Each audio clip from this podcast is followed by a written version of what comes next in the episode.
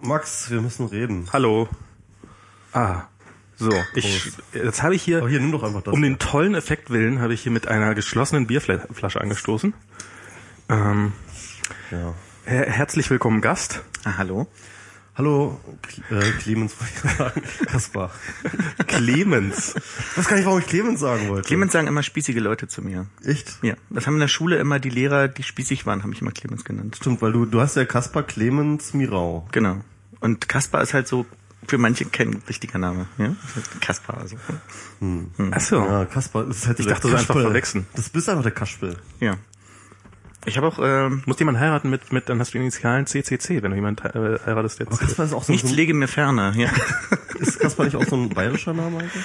ähm, Kaspar ist, glaube ich, ein äh, orientalischer Name. Ne? Wir kennen ja auch die drei heiligen Könige. Ach stimmt, Knickknack, ja. ja, ja, der Schatzmeister. Das ist auch einer Kaspar. Genau. Das Stimmt. ja. Stimmt. Aber alle erinnern sich natürlich immer nur äh, also ein katholischer Kasperle. Ans Kasperle, beziehungsweise Leute, die aus Amerika kommen, alle an den Geist. Stimmt, Caspar the Ghost, ja. Stimmt, das, ja. Casper. Das war dieses, das, das war eines, das haben sie mal bei Simpsons haben sie sich da irgendwann mal so drüber lustig gemacht, weil das war dieses, dieses Caspar the Ghost, das war ja wirklich ein, ein Zeichentrickfilm ohne Handlung, wenn ich mich recht erinnere. Äh, ich kann mich jetzt auch, auch an keine konkrete Handlung erinnern, ja. Ich weiß, also, also, bei, bei welcher Zeichentrickserie kann man sich schon mal an konkrete Erinnerung, äh, Handlung erinnern? Ah, ich habe gehört, dass die neueste Simpson-Folge ganz hübsch sein soll. Ich habe so Ewigkeiten keine Simpsons. Ich auch nicht. Und die habe ich mir dann extra geladen. Da geht's nämlich um äh, Raubkopien. Aha. Okay, das klingt spannend. Das könnte ganz lustig. Also und das ist wohl, also kommt wohl nicht an die alten Folgen ran, aber ähm, in, also ja, ist jetzt halt, ist jetzt halt eine Post, äh, Post-Shark-Folge sozusagen. Eine über dem Hai hinübergesprungene, schon wieder gelandete, schon wieder eine zweite Und Runde dafür ist gedrehte, aber noch gut.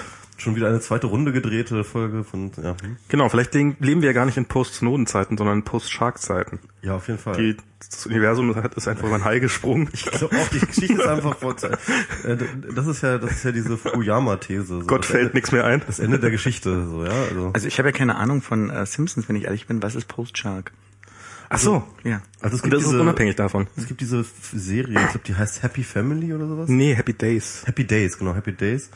Und ähm, eine alte US-amerikanische Serie und kenn ähm, ich, ja. die, die sehr, sehr lange ging und irgendwann ähm, ging, war die halt irgendwie so ein bisschen ausgebraucht, die war so ein bisschen ausgelaugt. Und dann gab's halt diese Szene, wo ähm, der Familienpapa, glaube ich, dann irgendwie so Ich habe es nie gesehen. Also wo einer der Protagonisten auf Wasserskiern über einen Hai springt. Genau, also, also sie fahren halt über den See und oder über, übers Meer und dann ähm, halt so gefährliche Situationen, Hai, Flosse, so ja, und dann nein, nein, nein, nein, und dann irgendwie springt er da so rüber. Ich habe die Szene irgendwo auf YouTube gesehen. Dann springt er da halt Okay. so in so einem ja, also so so ein actionmäßigen Stand. Und das ist einfach so peinlich, weil diese Serie eigentlich Das ist, das ist so dieser Moment gewesen, wo jedem der Zuschauer instant bewusst geworden ist, ja, die hat's wohl hinter sich. den Drehbuch Also wo, wo man eigentlich schon lange das Gefühl hatte, aber jetzt ist es, das ist so das, und das ist seitdem ist das so für Serien sozusagen, wenn sie über den Punkt sind, wo also wo man deutlich sieht, jetzt ist es leider vorbei. Also ich würde sagen, bei äh, äh, hier Sherlock ist jetzt in der letzten Folge, äh, falls ihr die gesehen hast, über den Hai gesprungen. Äh, Das hatte man von Anfang an dieser Staffel das Gefühl. Das, genau, das, das, genau das ist es. Man hatte von Anfang an dieses Gefühl und irgendwann so, Mist, das war's jetzt. Stimmt, ja, ja, eigentlich der, der ich, ich, ich will nicht schon wieder Leute spoilern. Ich will auch nicht spoilern, aber- ich hatte so, so Ärger gekriegt, nachdem ich äh, äh, hier äh, Breaking Bad äh, das, das, das Ende Zu Recht, habe. zu Ja, Recht. das ist auch hart, wenn du jemand Ja, komm, aber das war, ich, ich denke mir mal, so ist halt irgendwie eine halbe, äh, eine Woche Karenzzeit. Das ist halt okay. Ach, also bitte. Ja, ich habe Familie. Ich habe das gerade vor zwei Wochen zu Ende geguckt, Breaking Bad. Hm, naja, geil. Ja. Aber auf jeden Fall, ähm, aber man muss auch über solche Dinge reden können. Ja, Verdammte Scheiße. ja, da ne? muss man halt vorher mal Spoiler-Warning sagen. Ja, so. Spoiler Warning. Ähm, es ist ja, äh, ich habe das sowieso dauernd das Gefühl. Ich habe jetzt gerade, ähm, äh, habt ihr die die dritte Staffel Homeland geguckt? Noch nee, nicht. Ich bin, äh, ich bin, ich bin in der dritten Staffel. Du bist in der dritten Staffel. Was Wobei ich so- Homeland ehrlich gesagt, ich fand's, also ich hab's, ich hab's mir, als ich krank war, ich war ja so, so lange krank hier, äh, deswegen diese Sendung sich ja verschoben hat hier, in der wir jetzt gerade sind. Und, und da habe ich mir Home- Homeland angeguckt und ich hab's dann ähm, auch so ein bisschen darüber hinaus geguckt, aber es ist, es ist, ich bin null getriggert. Also ich bin wirklich, ich habe aufgehört zu Magst gucken. du nicht die Carrie? Ich, ich mag sie total gerne. Ich möchte sie in den Arm nehmen und sie trösten. Nö. Keine, also es ist, also es ist so, ich, ich komme mit den Charakteren so, so, so, so, es ist so, also es ist, ich finde die Dialoge teilweise geil, total, wirklich total gut. Ich finde so dieses, dass man so mitkriegt, wie die so alle, wie, wie deren persönliche Privatleben zerbrechen daran, mhm. dass sie mit die ganze Zeit mhm. beim Geheimdienst arbeiten und nie irgendjemand erzählen können, was unterwegs ist und sowas. Das finde ich ist erstaunlich cool. Mhm. Ich finde aber so, so andere Sachen finde ich so, finde ich wirklich hanebüchend furchtbar. Also so Sachen wie, ähm, dass, also es gibt so eine Szene, wo, wo wo also äh, seine Frau glaubt ja die ganze Zeit, dass dass dass dass, äh, dass, dass er sie betrügt, was ja auch der Fall ist. Und da ist er irgendwie gerade in dem Untergrundgefängnis vom CIA und ruft darf zwischendurch mit ihr telefonieren, sagt ich komme nach Hause und dann erkläre ich dir alles. Und und äh, und sie ist total aufgebracht. Und dann fängt so diese Szene an sozusagen, wo so, so gleich kommt er nach Hause. Und dann sitzt sie draußen auf der Terrasse so ganz entspannt mit einem Glas mit einem schönen Glas Rotwein so was, wo, wo ich so denke, sorry, das ist, wer auch immer sich ausgedacht hat, dass diese Frau da jetzt äh, in totaler Rage und erklär mir jetzt bitte, was passiert ist, äh, äh, da so ganz entspannt da sitzt und so. Und so eine Szene sind, sind mir zu viele und auch so Handlungs, so, äh, also Leute, sehr, sehr viele Leute, also sie dann äh, gerade hier auch diese Carrie, als diese Bombe hochgegangen ist, wo sie jetzt für äh, so auf ihn zustürmt, ihn Knarre so, du bist es gewesen, du bist es gewesen. Er sagt, ich war's nicht. Sie, okay, dann muss ich dich so schnell wie es möglich außer Land gehen, weil niemand wird dir klar, also wie sie, wie, wie so Leute sie so. hat ja nur einen kurzen Anflug von Zweifel. Das war ja nicht so, dass sie wirklich gedacht Man spoilt die hier gerade total Ja, wir spoilen hier schon wieder. Das ist ja furchtbar. Ja, ja. Naja, das ist. Aber dann wollte ich noch sagen, jetzt habe ich gerade die dritte Staffel von Girls angefangen. Da waren jetzt die ersten beiden Folgen sind jetzt gelaufen. Da habe ich auch schon wieder das Gefühl, dass die Serie irgendwie über den Hai gesprungen ist. Ach, das, ist, das, ist wirklich das liegt am Winter. Das liegt, liegt alles am Winter. Ich glaube auch. Ja. Ich glaube auch. Missbusters hingegen wird gerade wieder mal besser. Bin ich, ich bin ja großer Freund von Missbusters. Und, ähm, und die waren auch definitiv so ein bisschen drüber, aber jetzt haben sie zwei, also die, die aktuelle Staffel fängt gut an. Also nochmal zu kurz zu, um äh, über den, den äh, auf das über den Hype zu springen eingehen. Ähm, ähm, eigentlich ist, war das ja früher auch nicht üblich, so Sendungen wirklich zu beenden, also so Serien, oder? Also dieses, dieses, äh, das, das sind ja jedenfalls nicht. Nee. Ja, aber das, das sind, ja, das sind ja auch generell, das ist doch eher, würde ich jetzt einschätzen, das sind eher so diese modernen Serien, die auch so Charaktere über so lange Zeit entwickeln mhm. und dann auch wirklich sagen, jetzt ist auserzählt und jetzt ist Schluss. So, genau. Also Mad Men wird, mhm. glaube ich, auch gerade die letzte Staffel gedreht. Das ist irgendwie 2015, ist es dann zu Ende und ähm, und das finde ich auch gut. So, also da passiert das halt natürlich auch nicht so schnell. Wobei nee, ein bisschen ist das, glaube ich, auch um den, also bei bei manchen Serien ist das, glaube ich, auch so ein bisschen um den äh, das Mitkriegen, dass es einfach nicht mehr so gut ist wie wie früher und dass es deswegen eher so sagen, na ja, dann lassen wir es auch mal gewesen sein, dass dann auch die vermute ich mal die die die Schauspieler, gerade wenn das bekanntere sind, die dann die wo die Serie am Anfang gut war und dann kriegen sie langsam mit, es läuft nicht mehr und dann sagen sie halt, okay, eine Staffel mache ich noch, aber dann bin ich raus und dann haben sie einfach gar keine andere Wahl mehr. Ich, glaube, das ist wirklich, das sind die Drehbuchautoren, weil ich meine, selbst wenn du halt nicht diesen äh, großen ähm, staffelübergreifenden Plot hast, ne, den du jetzt heutzutage ganz häufig in den Serien hast, diese, diese, diese epische Geschichte, ja, ähm, das ist ganz klar, dass die irgendwann auserzählt ist. Ne? Also wenn, ne, das da, die hat halt ein Narrativ und die, dieses Narrativ ist irgendwann zu Ende. Ähm, aber zum Beispiel bei solchen alten Serien wie dieses, ähm, äh, die, von der wir geredet haben, ähm, oder auch Knight Rider oder was weiß ich, was man sich alles so so für Nicht Serien gegen Knight Rider jetzt, ja. Ja, das sind ja das sind, oh. das sind ja keine das, das sind ja stateless, man kann ja eigentlich sagen stateless Serien, ne? Also ja. kein State, ne? Also irgendwie ist immer alles so Status quo. Stimmt. Ne? Und ähm, das heißt mit anderen Worten, da gilt das ja nicht. Aber was halt gilt ist, du hast ein Setting. Und dieses Setting hat halt ganz, ganz verschiedene klare Parameter. Und innerhalb dieses Settings kann, können dir halt Stories einfallen. Und irgendwann gehen dir halt als Drehbuchautoren, glaube ich, an einem bestimmten Setting einfach die Ideen aus. Ja, bei Simpsons war das vor 15 Jahren der Fall. Das, das wird immer noch weiter gedreht. Ja, genau. Also, aber solange sie halt auch erfolgreich ist, äh, dann veränderst du vielleicht mal hier einen Parameter, führst da mal eine neue Figur ein oder nimmst dort eine weg oder sowas. Aber ähm, im Endeffekt, ne? Das, was ich sehr lustig fand, ist, äh, ich habe mir neulich von Top Gear eine uralte Folge angeguckt und ich bin, ich mir sind Autos furchtbar egal, aber ich gucke mir total gerne Top Gear an, was eine sehr bekloppte Autosendung ist. Und ähm, Und die sind jetzt in Staffel 25 oder sowas, also wirklich äh, und dasselbe Moderatorenteam im Wesentlichen und sowas. Und da habe ich neulich mal eine Folge aus der achten Staffel gesehen. Bei einer achten Staffel haben die, hat äh, hier ein Kollege von Gernot hat davon erzählt, ähm, dass da gab es eine Folge, wo sie ein Space Shuttle gebaut haben, also wo sie ein Auto umgebaut haben zu einem Space Shuttle quasi. Und äh, das, die, die Produktion dieser Sendung hat wohl 11 Millionen Pfund gekostet. Wow. ist tatsächlich, also so richtig. Und dann wollte ich mir halt diese alte Folge angucken, habe mir die runtergeladen. ähm, und das Lustige ist, diese Serie, es ist, es ist wirklich kein Unterschied zu aktuellen Folgen dieser Serie. Dieses, der Vorspann ist derselbe, das Setting ist dasselbe, es ist nicht HD und die, Das und ist die, aber auch nicht vergleichbar mit einem Narrativ. Das ist ja irgendwie Ja, das ist so- ein Konzept halt. aber das ist so Ende der, äh, ja, wie viel, also jetzt, jetzt an 23., 24. Staffel und äh, 8. Staffel, also das muss irgendwann so, ja, wie viel, Ende der 90er gewesen sein, Okay. wo, wo ja nun eigentlich, äh, oder Mitte der Ja, 90er, okay, wo, wo ein das ist an, echt lange komplett her. andere Formsprache und anderes Design und anderes, und, und die Sendung wirkt heute nicht, nicht sonderlich, also die, die Moderatoren werden langsam deutlich älter, ähm, aber ansonsten wirkt diese Sendung eigentlich noch erstaunlich modern Hm. und ähm, das, das finde ich sehr egal, ja. Aber Übrigens, was man äh, sich unbedingt äh, als Serie jetzt angucken kann, ähm, die unwahrscheinlich gut diese ganze Snowden-Geschichte irgendwie für einen reflektiert, Ich weiß, was jetzt kommt, ja. ähm, ist äh, Person of Interest. ist gut. Ähm, Ja, die, also die Serie ist jetzt halt keine, das ist keine wirklich geile Serie, aber es ist halt der, der Grundplot, der, der wird dir so, also ich erzähle ihn dir kurz. Ähm, so ein Typ hat einen Computer gebaut für die NSA, ja. ähm, der ähm, Terroranschläge vorhersehen soll. Also der nichts anderes macht, als ganz viele Daten aus überall herzunehmen und daraus halt irgendwie so äh, Terroranschläge vor, vorherzusehen. Und ähm, spuckt halt äh, eine Liste mit Namen aus, ne? Also äh, beziehungsweise nicht Namen, sondern ähm, Steueridentifikationsnummer, äh, Sozialversicherungsnummer und sowas, ja, ne? Also das ist so diese eindeutig.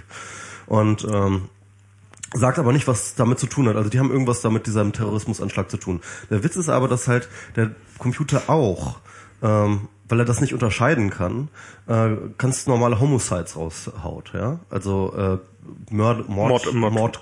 Totschlaggeschichte. Ja. Ähm, und äh, das war dann halt so, dass die NSA dann gesagt hat, das interessiert uns aber nicht. Uns interessieren nur die Terroranschläge und den Rest, den äh, brauchen wir nicht, ja. Und den musst du rausfiltern. Und dann hat er halt äh, dann immer irgendwie diese Namen mit äh, den Homicides immer gelöscht.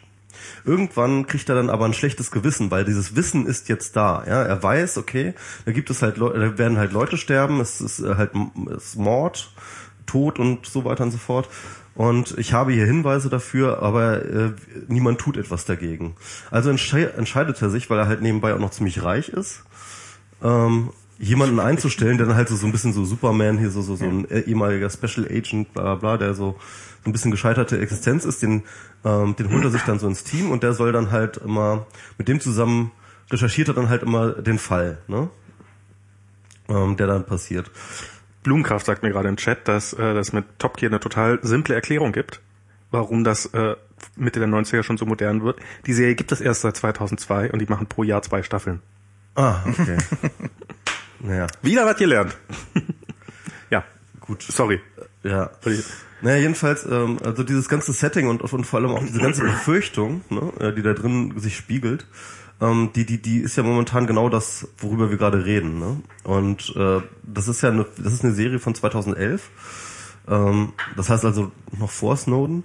Und äh, das ist ganz, ganz abgefahren. Also weil das Es ist eigentlich lustig, wie viele so eine Serien es zurzeit gibt, äh, wo, wo das gerade auch so ein bisschen aktuell wird. Also so, so also ich, äh, was ich jetzt gehört habe, was ganz gut sein soll, also habe ich jetzt auch noch keine einzige Folge von gesehen, The Americans, was halt auch so eine nix. so eine Serie ist von äh, also so, so Agenten, die eigentlich woanders herkommen, die aber ein total normales amerikanisches Leben halt vorspielen müssen, um da irgendwie untergetaucht irgendwie zu existieren. Und irgendwie so dieses dieses ganze Spionage und Abfragenarrativ und und und und Beschattung, das ist ja irgendwie, das ist ja doch in sehr vielen Serien präsent. Und das gab es früher, also früher gab es immer irgendwelche Typen mit äh, mit lustigen Hüten, die äh, durch äh, die Löcher in Zeitung geschnitten haben.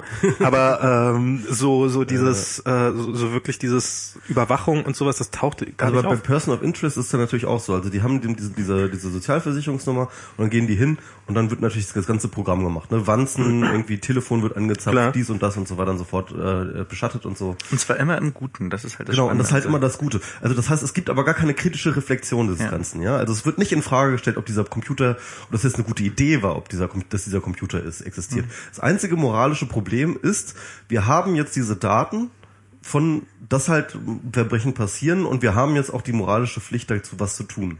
Ne? Und ähm, äh, die ganze Debatte, die wir heute haben, ist ja halt so, wollen wir diesen Computer haben? Ne? Ja. Aber die, ähm, die existiert nicht, sondern ist halt der Computer ist da und der ist auch mal gut und so weiter und so fort und äh, haut aber halt eben, ähm, haut halt eben diese Homosites raus und die müssen wir uns jetzt kümmern. find- und, und, und die Überwachung selber und sie überwachen halt die ganze Zeit, das, äh, äh, das ist auch überhaupt nicht in Frage gestellt. Das ist einfach so.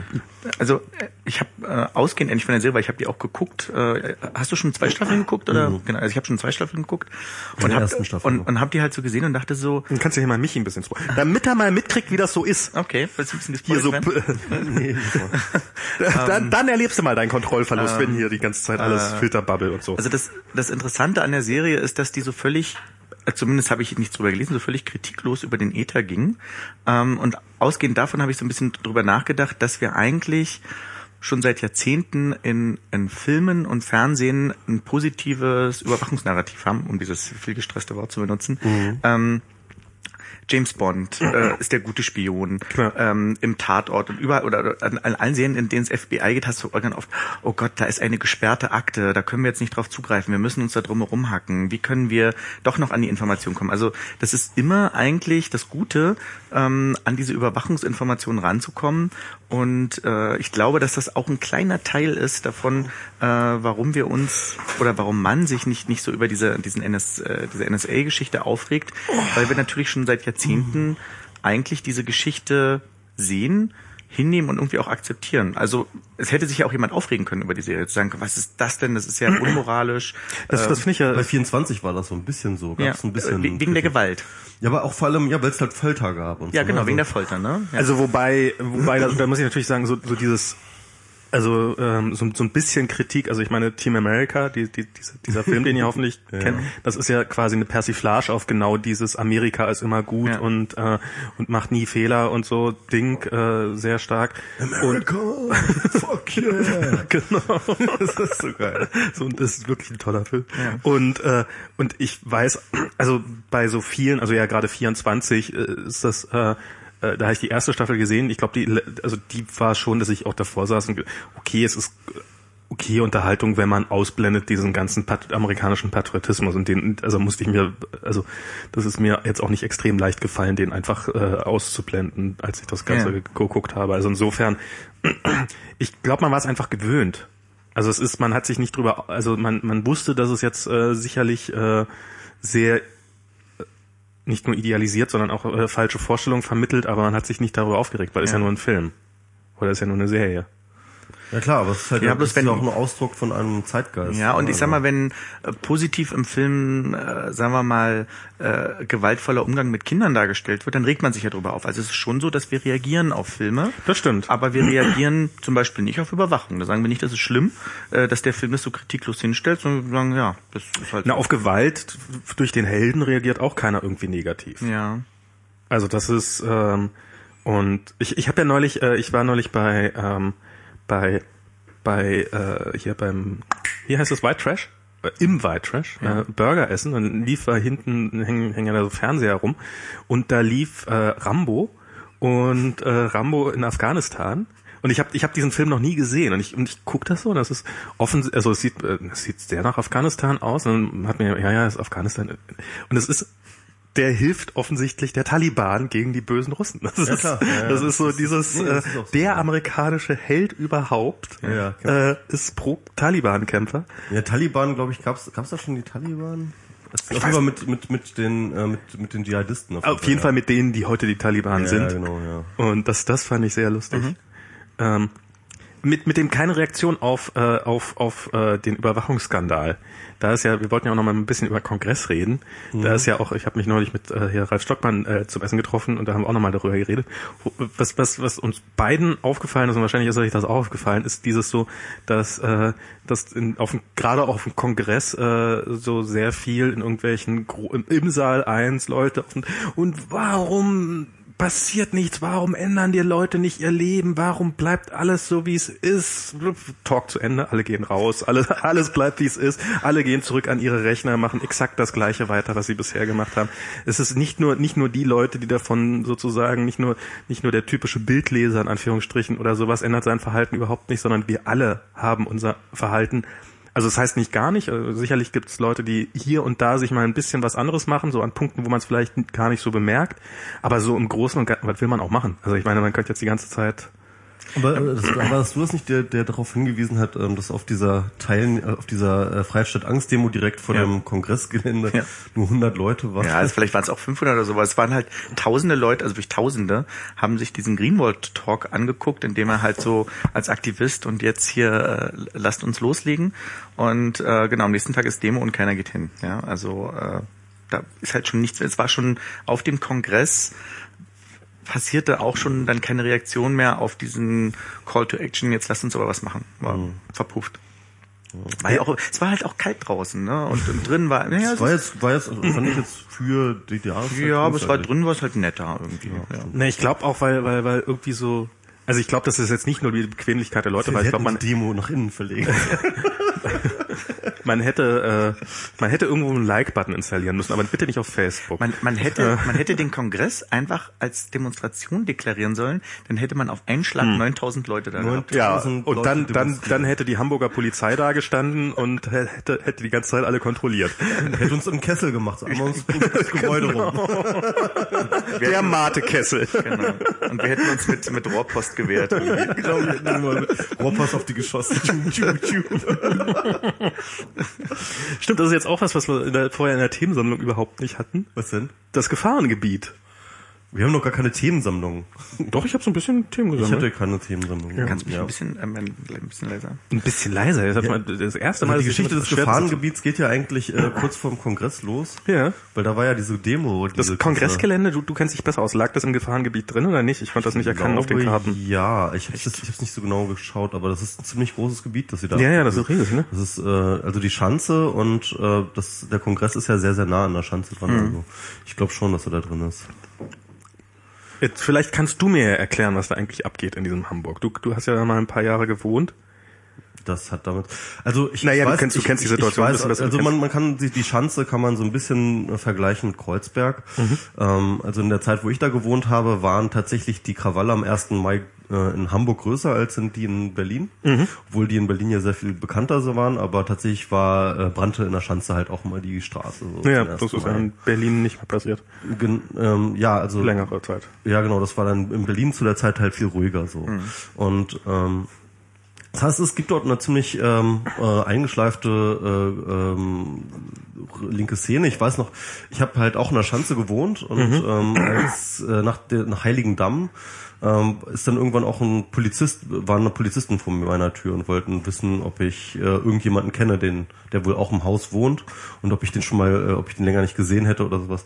Also vermutlich hatte das damit zu tun, auch mit der Ermittlung in der linken Szene. Ich wusste aber von nichts und habe halt gesagt, so nö, ich habe keine Ahnung. Und ähm, naja, jedenfalls, ähm, das, die haben halt auch schon lange so ein ähm, halt gibt gibt's diese Straßenkämpfe und ich habe auch das Gefühl, dass ähm, schon damals auch die äh, Deeskalationspolitik in Berlin sehr sehr viel klüger gehandhabt wurde als in Hamburg. Ähm, was da jetzt konkret los ist, ähm, ich habe da jetzt auch nur einen Blick drauf. Ich bin ja schon seit Ewigkeit ja, nicht mehr in Hamburg. Da hat sich jetzt auch ein paar Mal die Regierung gewechselt. Also ähm, als ich da war, war noch der Ole von Beust, äh, äh, war da ja noch Bürgermeister. Und äh, dieser Olaf Scholz, ich halte von dem nicht besonders viel. Hm. Äh, also ich, ich glaube ehrlich gesagt, dass das hat viel mit äh, bewusster Eskalationspolitik zu tun. Ähm, auch weil viele Leute in der SPD glauben, äh, man müsse jetzt irgendwie in Sachen Law and Order halt auch ein bisschen den Markenkern irgendwie hm, herausstellen oder so. Also ich bin mir nicht, ich habe, ich, ich guck mir das Ganze an. Also ich habe so, so, mitgekriegt, wie das passiert ist. Ich habe mich regelmäßig auf Twitter äh, belesen, abends dann so, wenn immer quasi, da, da schien ja mehr oder weniger Abend, jeden Abend irgendwie eine Spontandemo zu sein, die sich irgendwie organisiert hätte. Äh, wo ich auch sehr stark das Gefühl hatte, dass die Polizei durchaus ja, man könnte fast sagen, bewusst eskaliert. Also ist was, was für mich so ein, so ein wirklich so ein herausragendes Ereignis war. Da habe ich irgendwo einen Artikel gelesen. Und zwar, da war so eine Spontandemo. Irgendjemand hatte dazu auf Facebook aufgerufen. Darum standen die. Darum hat sich halt jemanden vor Ort gefunden, der die Demo spontan angemeldet hat, damit das eine angemeldete Demo ist. Ist wohl ist gängige Praxis. Ähm, normalerweise gibt es sozusagen eine Pflicht, dass man eine Demo mindestens so und so lange vorher, vorher äh, anmeldet, aber es ist halt auch äh, eigentlich eingespieltes Verhalten, dass man, okay, jetzt hat sich jemand gefunden, der die spontan anmeldet, die, äh, die, die, äh, äh, die, die Demonstration, darum ist jetzt jemand angemeldet und darf stattfinden und alles ist okay.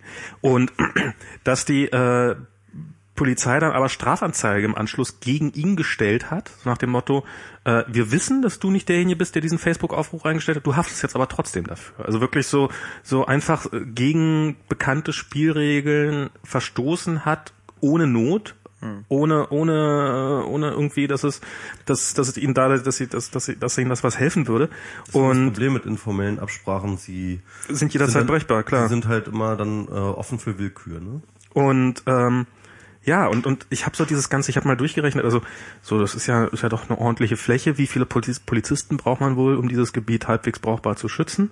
Da müssen wahrscheinlich schon jederzeit zumindest 200 Polizisten unterwegs sein, würde ich sagen, in Schichten. 400 Polizisten, 400 mal, was kostet so ein Polizist im Monat? 5000 Euro mit, mit Ausrüstung und allem Pipapo. 400 mal 5000, muss jetzt jemand rechnen? Oh Gott, äh, 4 mal äh, 200, nee, 2, 2 Millionen? Ja. Also sind wir so bei zwei, also sind wir so, das ist, das ist, das ist nicht billig. So eine Summe kam doch auch irgendwie. War nicht irgendwas mit drei Millionen oder irgendwie sowas? Ja, das stimmt, das könnte, kommt, kommt, kommt gar nicht so weit weg.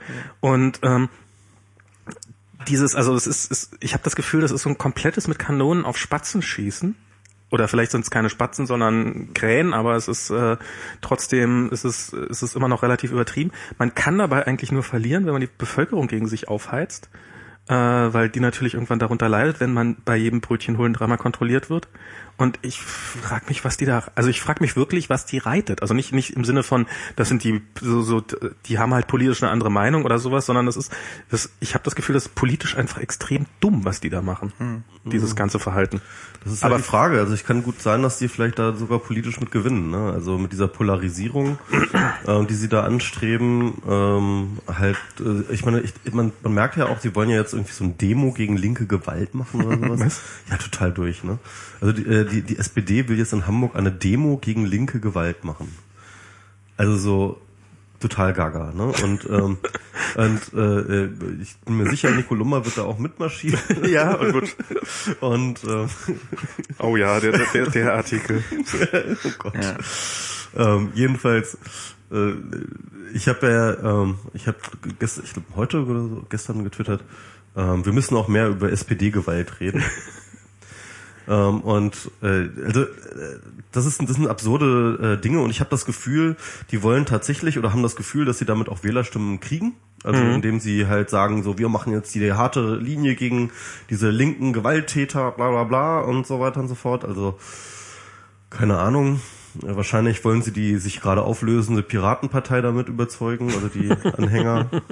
die sind ja auch so ein bisschen ähnlich drauf. Äh, ich habe aber auch keine Ahnung. Also ähm, ich vielleicht ich, ich hoffe, dass das nicht aufgeht die Rechnung. Ich hoffe, dass äh, die Bevölkerung äh, mitkriegt, was das für ein Spiel ist, dass sie da spielen und ähm, und da nicht mitmachen. Ich habe ich hab so gedacht, am Ende wären sie doch total dämlich, also wären sie doch total doof dastehen, wobei das könnte das genaue Gegenteil der Fall sein. Am Ende, sobald sie dieses Gefahrengebiet auflösen, stehen sie eigentlich als Gewinner da.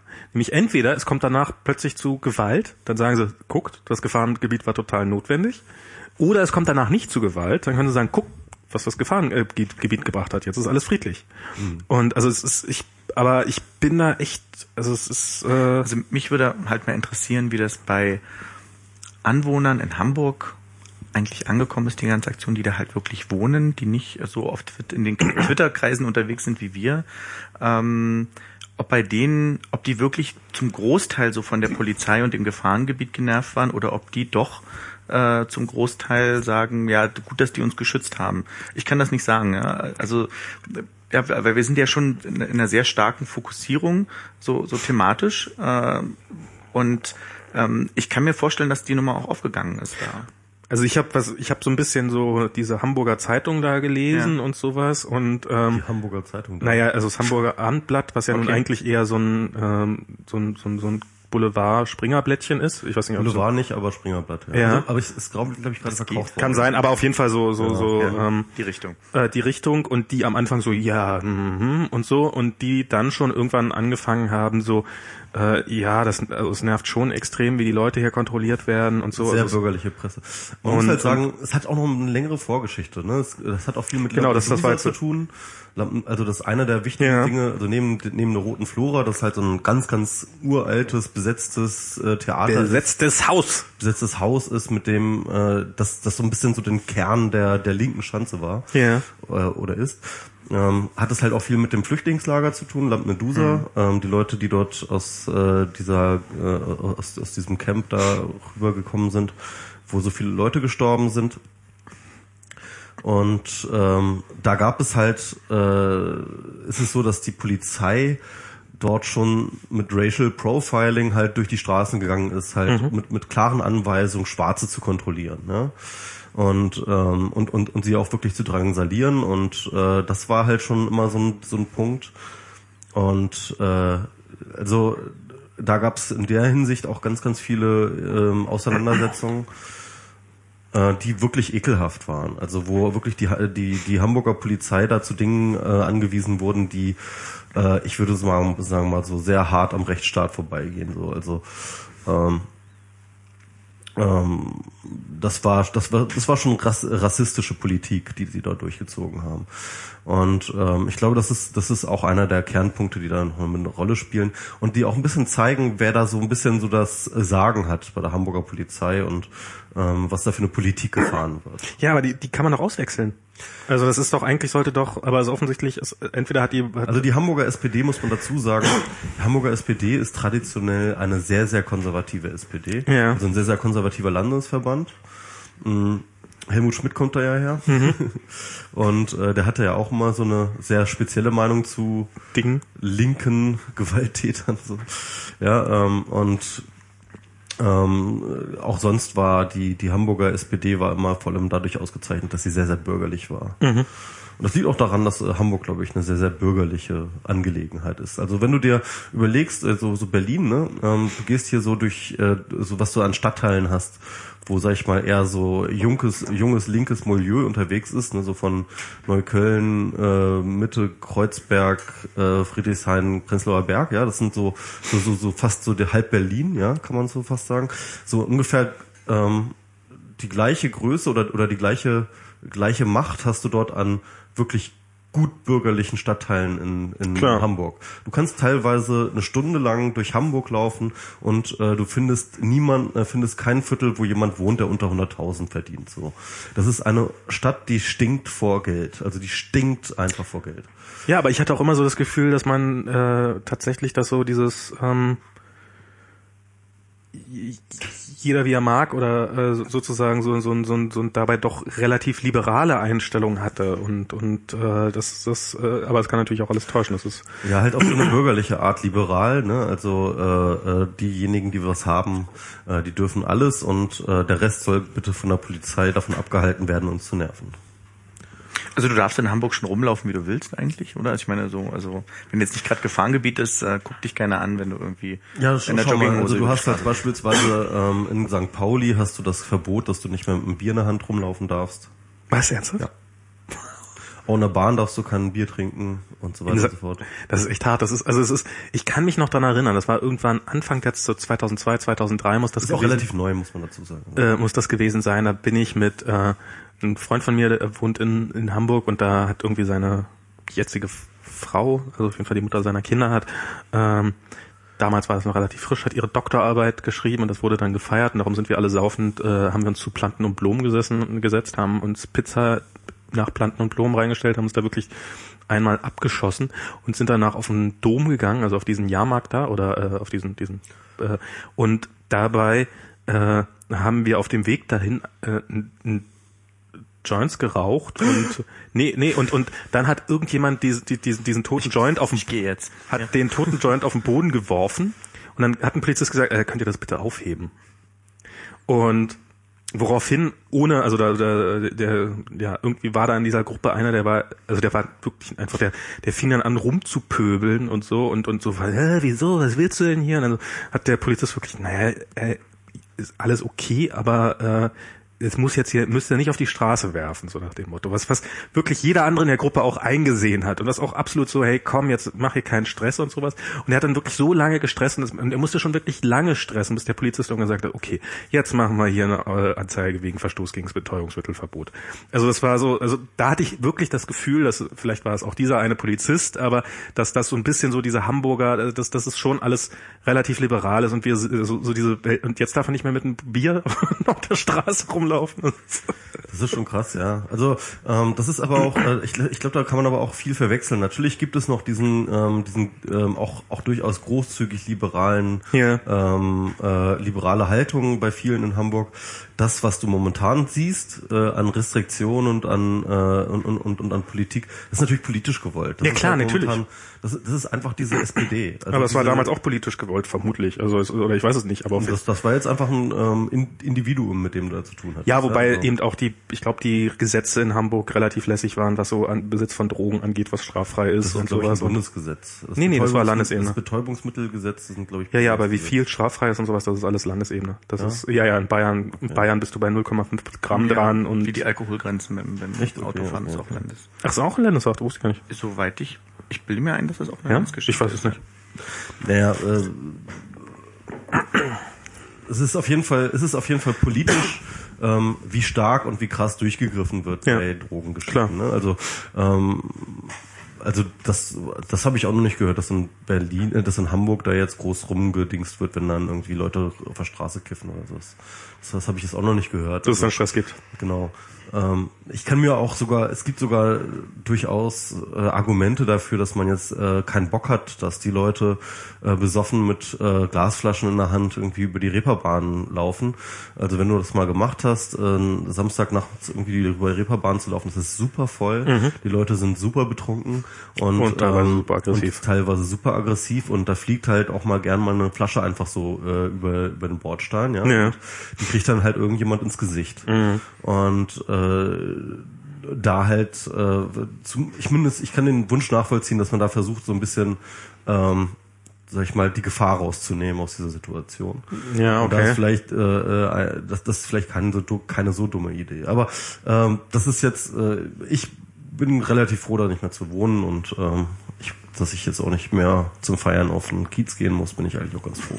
Ich finde auf jeden Fall diese, ähm, mit der Klobürste habt ihr ja wahrscheinlich alle mitbekommen. Ja, genau, die Klobürste als das neue antifaschistische Symbol. das ist sehr geil. Antifaschist, ja. äh, S SPD, ja, hm, genau. ähm, ja, also ich habe, ich bin schon, ich bin echt wirklich so, es ist so irgendwie so, so, so. Äh, Und ich habe heute, ich habe, ähm, hätte ich natürlich, wäre gut gewesen, wenn ich den Artikel vorher auch nochmal zu Ende gelesen hätte oder auch nur über die Einleitung hinaus. Im Tagesspiegel ist heute ein Artikel drüber, dass in Berlin, also hat hier die Piraten haben offensichtlich einen Antrag gestellt, so beim Senat, sagt mal, wie ist denn das hier eigentlich so mit Gefahrenzonen in Berlin? Und es gibt wohl sowas quasi im Polizeigesetz und nach Antwort von der, von, von der, vom Senat ist das wohl alles sehr, also ähm, die Überschrift des Artikels, aber ähm, das sagt ja zwar nicht viel, war wohl so, oder der Einleitetext im Wesentlichen kann wenn man es äh, sehr lasch auslegt, jeder Polizist jederzeit jede, jedes Gebiet zum Gefahrengebiet erklären und sagen, äh, ich kontrolliere sie jetzt mal ohne Angaben von Gründen, weil Gefahr. Und ähm, also offensichtlich, aber sollte man sich vielleicht nochmal zu Ende lesen, bevor man dazu drüber mehr erzählt. Naja, keine Ahnung. Also mir kommt das Ganze äh, dort in Hamburg ziemlich, äh, ziemlich absurd vor und äh, ja, bin froh, dass ich da nicht wohnen muss. Ja, ich finde wie gesagt, das ist, das ist sowas, was mich... Ich war, ich war sogar bei so einer Soli-Demo dabei am Alexanderplatz. Ah. Das waren aber nur irgendwie so Zehn Leute, Ahnung, ich habe die Fotos gesehen. Und alles, alles Piraten eigentlich, oder? Ja, außer mir. Außer dir. Bist du gar nicht bei den Piraten? Nee, ich bin ja gar nicht mehr ein Pirat. Ach so. Aber alle, alle Piraten und MSV. Das waren doch alles Abgeordnete, oder? Da, also, nee, das waren auch andere Leute. Also es Ich waren noch mehr Leute. mal- als nicht mal davon Das mitbekommen, dass sowas stattfand. 20 oder 30. Ich habe das aber auch getwittert. Ich habe die Fotos gesehen. Ich habe es nicht mitbekommen. Ich habe sie extra getwittert, weil ich dachte, ich hatte da irgendwie so... Wann war die ähm, denn? Die war auf dem Alex. Nee, wann? Also wann? Äh, vor drei Tagen oder was? Ah, okay. Und äh, äh, ich habe dann auch eine Klobürste in die, in die. Sehr gut. Ja, ja. Gebrauchte oder? Ja, ja, genau. Ne? Nein, nein, ich habe extra nochmal dazu geschrieben, dass die Leute bitte frische mitbringen. Ist sonst ein bisschen doof, wenn man so mit einem Arm skandierend durch Aber die ich hab- Straße läuft. Also ich musste irgendwie lachen, weil es waren, gab ja so Pressefotos davon, wo so, so zehn Teilnehmer so ganz so eng, eng gerückt waren, wo man halt sah, dass es, ich weiß nicht, wie viel es waren, aber es waren dann vielleicht 20 oder 30. Und die, die aber drauf waren, waren so, äh, ich glaube, der Oliver Höffinghoff war, Genau, glaub ich, zu ja, sehen. Äh, ähm, Anne, Anne Helm war auch dabei. Anne Helm, ja, und, und irgendwie noch ein, zwei. Fabio- Ja, genau, Fabio Reinhardt oder. Fabio äh, Reinhardt, genau. Naja, egal. es war auf jeden Fall, ach, es war halt irgendwie, ich, ich hatte eh irgendwie einen Warst du eh gerade in der Gegend? Nicht, ich hatte, dass ich danach auch einen Termin in Mitte und dann habe ich mir gedacht, okay, ich fahre ich da nochmal vorbei. Man merkt, man merkt die richtig das, Aktivistentum an. Ja, ich muss auch, man muss auch mal was tun. Ne? Von nichts kommt ja nichts. So. Ich hab, jetzt kann ich ja die Geschichte erzählen, die mich so ein bisschen äh, die letzten Tage beschäftigt hat. Und zwar... Wollen wir Äh, nicht noch irgendwie ähm, den Leitmedium noch ein bisschen bequatschen? ach so, stimmt, das könnten wir eigentlich auch mal machen. Der ist Quatschen? Ja, also wir, wissen Wer ja gar bist du nicht wirklich. denn? Müsst ihr mich vorstellen? Ja, wir haben das letzte Mal auch schon wieder Ärger gekriegt, dass wir die Gäste zu wenig äh, zu Wort kommen lassen Ja, haben. Äh, und äh, deswegen, das können wir uns jetzt nicht schon wieder erlauben. Ah, verstehe. das stimmt. Ich dachte, ich kann mich hier so gemütlich auf der Couch irgendwie so. Du kannst dich auch gemütlich auf der Couch. Sich Also, von uns so bequatschen. ne? Ja, genau. Ich höre ja Podcast eigentlich mal zum Einschlafen. Das ist jetzt, das ist soll ich dir eine Decke holen? unser Live-Publikum. genau. Einfach um, mal so- um so ein bisschen Feedback auch in die Sendung live zu bringen. Ich, Genau. ich hatte neulich eine total geile Podcast-Idee, ab- apropos Einschlafen. Und zwar äh, ein Sex-Podcast. Aha, Und zwar es gibt ja so es, einfach ja, aufnehmen. Was? Es gibt ja es gibt na, es gibt ja so es gibt ja so es gibt ja so äh, so Kopfhörer, die man in die Ohren steckt, äh, äh, Mikrofone, die man so in die Ohren steckt, Ja. die so quasi das das so ein richtiges Stereobild machen. Und die meisten hören sie ja auch Kopfhörer und vorm Einschlafen, darum komme ich jetzt drauf. Ähm, und wirklich einfach quasi so ein Podcast einfach beim Sex über die Ohren sozusagen aus der Perspektive des Teilnehmers das Ganze aufzunehmen. Und dann kann man, oder der Teilnehmerin kann man natürlich auch wechseln, kann man natürlich, kann man ein auch, Audioporno. ein Audioporno, genau. Ich würde behaupten, das gibt's einfach schon. Auch wenn ich es nicht weiß, ich würde sagen, gibt's schon, oder? Ich hab keine Ahnung. Bestimmt ja. Also ich meine, äh, if it exists, wär's Porno. Ja, genau. stimmt, Müsste eigentlich sein. Also ja, äh, Na gut, das würde heißen, es gibt ein Porno, in dem ein Audioporno gedreht wird. Das kann auch gut sein. bestimmt. Ganz bestimmt. Tonstudio-Porno. Also ich würde mir, ich würde mir das anhören. Also so- Alles finanziell vielversprechend, ne? Ja, ja. Ja. Ja, Max, komm, das, äh, das, das machen wir ja. Max, komm, ja. Max, komm.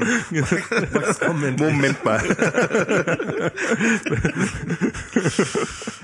Leitmedium setzt sich hier hin, holt sich eine Decke und wir Also, gehen wir, wir haben noch gar nicht gesagt, dass eigentlich ähm, Kaspar Clemens Mirau ähm, auch Leitmedium heißt. Auf Twitter zum Beispiel. Auf Twitter zum Beispiel. ja. Und wir haben Leitmedium mit T, nicht mit D. Das ist Äh, immer sowohl wichtig. als auch. Ja. Achso, ich dachte, du wolltest die eine Identität geheim halten. Ähm, nö, geheim ist die nicht, aber die, ich habe jetzt auch einen Protected Account. Ja, da, gibt's, äh, ich hab, aber du bist doch eigentlich ein Spacko. Warum hast du einen Ähm, Twitter-Account? ich habe einen Protected Account, weil ich neugierig war, weil ich von ganz vielen so aus, die man so kennt auf Twitter gehört habe, dass sie alle ähm, einen einen zweiten Account haben. War Dark ich schon so, Twitter. Genau, Dark Twitter. Da dachte ich so. Hä? Ähm, und dass man denen aber nur folgen darf, wenn man auch einen Protected Account hat. Hm. Du hast ja Du hast ja so einen zweiten Account, äh, äh, der nicht protected ist, ne? Das ist richtig. Genau. Und ich dachte, ich spiele das dann mal richtig mit das Spiel. Und bisher, ähm, ich finde das interessant, was die Leute schreiben. Ich finde es schade, dass ich halt, halt sonst nicht lesen kann. Aber so richtig umgehen kann ich damit noch nicht mit dem Tool, weil es halt mir irgendwie innerlich widerstrebt ein bisschen. Ja, das ist so eine Gewöhnungssache, ne? Also, also ich weiß nicht, ich, ich, ich weiß immer die Gründe nicht, warum ich manchmal bei manchen Protected Accounts nicht angenommen werde als Follower.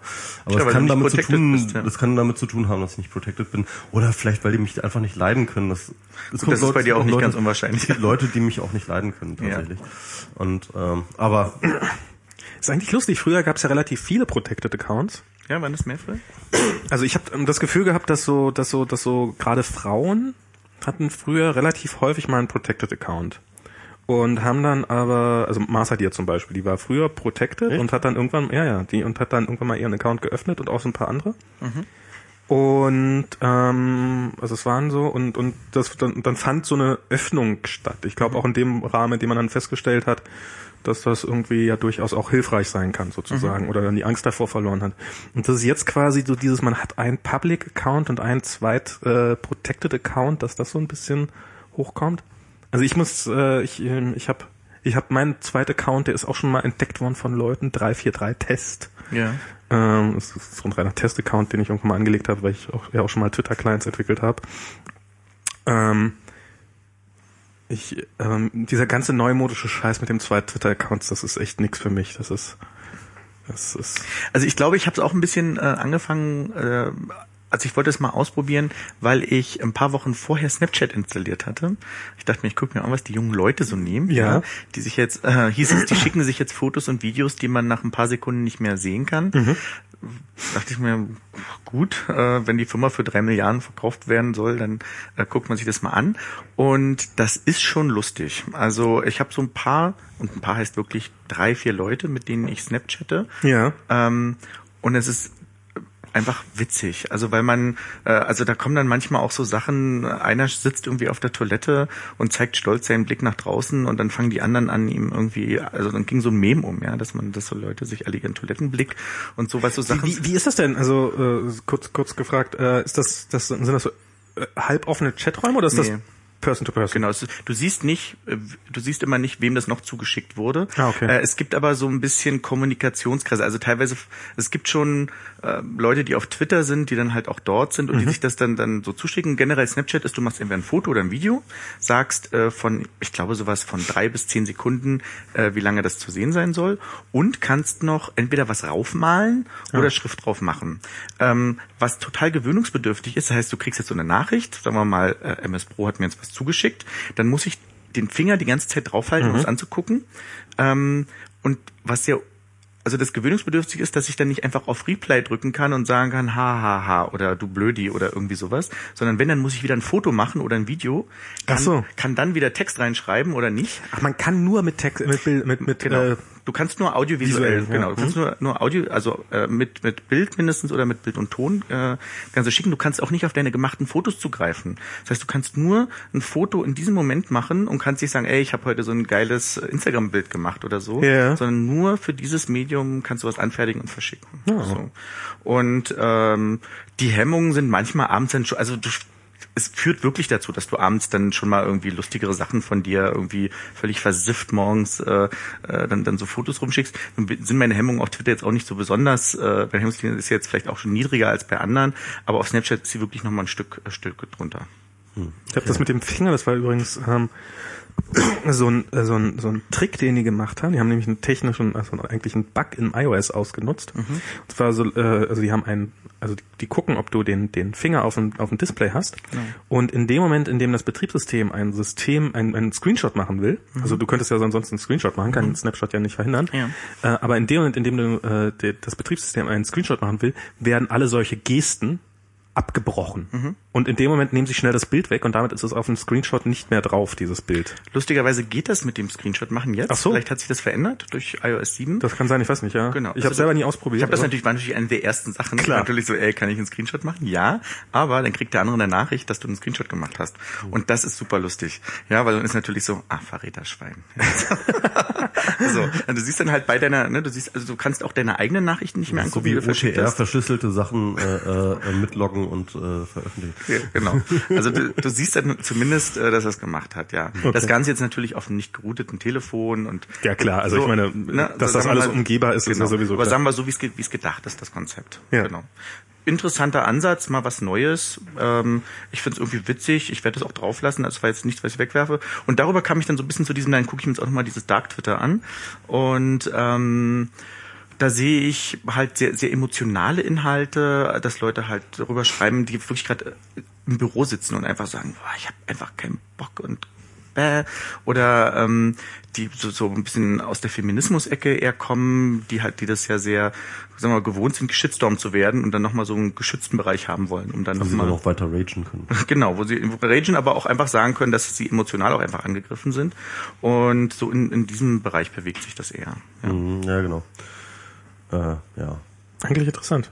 Ja. So, Twitter ist irgendwie jetzt so groß geworden und so Mainstream geworden. Früher, früher war ja ganz, wenn wir ehrlich sind, ganz Twitter der geschützte Bereich. Da waren, wir waren, äh, also wenn man, äh, also die Tatsache, dass man die URL, dass man twitter.com in den Browser eingeben musste, um, um, äh, um unsere Nachrichten zu lesen, war Schutz genug. Und jetzt ist irgendwie Twitter groß genug geworden, um um dass wirklich jeder jeder da ist und eben auch die Idioten, die man früher vielleicht nicht so bemerkt hat, die wahrscheinlich genauso schon Jetzt da kommt waren. die, die Eternal Summer These. Hm? Äh, das, Eternal September. Äh, Eternal September, genau. Eternal September, nee, kenne ich gar nicht. Äh, erklär du mal. das nicht? Ähm, es war damals, ähm, also noch zu Newsnet-Zeiten, irgendwie in den ähm, 90ern. Ähm, da gab es dann halt, äh, ich, ich glaube, das war CompuServe, die dann kam, ne? Irgendwie so, war es nicht? Ich glaube, es ging ja um, um Uninetze, glaube ich, ging's, oder? Genau, also, also vorher waren halt in diesen ganzen Dingern waren halt immer die ganzen Leute an den Unis. Ne? Das war und, und dann gab es halt die ersten kommerziellen Provider, die Ach so. halt wirklich Zugang zum Internet geboten haben oder, oder auch zu den Mailboxen. Ähm, waren halt so CompuServe und, und, und AOL und so weiter und so fort, die plötzlich auf einen Schlag irgendwie in den 90ern kamen. Genau, nee, und ähm, eigentlich kam das so, äh, genau, in den, an den Uninetzen war es nämlich so, dass im September ähm, kamen immer die, Neu die Newbies an. Ne? Also kamen halt Ah, immer die okay, ja, logisch, klar. Hm? Die Erstsemester und haben dann irgendwie ihre Einschü Einführung gekriegt, irgendwie so geht das halt Newsnet und so, so, so bezahlt ist. Und dann sie- kamen da die kamen halt die Vollidioten, Genau. die halt es nicht konnten, die nicht wussten, wie man um, damit umgeht, wie der Umgangston ist etc. und die, die halt immer eingeführt werden mussten und die gingen immer auf, den Ne- auf die Nerven. Das war Mhm. immer der September so, ja. Und äh, als dann eben diese Kommerzialisierung des Internets kam, und dann halt diese riesengroße Welle an nicht enden wollenden Newbies plötzlich in diese, in diese Räume reinfluteten, äh, kam dann eben dieser, dieser, dieses Mem vom Eternal September auf. Ja, also der ewige September, das jetzt halt, äh, äh, dass das nicht mehr aufhört mit dem Zustrom der, Das- der Idioten. Ja, also nee. Äh, es geht ein bisschen, also ich habe mal, ich habe mal einen Artikel, also die Idee ist nicht meine, sondern die hat Marco Ahmed irgendwann mal aufgebracht. Und der hat ähm, nämlich so quasi die Beobachtung gemacht, dass bestimmte Dienste, also so Foren zum Beispiel, die funktionieren ab einer, also wenn, wenn du wenn du nur fünf User in einem Forum hast, dann äh, oder oder wenn du nur zwei, äh, wenn du nur einen User in einem Forum hast, ab ab, ab zwei Usern ja. ab zwei Usern fängt's an zu funktionieren. Aber es hat halt irgendwie eine Größe, bis, wo, bis wohin es toll ist und wo es dann anfängt zu kippen. Und, und, und einfach einfach von der Zahl der Personen, die dran teilnehmen. Und, ähm, und das hast du auch bei, bei anderen Medien. Das hast du, und, und das ist sozusagen das der Punkt, wo, wo die dann auch, und, und, und ich glaube, das hat man auch bei, Facebook und bei Twitter. Also bei Facebook hat man es eben dadurch, dass, dass plötzlich wirklich der gesamte Freundeskreis oder erweiterte Freundeskreis da ist und also deswegen, die, filtern ja schon wie bekloppt. Ähm, und bei Twitter hast du eben das, ähm, dass das halt jeder weiß, dass der andere auch bei Twitter ist und dementsprechend äh, auch nachstellt und äh, die, diese ganzen Späße alle mitnehmen Da kann. wäre Also ich das sehr ist, vorsichtig, das zu vergleichen, weil du hast halt ähm, vorher immer diese, diese, diese Raummetapher gehabt. Das heißt, du hattest immer sozusagen einen Kommunikationsraum, in den dann halt alle reingeschrieben haben. Und das ist Mhm. ja, das ist ja halt bei Facebook und bei Twitter halt dadurch nicht gegeben, weil die ähm, Verbindungen der, unter, der Leute untereinander ja arbiträr sind und du dir aussuchen kannst, mit wem du dich verbindest. Du kannst ja aussuchen, mit wem du dich verbindest. Du kannst ja aber, und, und das ist, glaube ich, vielleicht was, das dazu führt, dass es mehr Protected Accounts gibt. Du kannst ja nicht aussuchen, wer sich mit dir verbindet. Genau, ja. Das, Und- aber, ja, genau. Also, Und wenn das- dir jemand auf den Sack gehen will, dann kann es auf Twitter sehr, sehr gut. Geht, geht. Also, Na, also wenn ich- wenn ich- relativ schnell mit meinem Blockfinger mir gehen wirklich sehr, sehr wenig Leute auf. Das, äh, also das ist, äh, also ich glaube, also dafür, dass ich wirklich echt viele Follower habe, gehen mir echt verdammt wenig Leute auf. den Das Sack, ist muss ich einfach nette sagen. Follower. Nö, das Also es ist- ich nicht. ist ich bei glaub, mir- Ich glaube, sie haben relativ schnell, jeder lernt relativ schnell, dass er bei mir nicht weit kommt, wenn er. also ich habe, äh, ist, ist lustig, wir haben unser Blockverhalten. Ich weiß noch, dass ich erzählt habe, dass ich relativ leicht mal blocke und äh, wo du das gesagt hast, dass du es nicht machst, dass du eigentlich nicht blockst und offensichtlich ich hat blocke sich auch sehr selten, aber ich so. blocke sofort. Okay. Ähm, aber ich meine, wenn, dann kann man sich auch, ein, also wenn, wenn man jemanden wirklich stalken will oder auf die Nerven gehen will, dann legt man sich einen zweiten Account, dritter Account, vierter Account, fünfter Account, hundertster Account an oder dergleichen mehr. Also das ist, äh, die, die Möglichkeiten sind da, Okay, jemanden. ja, wenn jemand echt stalken will. wenn jemand, wenn, wenn jemand auf den Sack gehen will, will, dann kann er es auf Twitter. Und, ähm, und das, und ich ich und, und, und auch wenn du wenn du pro Tag äh, fünf Idioten hast, äh, dann äh, ist das wahrscheinlich auch schon genug, um einfach äh, dir den Spaß an dem Medium doch zu, ganz ordentlich zu verderben. Hm. Das, also ich sag nicht, dass es ein Automatismus ist. Ich sage jetzt nicht, dass irgendwie Twitter deswegen jetzt eingehen wird und wir alle äh, morgen auf App.net. Das sowieso nicht, weil ich glaube, wenn, dann muss es sowieso ein neues Konzept her, was, was, was wieder was Neues bringt. Und da könnte dann dieses Schna Snap, äh, Snapchat, Snapchat. dieses Snapchat äh, ja ganz hübsch werden äh, oder weiß der Teufel was. Chatroulette. Unglaublich viele Leute machen ja per WhatsApp mittlerweile. Das so, so, das, also die, die, die, Ich da nicht schon wieder drüber hinaus irgendwie. Da war, da war ich ja, das ist ja, ich mag ja WhatsApp nicht. Ja, WhatsApp ist halt einfach ein Messenger, der so, so ein SMS ersetzt, so, ne? Also. Na, ich glaube, der ist für viele dann doch auch schon mehr. Ja. Also da gibt's auch Gruppen und äh, und, ähm, und, und es werden viele Bilder ausgetauscht und, und Videos, Videos und ja. sowas. Also ich glaube, das ist äh, so, so ist keine eins zu eins Adoption SMS in kostenlos. Also klar, das ist der Hauptanwendung mhm. oder ist sicherlich der Einstiegsanwendungsfall. Das ist aber ich der glaub, einzige Anwendungsfall, den ich benutze. Mhm. Wo ich habe auch mal eine Gruppe gemacht, also um mich mit Leuten zu koordinieren. Das hat schon Sinn gemacht. Aber Wofür wir nutzen, wir nutzen, leihen uns ja hin und wir haben mal von Freunden ihr Auto aus und äh, wenn ich das Auto dann irgendwo parke, dann, dann poste ich da, hier steht euer Auto rein. So, das ist, das ist eigentlich der einzige Anwendungsfall, wofür ich WhatsApp benutze. Ich okay. kommuniziere, ich bin ja so ein, oh Gott, hat sich nicht, äh, hat sich, äh, haben sich Ralf und Claudia, ja von den Wikigeeks, äh, also so ein bisschen, von den, was? Ja, das war das das war damals äh, das, das war so ein Pre-Snowden-Podcast. dieser Pre-Snowden-Podcast. Ja, ja. Ich habe gehört, der kommt jetzt wieder, oder? Echt, ja? Ja, was ich arbeite. ja, ja die, und, und das ist ich habe nämlich irgendwann mal auf auf app.net jemand geschrieben, also ich weiß gar nicht mehr warum, ich habe so ähm, äh, dass ich app.net im Wesentlichen nutze, um mit genau zwei Personen zu kommunizieren, weil weil ich äh, und habe dann auch geschrieben, aber ich also weil ich ihn, weil, weil ich äh, immer probiere, den Messenger zu verwenden, den der andere auch verwendet, einfach so aus Freundlichkeit sozusagen. Ich glaube, ich habe es ein bisschen. Und Ralf hat dann irgendwie so, ja, wir können auch gerne mal gucken, ob wir einen anderen Messenger finden, der, der dir besser passt und sowas. Wobei das tatsächlich stimmt. Also ich, ich habe kein Problem damit, äh, zehn Apps zum Kommunizieren zu nehmen und ich probiere halt immer den Messenger zu verwenden, den, äh, bei dem, von dem ich glaube, dass er der Gegenseite am besten nervt gefällt. aber schon, also weil du hast immer irgendwie diese Sache so, Du hast halt mehr mentale Transaktionskosten, wenn du überlegst, so scheiße, wem habe ich denn nochmal X geschickt und, und, und oder wo haben wir dann nochmal äh, Y verabredet irgendwie und dann musst du halt erstmal deine ganzen Apps irgendwie Facebook und äh, WhatsApp und Threema und SMS und also musst du alles irgendwie abchecken, E-Mail, äh, Twitter DM das sind alles, oh, das nervt einfach. Also dass es halt so viel ist. Also mich nervt das nicht. Also ich ich ich ich habe das Problem auch nicht. Also ich weiß mit wem mit wem ich worüber kommuniziere und ähm, dann kommuniziere ich darüber und dann bleibt's auch dabei.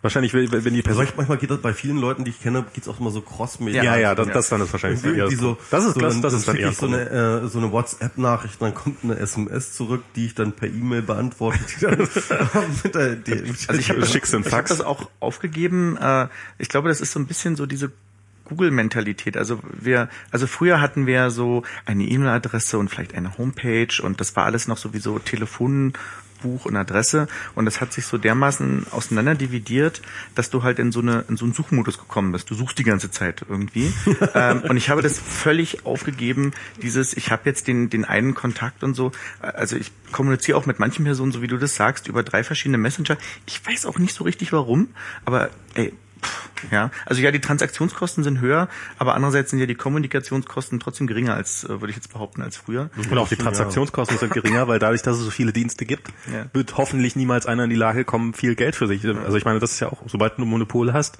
äh, kann man ja anfangen, dafür Geld zu nehmen. Und das stimmt schon, ja. Ja, also es ist halt, ähm, es ist halt Vor- und Nachteile, es, es nervt mich aber schon ein bisschen. Ich würde ganz gerne, also ähm, es gibt ja dann ja immer irgendwie so dann doch Programme, die es dann schaffen, ähm, so, so Kommunikation wiederum zu bündeln, also sowas wie Adium, halt so, so, so ein, wie heißt das, Multi-Messenger-Client, ja. was ja, also äh, die dann halt verschiedene Protokolle sprechen. Ja. Mm, und eigentlich dafür bräuchte es einen neuen Approach, halt wirklich zu sagen, so den ganzen Scheiß ist alles wieder in, einen, in eine, in ja, eine App nee. Das ist aber nicht, also ich meine, das werden die Hersteller dir natürlich auch nicht fördern, weil natürlich will Facebook, dass du die Facebook-App nimmst oder, mhm. oder die Webseite, weil sie halt von Werbeeinnahmen leben. Das mhm. heißt, die sind nicht daran interessiert, dass du eine, eine werbefreie Messenger-App nimmst. Google genauso. Das funktioniert ja, aber irgendwie funktioniert halt auch alles nicht perfekt. Ne? Also Google Hangouts funktioniert nur super, wenn du es äh, über den, eigentlich über den Browser machst, weil dann hast du die ganze Chat-Historie da und so. Du kannst es auch über Adium benutzen, aber dann fehlt dir zum Beispiel das, äh, was du schon im, im anderen Fenster hattest und so einem Kram. Also dir fehlen einfach Sachen. Und ich benutze, ich starte manchmal auch Adium oder Nachrichten unter OS X, wie das jetzt heißt auf Deutsch. Ähm, Messages? Und, ja, genau. Und mach's okay. danach wieder zu und denk so, pff, dann, ja, egal. Also, also ich habe Messages den ganzen Tag über offen. Ja. Das ist so das Tool, über das ich sehr viel chatte. Mhm. Aber ich finde, ich finde so, so dieser, dieser, man muss, man probiert alles in einen Client zu packen. Den Ansatz, der, äh, den finde ich auch, der, der ist immer schwer, weil das ist immer so, das äh, ist immer der Versuch, äh, vielen Diensten, also ich meine jetzt, äh, mag jetzt sowas gehen wie bei AIM und Google Talk und äh, XMPP, klar, oder äh, meinetwegen auch noch iMessage. Wobei schon bei iMessage, finde ich, an, wird's fängt es an problematisch zu werden, weil da ist halt die Wahrscheinlichkeit, dass auf der anderen Seite jemand sitzt, der das gerade auf seinem Telefon kriegt und der einfach nicht so schnell tippen kann wie du und der es vielleicht äh, als unhöflich empfindet, wenn du so schnell äh, mit mit massiv Nachrichten zuballerst und er kommt nicht dazu, die, kommt nicht dazu zu antworten, ist das vielleicht schon ein bisschen ähm, was anderes und spätestens wenn du sowas wie Snapchat hast, das funktioniert, also da könnte man jetzt natürlich auch sagen, das probieren wir irgendwie ein Adium reinzuziehen. Das ist aber, lustig. Aber das das geht halt eigentlich, also es geht halt einfach nicht, weil nee, es, nee, ist, was, es ist was anderes. Ja klar, das, das abgesehen davon. Mhm. Ähm, aber es ist auch, ich glaube, es ist auch so von vom. Finde ich lustig, wenn sie eine API anbieten. Irgendwie muss es eine geben, weil es gibt alternative Snapchat-Clients, die die Bilder speichern. Echt? Okay. Ja. Ja, die haben wahrscheinlich einfach die, die, die, die, Sicherheit von denen scheint ja äh, scheint ja, also sie scheinen ja ein, äh, ein, ein Kurzzeitgedächtnis in der Länge ihrer maximalen Bildeinstellung zu haben, mhm. weil äh, bei Snapchats gab es ja auch diesen jetzt diesen äh, kleinen Skandal, dass äh, irgendjemand sie gewarnt hatte, dass man ja ihre Datenbank total easy abgreifen könnte, indem man einfach komplette Nummernblöcke also man kann über seine, wenn ich das richtig verstanden habe, über seine, also man kann Telefonnummern eingeben und kann sehen, hat ein, gibt's ein, hat jemand mit dieser Telefonnummer einen Snapchat-Account. Mhm. Und da hat jemand, ein Sicherheitsforscher darauf hingewiesen, so, ähm, ja, man kann einfach beliebige Telefonnummern durchprobieren und kann da komplette Telefonnummernblöcke also abfragen. randommäßig Telefonnummer generieren und reinschmeißen. Genau. Und irgendwie äh, bei allen. Äh Wie Wardialing damals äh, in den 80ern. So. Also bloß halt, äh, bloß halt mit paar zehntausend äh, Telefonnummern pro Sekunde. Ich habe hab den und, auch runtergeladen. Genau. Und dann. ich dachte, da wären Bilder drin, aber nein. ich habe ich hab nicht mal runtergeladen. Ähm, und und dann haben sie halt äh, gesagt, das ist ja so eher so ein theoretischer Angriffspunkt, in der Praxis funktioniert das ja gar nicht, woraufhin dann, äh, das ist ja so, als ob jemand ruft Hemmung, äh, äh, paar Tage später dann halt äh, vier Millionen Snapchat-User-Adressen aufgetaucht sind, die genau auf diese Art und Weise gewonnen sind. Also, dass deren API jetzt nur so mittelgut geschützt ist gegen so eine Form von Angriffen ja. äh, oder gegen so alternative Clients, ja. wundert mich jetzt nicht so extrem. Hm. Aber ja, du wolltest ablenken, ähm, denn wir wollten eigentlich über dich reden. Ach ja. Du hast auch noch einen Podcast, ich habe mir gerade die letzte Folge angehört. Ähm, Ach, das Podcast. Das ist, genau. Oha. Leitmotiv CC. Leitmotiv.cc kann man finden, ne? Ist ja. richtig? Ja. Das sind auch schon schöne Folgen, äh, äh, zum Beispiel mit Autofokus, die wir auch mal einladen hm. sollten. Ja. Ähm, und die letzte Folge war jetzt mit einer äh, Archäologin. Mhm. Elisabeth Lindinger. Elisabeth Lenninger. Lindinger, Lindinger. Lindinger, ja. wo Hallo, sie Lisa. über, über Archäologie reden einfach. Und, ja. und über ähm, ja, virtuelle Repräsentationen von Räumen und äh, so ein bisschen related zu archäologischen Geschichten. Das fand ich sehr, sehr hörbar. Also ich kann das ja mal kurz anreißen, weil es wirklich spannend ist. Plug das mal. Ähm, die äh, Elisabeth Lindinger forscht über Lebensbilder. Ich habe das im Podcast mal Lebensbilder genannt, bis sie mich irgendwann äh, korrigierte. Ähm, das sind die Bilder, die Archäologen anfertigen ähm, für Museen und Bücher, um ihre sozusagen ihre Forschungsergebnisse anschaulich darzustellen. Und das kennen wir auch so aus Lehrbüchern, so das Bild vom Neandertaler, ja, der irgendwie so dasteht. Und dann sagte sie mir, ich weiß gar nicht, ob es ein Podcast war oder schon vorher, ähm, ja, Neandertaler hatten keine Keulen und keine äh, und keine Lederschürze. Und ich so, Hä? Was? Weil das war, das war so mein, mein Bild von ja. Neandertaler. Dann sagte, nee, äh, dafür gibt es überhaupt keine Funde. Und ähm, das ist jetzt so, so ein ganz plakatives... Jedenfalls keiner Hinweise darauf, dass sie Keulen haben. Ähm, äh, wurden halt keine Keulen gefunden. Aber das eigentlich Interessante ist, äh, wenn du dir halt anguckst, wie immer das zeitgenössische Rollenmodell ähm, sich da wiederfindet. Also ganz jetzt eben erst umstritten, da hat es ja zum Beispiel gesagt, dass Frauen eigentlich ganz oft immer auf den Knien sind. Also ständig sind Frauen auf Knien auf diesen Lebensbildern. Das stimmt. Du siehst irgendwas aus dem Mittelalter, eine Frau ist auf den Knien und putzt irgendwie. Ähm, und äh, das ist, das fragt sich, auf welcher archäologischen Basis äh, finden diese Interpretationen statt, weil die Es finden sind einfach viele Knieabdrücke im Boden. Genau, es sind viele, genau, sehr weibliche viele, viele versteinerte Knieabdrücke.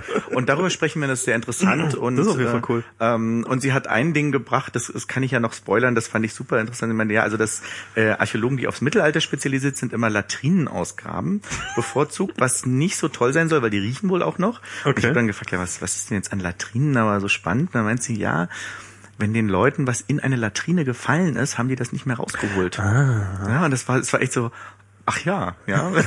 ich würde aus der Toilette auch nicht unbedingt alles wieder rausholen. Ja. Äh, das heißt, da liegen einfach so, so Zufallsfunde plötzlich drin, die in so einem bestimmten Klima auch noch so, so äh, ähm, äh, konser konserviert wurden irgendwie. Das fand ich schon spannend. Also ich werde jedenfalls nicht Mittelalter- Mittelalter-Archäologe. ist gut, dass wir das geklärt haben. Aber das ist das mit dem, dass ich immer das Zeitbild so rein, das ist, äh, hat mich irgendwann äh, das auf Jesus-Bildern, äh, ist ja auch, sieht man ja auch immer so, so quasi gerne das drumherum. Und das sind auch meistens irgendwelche, die haben Mittel, Mittelalter-Ritterrüstung an oder sowas. Das ist halt so, wie es fr früher war, so Genau. aus Perspektive 14. Jahrhundert, dass das Genau. Römer waren und so, das ist den wenigsten bewusst. Ja. Und das ist, also das ist, ist auch immer sehr lustig, dass das auch so ein sehr mittelalterliches äh, Idealbild ist, dem das Ganze entspricht. Ja. Und äh, die Hautfarbe von äh, Jesus natürlich, brauchen wir glaube ich gar nicht drüber zu diskutieren. ja, wobei das ja, weiß nicht, wie klär, geklärt das ist. Ne? Auf jeden Fall ist es nicht so extrem sicher, dass er weiß war. Nee, auf jeden Fall. Und- ähm, ähm, aber noch weiter in der Vorstellungsrunde, weil äh, bekannt ist, äh, ähm, äh, ist Leitmedium ja vor allem durch seinen Blog ähm, die, die Popcorn-Piraten Genau. Und äh, das, das ist ein Ex-Blog, genau. Erklär doch mal für Leute, die nicht wissen, was das ist. Was waren denn die Piraten? Die, genau. Die fangen, wir, fangen wir an, nee, fangen wir erstmal an, was waren die Piraten? ähm, Nein, brauchst du nein, nein, nein, es ist, äh, ich glaube, das Ich, ich überlege gerade, ob man das beantworten kann, aber da wir gerade äh, die, die, äh, die Anfrage der Piraten äh, in Berlin hatten, die anscheinend Interessantes zutage brachte, ist die Frage nicht ganz so einfach zu beantworten. Das hängt, glaube ich, immer sehr davon ab, welche Piraten man sich anschaut. Ähm, äh, Popcorn-Piraten jedenfalls war einfach ein Blog, das ähm, ein Jahr, äh, ungefähr ein Jahr lang ähm, über anfangs hauptsächlich unterhaltsame Geschichten aus der Piratenpartei berichtete. Ähm, das fing einfach damit an, dass mir halt irgendwann aufgefallen ist, dass ich eigentlich von der Piratenpartei September, Oktober, glaube ich, letzten Jahr, vorletzten Jahres, muss ich schon sagen, 2012, ähm, eigentlich nur noch erwartete, dass sie irgendwie lustige Stories liefern und die lieferten so lustige Stories, eine nach der anderen. Und ich dachte, na, du kannst sie einfach mal in einem Blog zusammentragen, so äh, einfach so als Serviceleistung. Und fing halt damit an. Und das, es gibt ja manchmal so Projekte, die startet man und man merkt, das war jetzt genau der richtige Zeitpunkt und das war genau der richtige Zeitpunkt, weil das so sehr schnell sehr publik wurde. War jetzt auch nicht riesig, also ich hatte in diesem einen Jahr irgendwie äh, eine Million Seitenzugriffe, was für einen Blog schon sehr erfolgreich ist, aber es ist jetzt auch keine, Ja. keine Zeitung oder so gewesen. Aber es, es hatte schon eine Öffentlichkeit und die hatte es vor allen Dingen dadurch, dass eben sehr viele Piraten dem folgten, ähm, aber auch sehr viele Journa- Journalisten, weil für die war das natürlich eine super Serviceleistung, so vorgekaut. Ähm, und ich hatte relativ früh eine Popcorn-Melden-Funktion eingebaut, ähm, wo man mir halt Stories äh, schicken konnte. Ähm, und das sorgte dafür, dass eben von meiner anfänglichen Presseschau, die ich hatte, ich relativ schnell übergang zu so die, die erste Quelle zu sein. Also während sich so manche Gates auf, auf Twitter entwickelten, habe ich sozusagen den, schon den Blogartikel zum, zum Gate geliefert irgendwie. Ja? Schnüffelst du noch im Kompromat? Ähm, ja, also ich habe ich hab auch wirklich viel Zeit darauf verwendet. Also ich habe äh, in der Zeit mh, schon so jeden, also ich habe es halt abends hauptsächlich gemacht und schon immer so zwei Stunden durchschnittlich, glaube ich, pro Tag ging irgendwie schon, Wow. schon drauf. Äh, also ich habe ja unglaublich viel Zeit in diesem Newsforum verbracht von, von den Piraten. Die ganzen, also fast alle Mailinglisten sind da drin und das kann man halt durchsuchen. Das heißt, da kann man sich halt einfach einloggen und einfach mal nach Austreten, Ausgetreten, Zurückgetreten suchen äh, und hat dann halt ähm, einfach Rücktrittsmails noch bevor die irgendwie in der Pressemitteilung äh, gelandet ist, hatte man die dann schon irgendwie da und hat dann vielleicht auch noch schon empörte Reaktionen darauf gehabt und so. Äh, Twitter war natürlich ein, ein Ding, also ist man einfach auf Twitter recherchiert. Und ich habe, sag mal, zu Hochzeiten der Popcorn-Piraten halt am Tag 15 bis 20 Mails bekommen über diese Popcorn-Melden-Funktion. Da musstest du halt alles sichten, äh, entscheiden, ist das was oder ist das nicht. Da musst du hinterher recherchieren. Ich habe versucht halt äh, eigentlich immer nur Stories zu bringen, wo ich irgendwas verlinken konnte. Ähm, das war so, ich glaube, von der ähm, Ausgestaltung her war das so ein bisschen wie das Fefe-Blog, also immer so Zitat, Text, Zitat, Text, mhm. wobei ich eigentlich versucht habe, nicht so nicht so stark wertend wie wie Fefe das Ganze zu machen. Also das war jetzt kein Vorbild, also sozusagen nur, nur, nur, nur damit. Da müssen wir müssen wir nachher noch auf die Titanic kommen. Heute. Ja. Ähm, äh, aber einfach sozusagen nur um, um das Blog zu beschreiben. Es war, ich habe meistens ein zwei Sätze geschrieben, dann kam ein Zitat aus einer Mailingliste oder ein Tweet, wieder ein mhm. paar Sätze, wieder ein Tweet, äh, so und das. Sag doch wie ein Nerdcore, der macht das auch so ähnlich. Äh, das lese ich nicht, wahrscheinlich. Ich hab, lese auch nicht regelmäßig, aber ja, René macht das relativ René ist 40 geworden. Herzlichen Glückwunsch. Ist er? Herzlichen Glückwunsch. Herzlichen Glückwunsch. Der fand, aber den habe ich kennengelernt auf der Republika, auf der letzten. ja. Und der hat total abgefeiert wegen. Äh, äh also ich, ich muss ganz ehrlich sagen, ich habe meine, ich, ich habe Twitter nicht mehr verstanden, wenn ich nicht erst Popcorn-Piraten gelesen habe, weil ähm, sich alle, ohne das zu verlinken, ne, also in meiner Timeline irgendwie auf den letzten Post immer oder den neuesten Skandal ja. bei, bei Popcorn-Piraten bezogen haben und ich wusste immer nicht, wovon reden die überhaupt. Und ich und, und ganz oft hat es dann geholfen, einfach auf Popcorn-Piraten zu gehen und zu gucken, was war denn da jetzt gerade wieder los und um zu sehen, worüber meine Timeline spricht. Ja. Ich glaube, das ging auch vielen Piraten so. Also ich habe tatsächlich das Gefühl, ich war, äh, also du, du hast ein ambivalentes Verhältnis zu den Piraten, wenn ich das richtig verstanden habe. Also jetzt äh, ein dialektisches.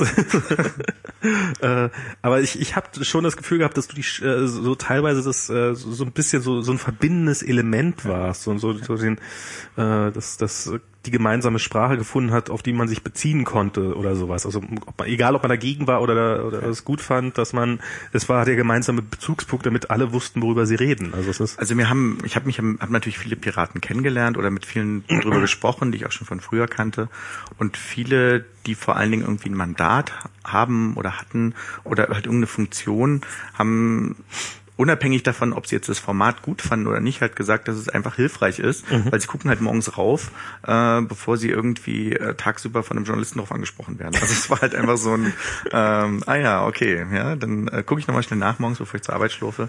Und ähm, für mich war das ja auch wirklich ein Experiment, also dann ab so einem bestimmten Punkt, äh, deswegen habe ich es auch irgendwann beendet, weil man Experimente ja auch beendet. Ähm, und äh, ich fand das spannend, diese Reaktion darauf. Ähm, und das hat auch lange gedauert, bis die, also ich habe das ja beendet im Oktober, November, ich glaube glaub Oktober letzten Jahres. Und das hat, also auch heute kommen ab und zu noch Tweets so, ach, hätten wir doch die Popcorn-Piraten wieder. Also ich muss ganz ehrlich sagen, ich habe äh, bis heute äh, Holocaust-Relativierungsentzugserscheinung. ich habe manchmal so Zittern in der Hand und dann also ich hatte, weiß ich, da fehlt mir einfach irgendwie jemand, der gerade dämlichen. Vergleich raushaut. Oder, oder, einen, oder einen geilen Hitler-Vergleich raus. Also es fehlt einfach. Also ich hatte, ich hatte natürlich nach Schließen des Blogs äh, auch echt sagen wir mal, so eine Art Entzugserscheinung erstmal, ne? Weil wenn du jeden Abend zwei Stunden lang was machst mhm. ähm, und du ja auch, äh, ich habe natürlich auch un un unglaublich viel abgefeiert, ja. Also was waren ja, äh, es waren viele Sachen waren traurig, aber unglaublich viele waren auch einfach total lustig. Ähm, und das war dann so beendet und danach musste ich mich auch dann natürlich auf Twitter zurückhalten, weil es war ja noch so die, diese nach der Bundestagswahlphase, wo ja dann so viele mit, äh, mit Pauken und Trompeten irgendwie ausgetreten sind und den Rücken gekehrt haben oder wir zurückgekommen sind. Und ähm, da habe ich dann eigentlich auf Twitter normale Kommentare geschrieben, so wie ihr das auch macht, aber bei mir kam natürlich sofort immer als Antwort, ah, kannst wohl nicht äh, ablassen, machst du den Blog wieder auf? Und dann musste ich mir wirklich so ein, so ein Schweigegelübde. Verdammt, mir fällt gerade auf, wir haben gar keine Shownotes diesmal, ne? Doch, ich glaube, Blumenkraft schreibt. Ja, echt? Okay. Ja. Achso, ich habe ich hab vergessen, das im Chat zu schreiben. Ich habe in, nur in die, in die, äh, in, in die Podcast-Description habe ich reingeschrieben. Kommt mal in den Chat, äh, da gibt's Beschwerden darüber, dass da zu wenig los sei, bitte. Äh, wenn ihr jetzt gerade hört und nicht im Chat seid und äh, oder nur idelt. Ähm, und Shownotes schreiben natürlich auch mal sehr gerne, damit Blumenkraft da ein bisschen entlastet. Du schmeißt doch mal den Link in den Chat, oder? Genau, ne, oh, ich muss, ich muss, äh, sehr gut. Ich, äh, genau. Ähm, ich fürchte, ich muss jetzt ganz dringend äh, kurz verschwinden, aber ich wollte eigentlich. Ähm, Dann ja, ich finde erstmal. Ich, also, aber auf jeden Fall. Ähm, verschwinde in Ruhe. Ich habe tatsächlich das Gefühl, dass äh, die die also wenn ich was über Piraten wissen wollte, dann also ich hab deinen Blog immer abonniert gehabt und äh, seitdem sind sie, was, was vielleicht auch gut tut, äh, dass, dass ich nicht mehr so das Auge, nein, also dass sie ein bisschen auf der Öffentlichkeit gerade raus. Ich habe das Gefühl, dass sie, sie haben ja diesen letzten Parteitag jetzt gehabt vor ein paar Tagen. Ja, von dem ich erst eigentlich mitbekommen habe, als er anfing. Ja, ja. ja wie, wie, wie so ne? viele. Genau, ja. Und so, ich habe erstens nicht viel, nicht viel Feedback gekriegt, aber ich habe das Gefühl, dass so diese diese ganze Krakelaufregung so ein bisschen raus ist. Und Oh, Fahngate. Ich sag nur Fahngate. oh ja, oh Gott, ja. Oh. Ja, Äh, erzähl, also, äh, erzähl kurz du, du es, es, gab eine Antifa-Fahne, äh, ich weiß nicht, ob es eine war oder mehrere. Ich habe es auch wirklich nur peripher mitbekommen, weil ich, ich ne, Schweigegelöbnis. Ähm, äh, es gab also eine Antifa-Fahne und die Piratenpartei ist ja intern bis aufs Blut äh, zerstritten, was nun mit pro Antifa oder nicht Antifa ist. Also gerade der Berliner, das Berliner Umfeld der Piraten ist halt sehr stark in dieser linken, eben auch Berliner Szene verankert. Und es gibt aber auch, sagen wir mal, die Nordrhein-Westfalen und Hessen und, und München, die natürlich aus einer anderen Ecke kommen. Und es gab eine große Diskussion darüber, ob diese Fahne jetzt abgenommen werden soll oder nicht. Und ich weiß nicht, ob sie die ab- abnehmen mussten, aber das gab war ein langer Nachhall darüber. Also wohl in der ähm, äh, auf der auf, äh, in dem Parteitag selber war wohl äh, war es wohl relativ ruhig. Also es hat glaube ich nur so ein oder zwei Leute haben sich jedenfalls öffentlich darüber Ja. echauffiert, aber auf Twitter ging dann halt ziemlich viel rum. Ja. Und äh, im Nachgang äh, wird jetzt viel geblockt und in der Mailingliste Verschwörungstheorien ausgepackt, wie die linke Antifa äh, die Piraten unterwandert, indem sie gezielt ihre Leute überall an die äh, also es ist halt schon wieder total peinlich. Also ähm, ich sag mal so, wenn es halt nicht total irrelevant wäre, dann wäre tatsächlich ein Popcorn-Piratenblock gerade schon wieder befüllbar. Ähm, aber eigentlich interessiert das ja keinen mehr. Also befüllbar auf jeden Fall. Ne? Ich habe mit meinem Blog auch nicht aufgehört, weil es nicht befüllbar ist. Ich habe aufgehört damit, weil ich einfach festgestellt habe, da sind wir bei bei dem äh, bei den Fernsehserien, dass die Geschichte halt einfach auserzählt war. Also ich wann, konnte, wann bist du denn über ihn hergesprungen? Piraten Oder wann sind den die Hai Piraten? gesprungen. ich konnte einfach kein, keine neue Geschichte mehr erzählen. Die Piraten sind über den Hai gesprungen und er ist der Chronist halt. Ne? Und ich habe einfach ähm, dann, ne, du musst ja überlegen, mache ich das jetzt noch zwei Jahre weiter, jeden Abend zwei Stunden oder nicht? Und es gab nichts Neues mehr. Und dann äh, habe ich aufgehört. Und die Wahl war vorbei, äh, ich glaube vier Wochen oder sechs Wochen. Das wurde mir natürlich auch angekreidet. Mhm. Ähm, dass ich äh, ähm, äh, ja natürlich nach der Wahl aufhöre äh, und damit sozusagen das Wahlergebnis ja eigentlich nur beeinflussen wollte. Worüber unterhält man sich denn, wenn äh, wenn man so alleine ist? Ist jetzt so lauschig hier. Nö, wieso? Ähm, äh, wir können uns noch weiter unterhalten. Ja. Ähm, wir können uns noch ein bisschen über Spackeria unterhalten. Du warst ja auch ähm, oder bist ein äh, Protagonist der Spackeria. Ich sehe auf jeden Fall, also sofern es die Spackeria überhaupt noch gibt, ehrlich gesagt. Also das Blog wird ja irgendwie gar nicht mehr befüllt. Ja. Und äh, der Twitter-Account äh, macht noch was und das letzte Mal habe ich gesehen, dass du was getwittert hast. Und, Ja. Ähm, Ich glaube was über dich, oder? Sogar kann das sein? sein. Ja, ich habe einen Artikel von dir mir- verlinkt, ja. Das ist ein Artikel von Du bist mir. ja thematisch nicht ganz weit entfernt. Das stimmt ja. Ja. Ähm, und äh, ja, also also das ist also. Äh, kannst du da vielleicht was zu sagen? Also wir hatten jetzt ja Tante das letzte Mal, da haben wir gar nicht gefragt, aber ähm, also Tante war dann ja eigentlich hauptsächlich der Hauptbefüller des Spackeria ähm, Imperiums. Ja. Und äh, äh, warum warum macht ihr das nicht mehr? Also warum passiert da nichts mehr? Ähm, also es, in, in den letzten Wochen wurde ich mehrfach angesprochen ähm, mit dem mit dem äh, sozusagen mit dem Satz, na Spackeria ist ja jetzt tot wegen Snowden, ja. Ähm, also die die Spackeria sozusagen ist jetzt äh, in Schockstarre zerfallen, weil der Überwachungsskandal so groß ist, dass äh, auch die Spackeria sich jetzt nicht mehr traut, äh, etwas über über Postprivatsphäre zu sagen, was in meiner Wahrnehmung also nicht nicht äh, entgegengesetzt ist, aber ähm, es ist ja nicht so, dass die Spackeria gesagt hat, ihr werdet nicht nicht überwacht, äh, sondern eher ähm, gewarnt oder darauf hingewiesen wurde auf diesen äh, auf diesen Kontrollverlust.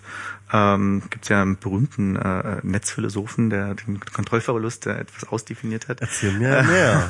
ähm, Sehr ja. sympathischer junger Mann. Ja. Ähm, und also für mich, ähm, also ich glaube, es findet in den einzelnen Blogs was statt. Ich meine, also Tante Genau, bloggt Tante bloggt viel. halt einfach, äh, bloggt halt ziemlich viel, aber halt auf seinem eigenen Blog halt. Genau. ne, äh. Also ich, ich persönlich find, äh, fand Spackeria an sich als Veröffentlichungsplattform selbst noch nie besonders interessant, weil ich unter den nahen Namen allein wirklich dramatisch leide. Also es ist, äh, der tut mir wirklich körperlich weh, den auszusprechen. Ähm, Das auch Und bescheuert, ja. ähm, und, äh, zumal er sich, zumal der Name Spackeria sich über eine, sich über eine Abgrenzung definiert äh, und eigentlich, also ne, der, der kommt ja sozusagen aus dem aus dem Datenschutzumfeld. Ich werde jetzt die Geschichte nicht zum 5000. Mal wiederholen, ähm, aber er, äh, der Name Spackeria ist ja eine Abgrenzung gegenüber äh, da, pff, Datenschutz Aluhut oder wie, wie auch man was äh, sagen will. Der war, der war schon lustig. Der war eine lustige Trollaktion, das muss man auch sagen. Aber ähm, sich die ganze Zeit über über etwas Negatives zu äh, zu definieren ist blöd. Der Name ist nicht schön und ähm, äh, es eigentlich zeigt es nicht.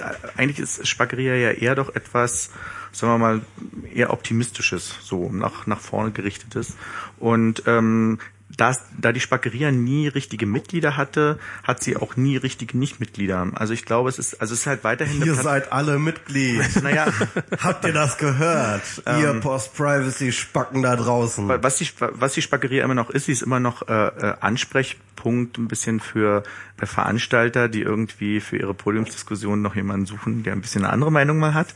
Ähm, also da kommen halt immer wieder so, so Sachen rein, irgendwie dann von der Böll-Stiftung war, war ich letztens, äh, ähm, also so, so Anfragen.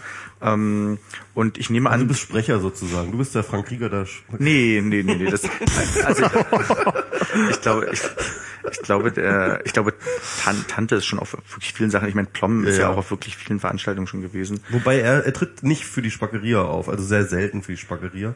Ja. Ähm, er, Ich wird das schon, auch- er wird schon auch als Christian Heller immer gebucht, Ja. weil er ja auch einfach das Buch geschrieben hat. Ne? Nee, aber ich, Also- ich meine jetzt wirklich nennen, aber die, also die, die Kommun der Kommunikationsweg über Spackeria war, äh, ist jetzt auch ein bisschen Moment ruhiger, aber ähm, das kommt dann drüber rein und wir weisen das dann einfach hier, schicken das einfach weiter. Manchmal ist ja einfach, ob das jetzt in, äh, eher im Westen oder eher im Osten oder Norden oder Süden des Landes ist, das spielt ja auch eine Rolle. Ähm, aber äh, für mich ist Spackeria nicht tot. Es gibt halt einen Chat, wo vielleicht 10, 15 Leute sind. Ähm, man so ein bisschen sich, sich äh, aktuelle Links irgendwie teilt, ab und zu wird ein bisschen diskutiert. Es ist so ein bisschen so ein Gesprächsclub zurzeit irgendwie und ähm, das damit kann ich gut leben. Ein Debattierclub. Gut. Ja, genau, ein Debattierclub. Ja. Gut. Ich würde sagen, Max, es ist jetzt Zeit für Tabea Rösler. Rösner. Rö Rösner? Rösner. N mit N hinten? Ja. Okay, Rösner, okay, Tabea Rösner. Und ich, äh, und für mich auch die Zeit aufs Klo zu gehen. Obwohl, nee, ich finde die Story ja gar Also, du nicht. wolltest diese Story ja hören, ne? ja hören, ja. Ähm, Ich ja, warte noch, ich warte noch. Ich die Story. Also es fing, da, es fing damit an, dass am Montag irgendwie war das wohl. Also es ist, muss man dazu sagen, ähm, meine Frau äh, äh, arbeitet im Bundestag für Tabea Rösner.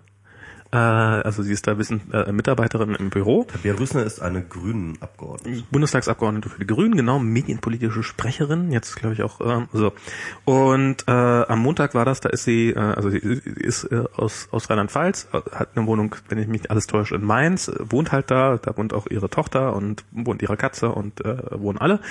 Und ähm, und äh, die sind, äh, es ist halt am Montag, äh, wollte äh, nach Berlin fliegen, hier wieder zur, zur Sitzungswoche oder was auch immer gerade ist.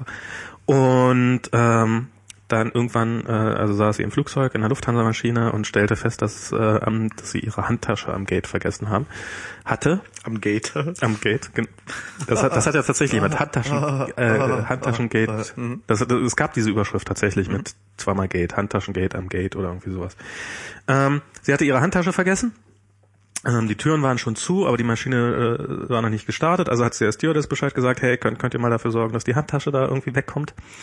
Ähm, woraufhin dann irgendwie, ja, was kann man denn da machen? Und hm, hm, wurde halt entschieden, na, wir haben eh noch keine Starterlaubnis. Also haben sie irgendwie dieses Ding, äh, die, die, die Handtasche eher reingebracht, ähm, was jetzt ein bisschen spektakulär war, weil äh, dieser, dieser, dieser Saugrüssel, der da dran ist an den Flugzeugen, wo man reingeht, schon weg war und darum ist halt über diese Hebebühne, über so eine äh, Lebensmittelhebebühne oder wo normalerweise die Sachen an Bord reinge ist das reingehievt worden, hat sie ihre Handtasche gehabt, alle waren glücklich. Zwei Tage später, Berliner Kurier, Titelseite, wirklich die einzige Geschichte auf der Titelseite, Riesenbild, äh, wegen Handtasche Flugzeug aufgehalten. Bla bla bla. So. Und von da ab ging die Hölle los. Weil, also irgendjemand hatte diese Geschichte halt, hatte sie erkannt. Das, die, die Crew scheinbar nicht, weil sie hat das wohl gar nicht gesagt und ich glaube auch nicht, dass sie das mitbekommen haben, weil sie ist jetzt eher auch nicht jemand, der, also ich meine, wer kennt schon alle 600 oder wie viele sind Bundestagsabgeordneten? Und Ich wusste ja nicht mal, dass die Rös näher heißt. ja, das, das ist, ähm, Größer? der Pierre Rösner. Ja, ja. Ja, ich wollte ja, gerade einen okay. schlechten Witz mit Philipp Rösler machen, aber ist okay. Und äh, ja, und dann hat sie halt, ich glaube, ich glaube, Diana korrigiert dich auch jedes Mal, wenn du ihren Namen sagst. Egal. I never know. Und äh, ja, und auf jeden Fall ist das, äh, hat das dann der Berliner Kurier übernommen, damit auch das Hamburger Abendblatt, äh, damit auch der Kölner Express, weil das alles im Wesentlichen dasselbe ist.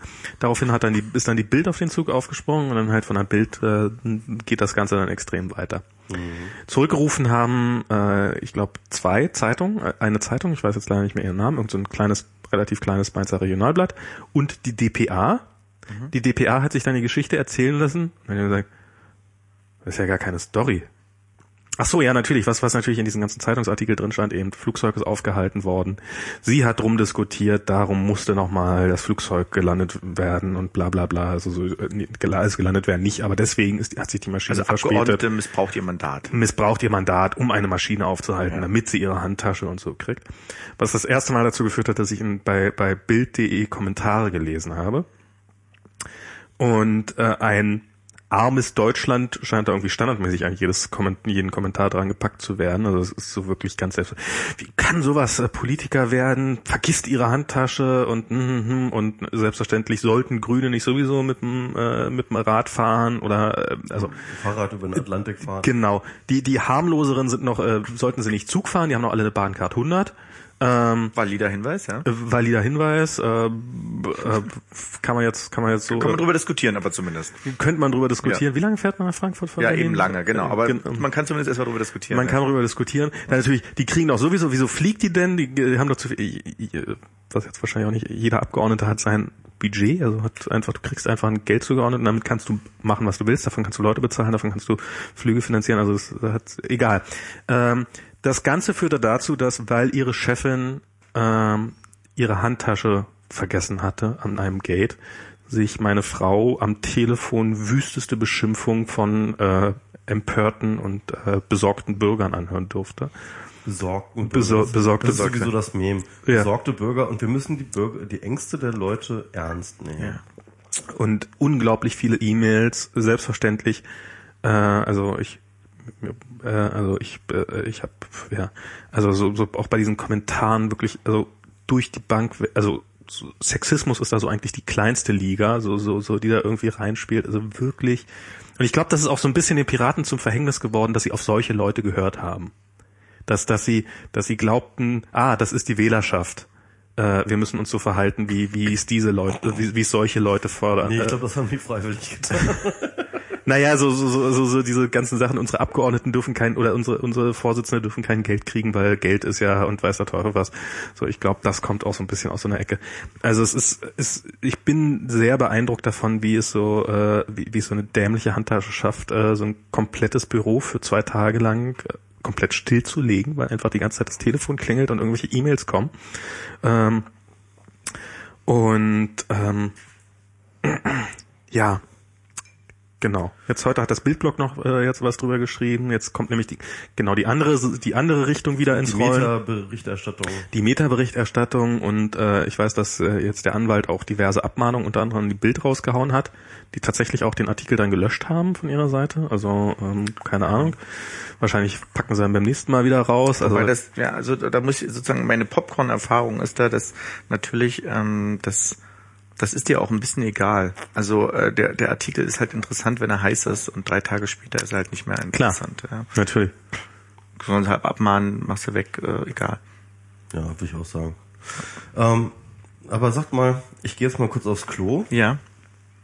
Miss Propeln, ähm, aber erzählt doch noch mal der Hörerschaft äh, von Von deinem tollen Buch? Nein. Nein, das, das können wir, das, das können wir auch noch mal planen. Ja, nachher. ja, ja. Aber, aber, äh, aber nee, ich wollte ich, ähm, von der der tolle Artikel von dem Lobo Sascha. Ach, von dem Lobo, Sascha. Und jetzt gehst du raus. Das, das ist ja wirklich Das jetzt. ist ein interessanter Move. Ja, Ja. merkwürdig. Da muss er danach. Wie, wie lange braucht er denn so durchschnittlich? Wir können auch einfach abwarten. einfach, einfach schweigen. äh, hast du hast du ihn denn gelesen? Ich habe den Artikel so gelesen, wie man Internetartikel liest. Also Ah, okay. die ersten, der war ja relativ lang. Dann ja mehr als ich. Die Nein, ich, erste- ich habe ihn tatsächlich auch Die gelesen. ersten ab. Ach nee, Quatsch, ich, nein, ich habe den gehört. Du hast du hast die Jens Best Version, die Genau. Vertonung gehört. Genau. Jens Best hat den, hat den Artikel vorgelesen und ich fand das eine großartige Dienstleistung. Ich wünsche mir schon lange einen, einen Vorleseservice für Online-Content, der gut klingt. Mhm. Und äh, ich meine, Jens Best ist jetzt kein professioneller Leser, aber hat eine relativ angenehme Stimme. Ähm, und das, ich fand das ganz groß. Ich, Du bist hervorragend bei eingeschlafen. Da war, jetzt war ja eine, es war immerhin eine 15 Minuten, da fällt ihm auch mal auf, wie lange man eigentlich braucht. um Ja, ja, das ist, ist das, das, das habe ich mir auch gedacht. Deswegen, ich habe den Artikel von Sascha Lobo komplett Wort für Wort gehört. Und danach bin ich nochmal, als er dann endlich online, der, das war ja so, der war ja angekündigt, äh, dann, äh, man konnte den halt nicht online lesen, deswegen wurde der ja auch vorgelesen. Ja, ja, ja, ja. Äh, Sascha Lobo selbst hatte den ja irgendwie so ein verpixeltes Bild getwittert. Ähm, dann, ähm, Genau, dann hat Jens Best den vorgelesen. Später kam dann so irgendwelche schlechten Copy-Pastes im Pastebin und so. Ähm, das wär, genau, das heißt, Ich mache das so, wie ich es bei Serien mache. Ich warte, bis ein vernünftiger 720p bei BitTorrent, also oder dann in dem Fall bei FAZ.de, das war das, das Pirate Bay des, Ja. des Presseartikels, habe ihn dann gelesen. Also Also ich fand die, die Vorleseleistung, ich, ich möchte äh, Jens Best und andere dazu ermutigen, äh, öfters, öfters Artikel vorzulesen. Wir haben das ganz schlau gemacht, MS Pro. Wir sind einfach äh, äh, um den Inhalt des Artikels wir, wir sind auf der Metaebene. Genau, wir sind auch auf der auf der äh, medienmateriellen Ebene, wie der Artikel zu uns gekommen ist. Genau. Ähm, So, äh, wer euch den kredenzt hat oder was? ja, Jens Best. Also in, in, in Kaspers Fall. Ja. Okay. Du, du hast ihn also erst gelesen, als er dann endlich äh, Ich habe angefangen, ihn von Jens Best zu hören, aber das war dann so, äh, Jör, was Jens Best? dann dreh mal das dein Mikrofon ein bisschen besser hin. Ja, was ist mit Jens Best? Das hast du gar nicht mitbekommen. Nee. Der Artikel war doch anfangs nicht online Ja. äh, und äh, viele haben ja dann so, ja, ich habe jetzt hier eine äh, FAS, also es war ja die Sonntagszeitung und haben dann so drüber getwittert, dass sie ihn gerade lesen und da war schon Ich klar, mir den auch geholt. Ich Genau. mir die, die FAS gekauft. Du hast sie gekauft? 3,60 Euro, die gekauft, ne? ja. Oh Gott. Ähm, und Jens Best hat äh, den Artikel einfach vorgelesen und das auf Soundcloud online gestellt. Ach, geil. Und das war wirklich, war, es war ein guter Move. So. Ja, Jens kann das auch gut, glaube ich, oder? Ja, na, weil Du der hast hat, das ja, Mikrofon schon wieder scheiße, Michi. der hat ja so eine. Ich glaube, du musst mich einfach mal lauter machen. Nee, wenn ich dich lauter mache, bringt das nicht so irre Hallo, viel. hallo, hallo? Doch, doch. Also, aber du kannst das auch wirklich ein bisschen Der hat auf den Mund zudrehen. Guck mal. Ich, ich habe dir das schon so oft. Ich habe dir das schon so oft So, gezeigt. jetzt- jetzt okay. Jetzt ist besser. Okay. Hm? Jens Best hat, jetzt wusste ich, ähm, Jens Best hat ja so eine sonore Stimme, deswegen ist das sehr Ja, so ja, ja, genau. Ja. Ja, ja, ja. Du könntest auch, auch mal. Ja, ich So bin nicht so ein guter Leser, aber ähm, das Macht nichts. Das, ähm, ja, äh, ich werde ja, ich werde ja eventuell meine äh, mein Buch vorlesen. Also äh, Ja. relativ sicher. Ich äh, habe ja 15.000 angepeilt. Nee, lass uns erst, lass uns erstmal, Ja, lass uns ja. erstmal Ja, wir jetzt den Artikel machen und dann plagst du dein Buch mal vernünftig Wir hier. haben ein gutes Derailing gemacht gerade. Ja. Ähm, also Sascha Lobo hat einen Artikel geschrieben über die Kränkung. Die post-snowdischen, oder nicht post, sondern die, die, die Snowden indizierte Kränkung ähm, des Internets. Ja. Kann man das so sagen? Ja. Ja. Äh, Also er hat, äh, er hat, er hat, er hat eigentlich, ähm, also man kann das vielleicht jetzt schon so sagen, ähm, eigentlich hat er über seine Kränkung geschrieben. Ne? Also das, Ja. das hat er ja durchaus auch thematisiert, aber äh, und diese Kränkung appliziert er jetzt aber auch auf den gesamten Rest der Welt. Und ähm, also im Endeffekt, das war jetzt, also ich sehe das so als Theaterstück. Das war so, dass der der Gang nach Canossa nachgespielt, ja. die FAZ ist Canossa oder wie? Genau. Ähm, äh, und äh, ähm, dieser ähm, Sascha Lobo ist dieser, wie heißt der, Kö- König oder wer war denn das nochmal? Der Kaiser. Der, der, der, Ka- der Kaiser, der nach Canossa gegangen ist. Wie hieß denn der das? Was Karl der Große? Ich weiß es nicht. Nicht ablenken. Ist egal. Ja. Auf jeden Fall. Ähm, ähm, und Schirmacher ist der Papst? Und, und Sascha, ja genau. Und, und, und Sascha Lobo hat widerrufen. Ne? er hat widerrufen, er hat sich hingestellt. Ich habe mich geirrt. Das Internet ist doch böse. Eine Scheibe. Ich habe mich, das Internet ist doch eine Scheibe. Und ähm, und und äh, der der Rest der Text, der war relativ, ich meine, der war ja relativ substanzlos. Der das war so Beiwerk. Ja, also im Endeffekt ging es um diese Schlagzeile und das hat ja auch die FAZ in ihrer Vorabmeldung halt ne, irgendwie so Sascha Lobo Doppelpunkt. Ich habe mich geirrt oder ich habe mich im Internet geirrt. Ja und und äh, also so so groß aufgemacht und ähm, das war irgendwie das war irgendwie ein krasser Move so. Ne? Also, was Also- sagt ihr denn dazu? Also ich fand erstmals eine schöne Inszenierung. ja, es ist eine. Ja, also ja, ich, ich stehe auf Inszenierung und äh, es hat einen unglaublich hohen Unterhaltungswert. Ähm, also halt nicht nicht der Text nur, sondern dieser gesamte Sonntag. So, das war gutes Marketing. Halt vorab die Meldung, dann wusste man, da ist was. Dann habe ich auf Twitter mitbekommen, wie sich lauter Leute die Zeitung kaufen, die sich sonst die Zeitung nicht kaufen. Dann alle leer lasen. Manche so, oh Gott, ja, äh, Sascha ist abgefallen, wir müssen drüber reden. Und andere aber sagten, oh mein Gott, jetzt habe ich 3,60 Euro für diesen Text ausgegeben. Ich glaube, du gehörtest, ja, ja. du, du gehörtest auch dazu. Ähm, dann eben äh, dann die, diese multimediale Verarbeitung da von, äh, von Jens Best. Ähm, interessant fand ich, dass, äh, dass er versucht, äh, mit, mit Freud zu argumentieren. Ähm, macht dann so ein, sagt, es gibt halt so die drei äh, Kränkungen der Menschheit nach Freud. Ich weiß gar nicht mehr, welche das waren. Also das erste ist äh, die Vertreibung des Menschen aus dem geozentrischen Weltbild, also halt Kopernikus, ja, kopernikanische Wende. Das zweite ist Darwin, also das heißt die Einreihung des Menschen in äh, die Evolution, das heißt der Mensch stammt vom Affen ab und nicht von Gott persönlich, ja. Die dritte, und das ist eben Freud, äh, Freuds eigene, Ah. ähm, eigener Beitrag dazu, ist äh, die Erkenntnis, dass das Gehirn ähm, eine relativ selbstständige Maschine ist, auf die man nicht so richtig hundertprozentig kontrollieren kann. Also das heißt, Also, der, dass der Mensch dieses Über-Ich gibt. Genau, dass dies Über-Ich und das Es Ich glaube gibt, eher, dass also- es das S gibt. Ne? ja, das, ist das beides, das ja. Über-Ich, das S, äh, dass das Ich halt äh, vom Über-S und äh, Ich, äh, vom Über-Ich und S äh, kontrolliert wird. Mhm. Das heißt also, dass der Mensch nicht Herr im eigenen Haus ist. Das ist die dritte Anthropo anthropologische Kränkung.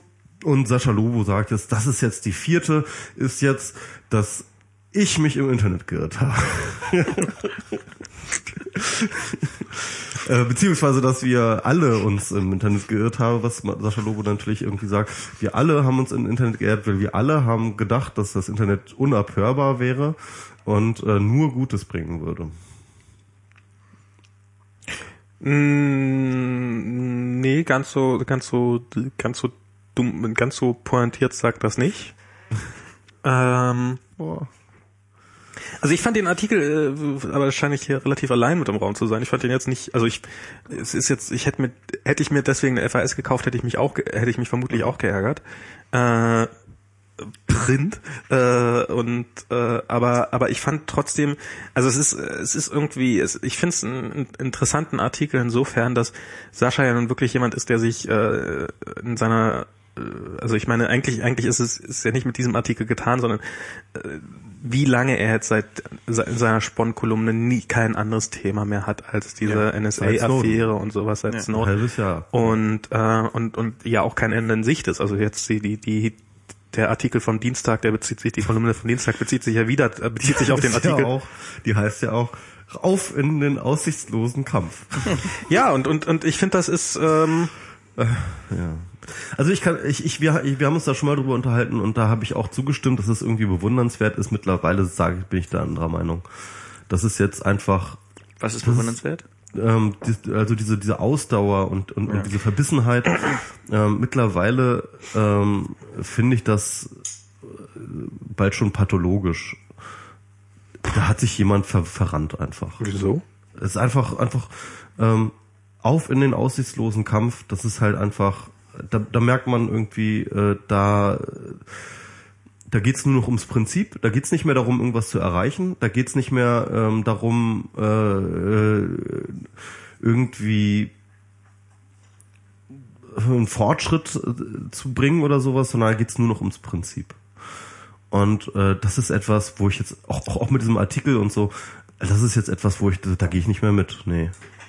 Also ich, mh, es war ja mh, über die letzten Monate, ähm, die Texte von Sascha Lobo hatten oft sowas, äh, äh, ja, hallo, hallo, jetzt bin ich besser zu hören, äh, etwas leicht, oder nicht leicht, so etwas zunehmend Traumatisiertes. So, es war so eine, mh, für mich hatte das so ein bisschen was von so einer öffentlichen, ähm, internetbezogenen Selbsttherapiesitzung im Sinne so eine Gesprächstherapie, ja, so dieses, dieses mhm. Leitklagen, ähm, wo äh, Sascha natürlich schon eben eine Kehrtwende gemacht hat, da der eigentlich etwas sehr Positives immer ausgestrahlt hat. Also mhm. so, so dieses, dieses nach vorne gehen und auch, äh, und auch einstecken können.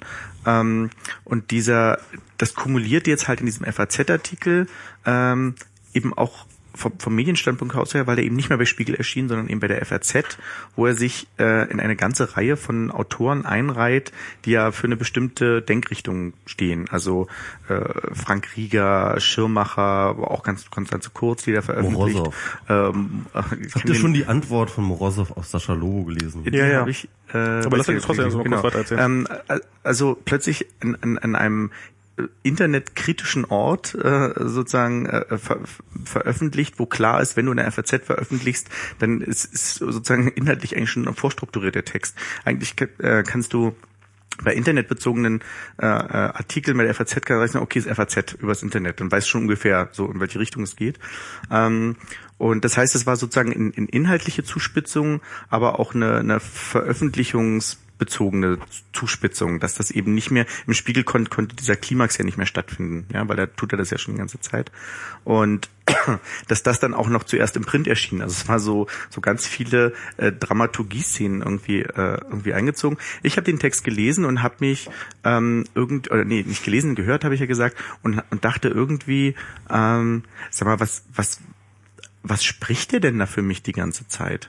Das hat mich so ein bisschen, äh, ähm, da hat er gesagt, ja, und wir sind, also hat er gesagt, ja, auch ich, aber eigentlich immer wir, wir sind jetzt alle gekränkt und ich sage, nee, nee, das bin ich gar nicht. Ähm, ähm, ich sehe das irgendwie anders. Also ich habe nicht diese, diese fatalistische Grundhaltung und ich möchte auch nicht, dass jemand, äh, der aus dieser Netzszene kommt und ich behaupte mal, ich, ich komme da auch her, paar Türen weiter, nicht so lange, nicht so aktiv, aber ich möchte nicht, dass sich jemand hinstellt und für mich sagt, äh, so, so sehen wir das jetzt und wir sind alle ganz betroffen und wir gehen jetzt in den aussichtslosen, aussichtslosen Kampf. Ähm, ich hatte über diesen Text noch an, andere Texte äh, viele Gespräche, ähm, weil in den letzten Monaten ähm, sich so ein bisschen so eine so eine Aufspaltung stattgefunden hat, für mein Gefühl, in dieser Netzgemeinde, dass ähm, Leute nicht mehr so richtig miteinander reden, die früher sehr viel miteinander geredet mhm. haben, Schwierigkeiten haben, Gespräche zu führen. Und ähm, äh, ich weiß gar nicht, ich glaube mit, mit, mit Gregor hatte ich drüber gesprochen.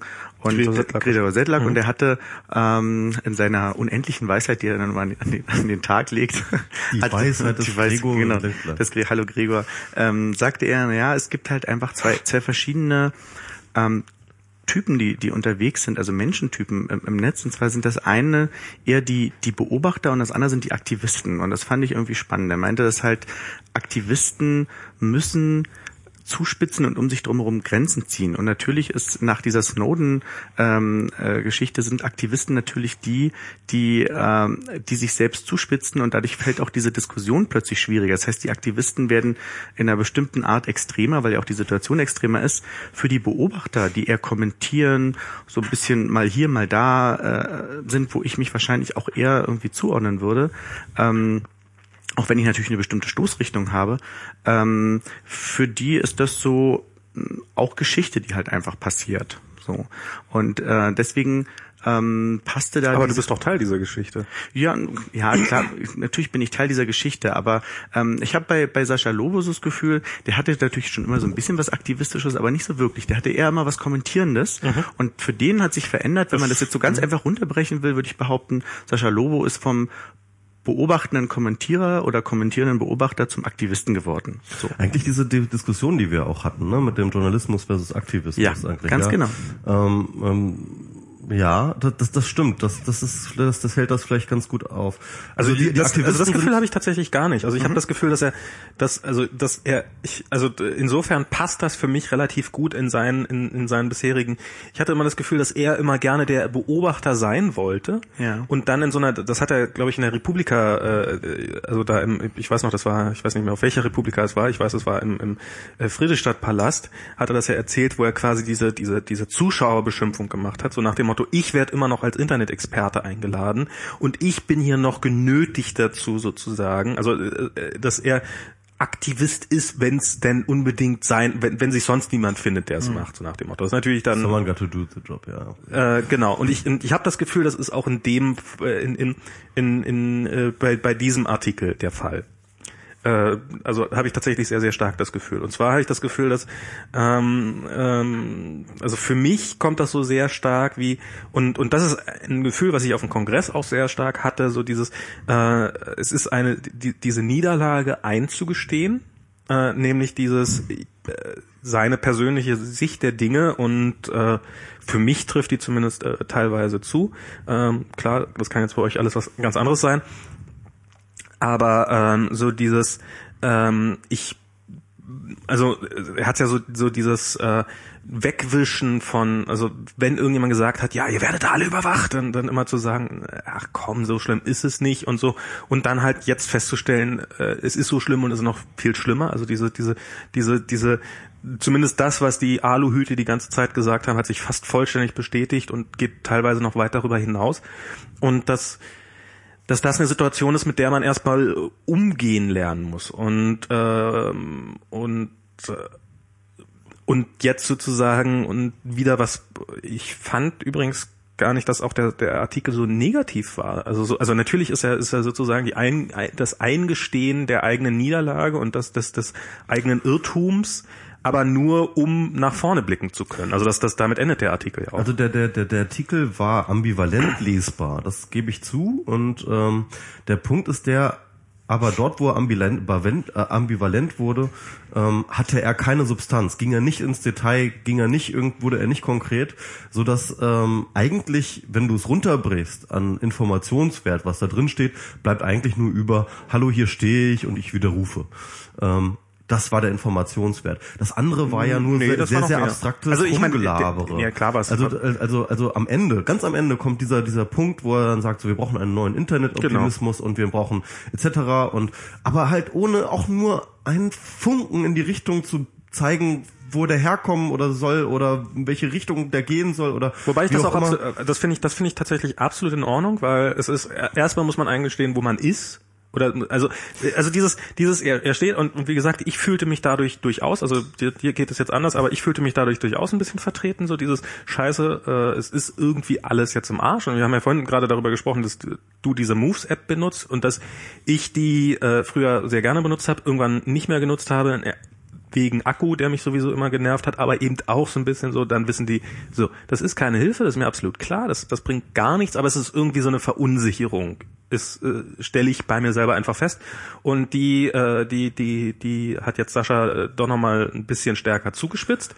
Und, ähm, und, äh, und das ist so dieses, äh, und, und, ja, und jetzt stehen wir hier und äh, können nicht anders und jetzt müssen wir halt nach vorne gucken sozusagen. Und das ist, glaube ich, die, die fand ich dafür, äh, also Info der Informationsgehalt, klar, ist, ist nahe Null. Was erwartest du? Also ähm, und, und ich finde auch ehrlich gesagt, er hat seinen Punkt verfehlt. Also ähm, er sagt halt, er hätte sich geirrt. Ähm, ähm, und wenn er sagt, okay, ich habe mich geirrt, ich habe nicht gedacht, dass äh, diese diese äh, dieses Ausmaß an Überwachung und so weiter und so fort passieren kann, mh, dann kann ich ihm das vielleicht auch so abnehmen, obwohl ich das eigentlich fast ein bisschen komisch finde, weil Wieso? ähm, äh, also natürlich haben wir alle nicht gesehen, was da für Apparaturen äh, angefahren werden, Eben. um den Scheiß zu machen. Aber dass diese Kommunikation grundsätzlich überwachbar ist, dass, äh, äh, dass, dass es dort ein Überwachungsproblem gibt, das war schon immer und zwar jederzeit ein sehr, sehr präsentes Thema in der Netzgemeinde. Immer. ne, dass es, dass es, dass es theoretisch möglich ist, äh, Und Netze das- zu überwachen. Und, das, und, und dass es auch gemacht wird und, äh, und so weiter und so fort. Das ist nicht neu. also ich würde sagen, das ist schon was Neues, aber Nein, überhaupt nicht. Ich meine, schau, wir, äh, das ist äh, seit Echolon ähm, Ja. ist, sind das Fakten. Äh, Also das waren keine seit Echolon 2001. Der Skandal wurde aufgearbeitet von der europäischen vom europäischen Ich Parlament. Das ist äh, das sind das sind keine Verschwörungstheorien, das waren Fakten und äh, und, und und schon dort wussten wir, dass alles von der NSA abgehört wird, was irgendwie geht. Also sorry, also diese dieses äh, wir hatten vorher nichts gewusst, das das ist Quatsch. Also äh, äh, davon kann man ehrlich gesagt nicht reden. Also wer, also vielleicht war es nicht so. Also wenn, bewusst, wenn für euch ja. bei Snowden nichts Neues rauskam, dann ist das Nein, nein, nein, das, das will ich nicht sagen. Das will ich nicht sagen. Also die Konkretisierung dessen, was dort passiert, ist natürlich krass, aber, aber, aber diese, dieses, ich falle aus allen Wolken, oh, die NSA hat Dinge abgehört, also, also, oder, oder das Internet ist abhörbar, das kann ich nicht nachvollziehen, echt nicht. Also das, also diese grundsätzliche, diese, dieses grundsätzlich, das kann ich nicht nachvollziehen. Dass man dann am Ende dann schon erstaunt ist, was da alles gemacht wird, keine Frage. Das haben wir, da haben wir alle daneben gelegen, ja. Naja, aber, aber, aber, aber, ist es nicht genau das, was, was er geschrieben hat? nee, was eben nicht, so eben nicht. Also mir, mir ging das, um nochmal einen Schritt zurückzugehen, als, als diese Snowden-Leaks losgingen, habe ich am Anfang auch als allererstes an, an Echelon gedacht. Weil Ich dachte so, äh, das, das ist doch aber schon vor zehn Jahren veröffentlicht worden. Ähm, äh, ich dachte am Anfang wirklich, dass so, so alte Artikel irgendwie wieder, wieder äh, aufgewärmt werden. Ähm, weil damals ja auch, äh, also diese Echelon-Überwachung war ja auch sehr sophisticated mit äh, irgendwie Satelliten hinter Satelliten, die irgendwelche Abstrahlungen äh, aufgefasst haben. Also eigentlich, ähm, und das geht wahrscheinlich ein bisschen in eine Richtung, hätte man eigentlich antizipieren können, wenn vor zehn Jahren schon äh, äh, diese Kommunikation äh, mit solchen Mitteln äh, abgefangen wurde, hätte man einfach nur weiterrechnen müssen. Ich finde auch äh, erstaunlich, ähm, dass ähm, in diesem Sascha Lobo-Text es so unglaublich neu dargestellt wird. Das ist ja, na, natürlich sagt man sich jetzt immer wieder so, wow, äh, äh, was, was die da für Technik haben, aber irgendwie auch nicht wow. Aber vielleicht ist das auch wirklich eine unterschiedliche Wahrnehmung. Vielleicht haben ja, ähm, vielleicht habe ich ja zum Beispiel äh, bei Echelon schon den Schock gehabt, ja, und habe den sozusagen jetzt zehn Jahre später nicht mehr. Ähm, Wie, wie alt bist du?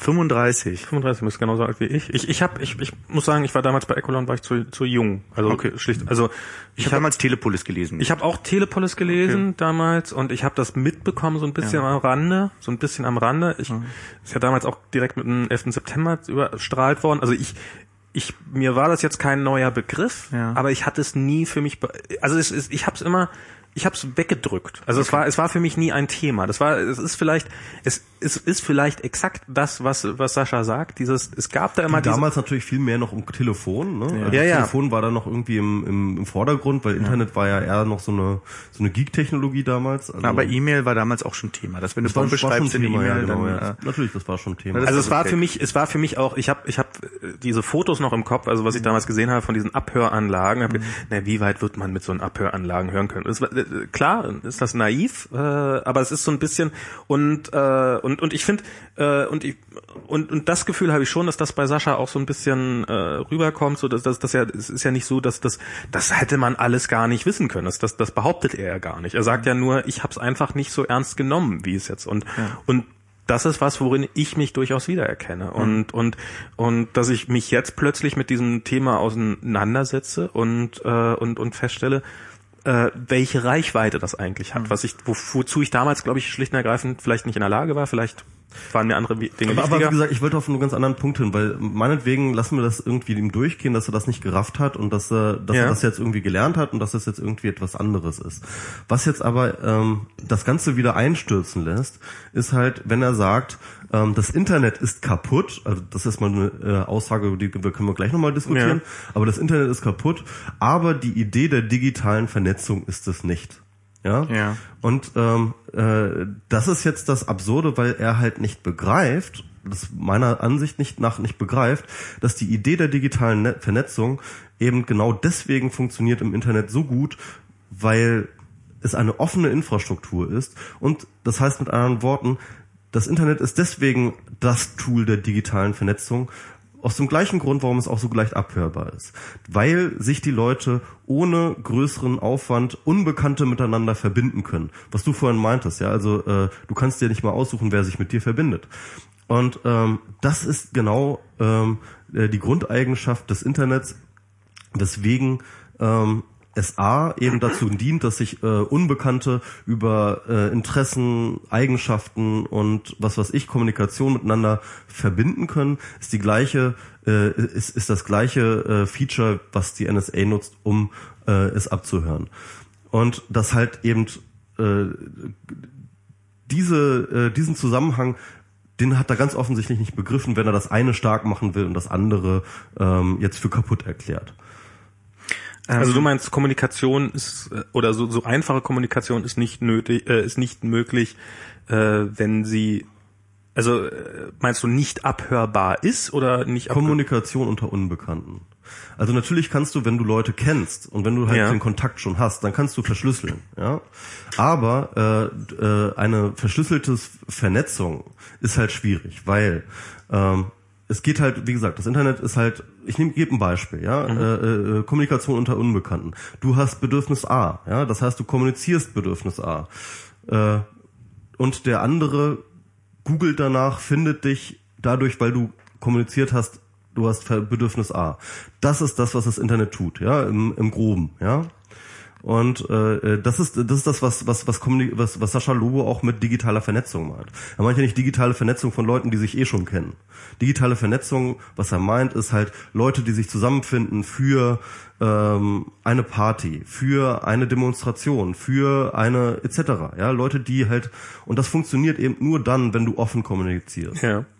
Das heißt mit anderen Worten, ähm, natürlich ist alles möglich. Wir können irgendwie äh, an Internet 2 sch- schaffen, das komplett verschlüsselt ist und so weiter und so fort.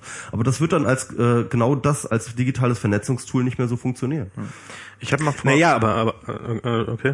ich habe mal vor, ähm, ich glaube zwei Jahren einen Artikel über Diaspora geschrieben, ähm, was so eine Alternative zu Facebook und Twitter sein sollte, eine dezentrale, sicheres äh, soziales War das Netzwerk. dezentral?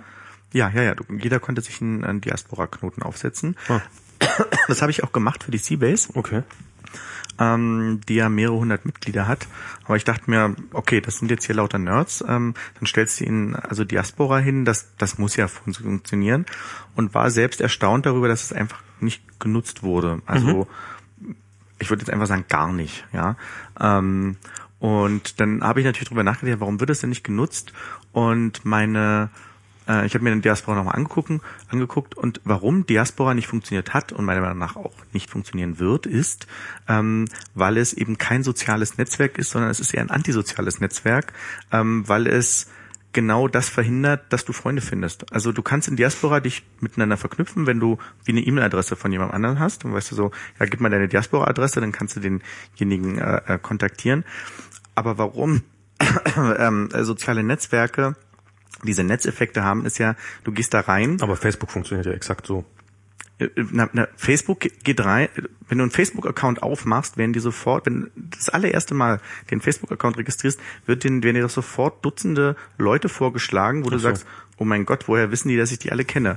Ja, das, ich, also ich habe, mein, dass ich meinen Facebook-Account angelegt habe, ist ja lange her. Genau, weil ähm, Facebook kennt dich schon längst. Mhm. Und wenn du dann noch ein paar Daten angibst, vielleicht wo du studiert hast oder sonst was, ähm, äh, also es reicht eigentlich schon deine, deine Anmeldeadresse von, von deiner E-Mail, die werden sie wahrscheinlich von jemand anders kennen, weil der gesagt hat, ach komm, ich suche mal nach, äh, nach allen sein- Freunden, sein- die ich sein- habe. Sein Adressbuch hoch, ja. Genau, das heißt, jeder, der dich im Adressbuch hatte, wird dir plötzlich als Freund vorgeschlagen und so weiter und so fort.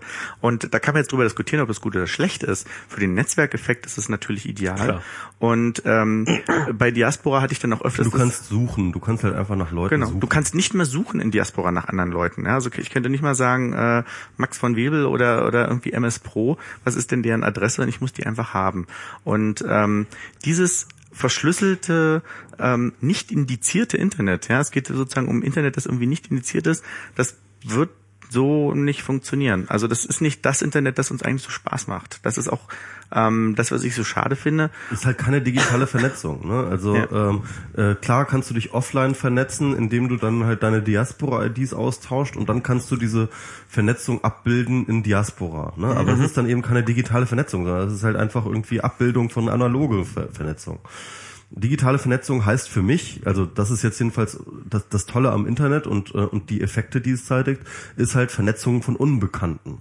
Von Leuten, die sich noch nicht kennen. Und zwar anhand von Interessen, anhand von Eigenschaften, anhand von Hashtags. Ideen, äh, Hashtags oder, äh, oder sonstigen Sachen. Das heißt also mit anderen Worten, die Idee der digitalen Vernetzung hat immer mit Offenheit zu tun. Und wo widerspricht das jetzt Saschas Artikel? Saschas Artikel sagt, das Internet ist kaputt, weil die NSA das abhört. Genau. Und gleichzeitig ist die, die, die Idee der digitalen Vernetzung nicht kaputt, sondern die muss weiterleben. Und das ist halt, ähm, ähm, you can't have one without the other. So, du musst halt irgendwie, Wieso weil wenn du ein offenes Internet hast, dann wird es halt immer abhörbar sein. Ja, aber bloß weil es abhörbar ist, heißt es ja nicht automatisch, dass es abgehört wird. gut, also ähm, natürlich kannst du einfach alle Geheimdienste der Welt einfach ausknipsen und dann und wahrscheinlich nochmal die ein oder andere Polizeibehörde, dann hättest du vielleicht auch ein nicht abgehörtes Internet. Aber können wir uns darauf einigen, dass das ein sehr utopischer Entwurf ist? Ja, zumal es ja nicht, es geht ja nicht nur, also es ging ja schon vorher auch um Facebook und so weiter, um diese Dienste. Ähm, ich habe das aber Ihnen, Ihnen auch so verstanden. Also wir brauchen jetzt ein verschlüsseltes Internet sozusagen. Ja, also das hat er jetzt nicht so gesagt. Ich, ich glaube ehrlich Also gesagt, das Gefühl habe ich überhaupt ich glaube, nicht. ich glaube ehrlich Nee. gesagt, Sascha fischt halt komplett im Trüben und ähm, und, und und weiß nicht weiter und schreibt jetzt Artikel mit dem Titel Wir müssen einen aussichtslosen Kampf führen. Sorry, das ist echt, also, Also ich wenn glaub- das nicht über ein Hai ist, dann es gab doch nicht. schon wie, wie Lost the War, oder? Auf ein paar. Das äh, hat ja schon Kongress. Frank Krieger, ja. Das war ewig her schon. Ja. aber aber ähm, Das war wenigstens aber ehrlich und hat dann nicht irgendwie so einen Optimismus, äh, Pseudo-Optimismus Quatsch dann da noch drin ge- geschludert. Das heißt, Pseudo. Also ich, ich, also ich, wie gesagt, ich habe genau das Gefühl, dass, also ich habe das Gefühl, dass das auch mehr gar nicht sein Ziel war zu schreiben.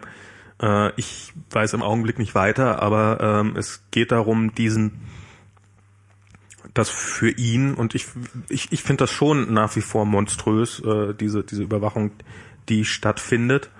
Ähm, und ich bin, also und ich glaube auch, dass es tatsächlich für einen Großteil, also jetzt, wie gesagt, klar, für, für dich jetzt nicht und für dich sicherlich, also für euch beide dann offensichtlich nicht, aber für einen Großteil dieser Netz, äh, äh, also ich, ich habe schon irgendwie das Gefühl gehabt, dass ja, man sollte mehr, aber es wird schon nicht so schlimm sein. Und es war schlimmer.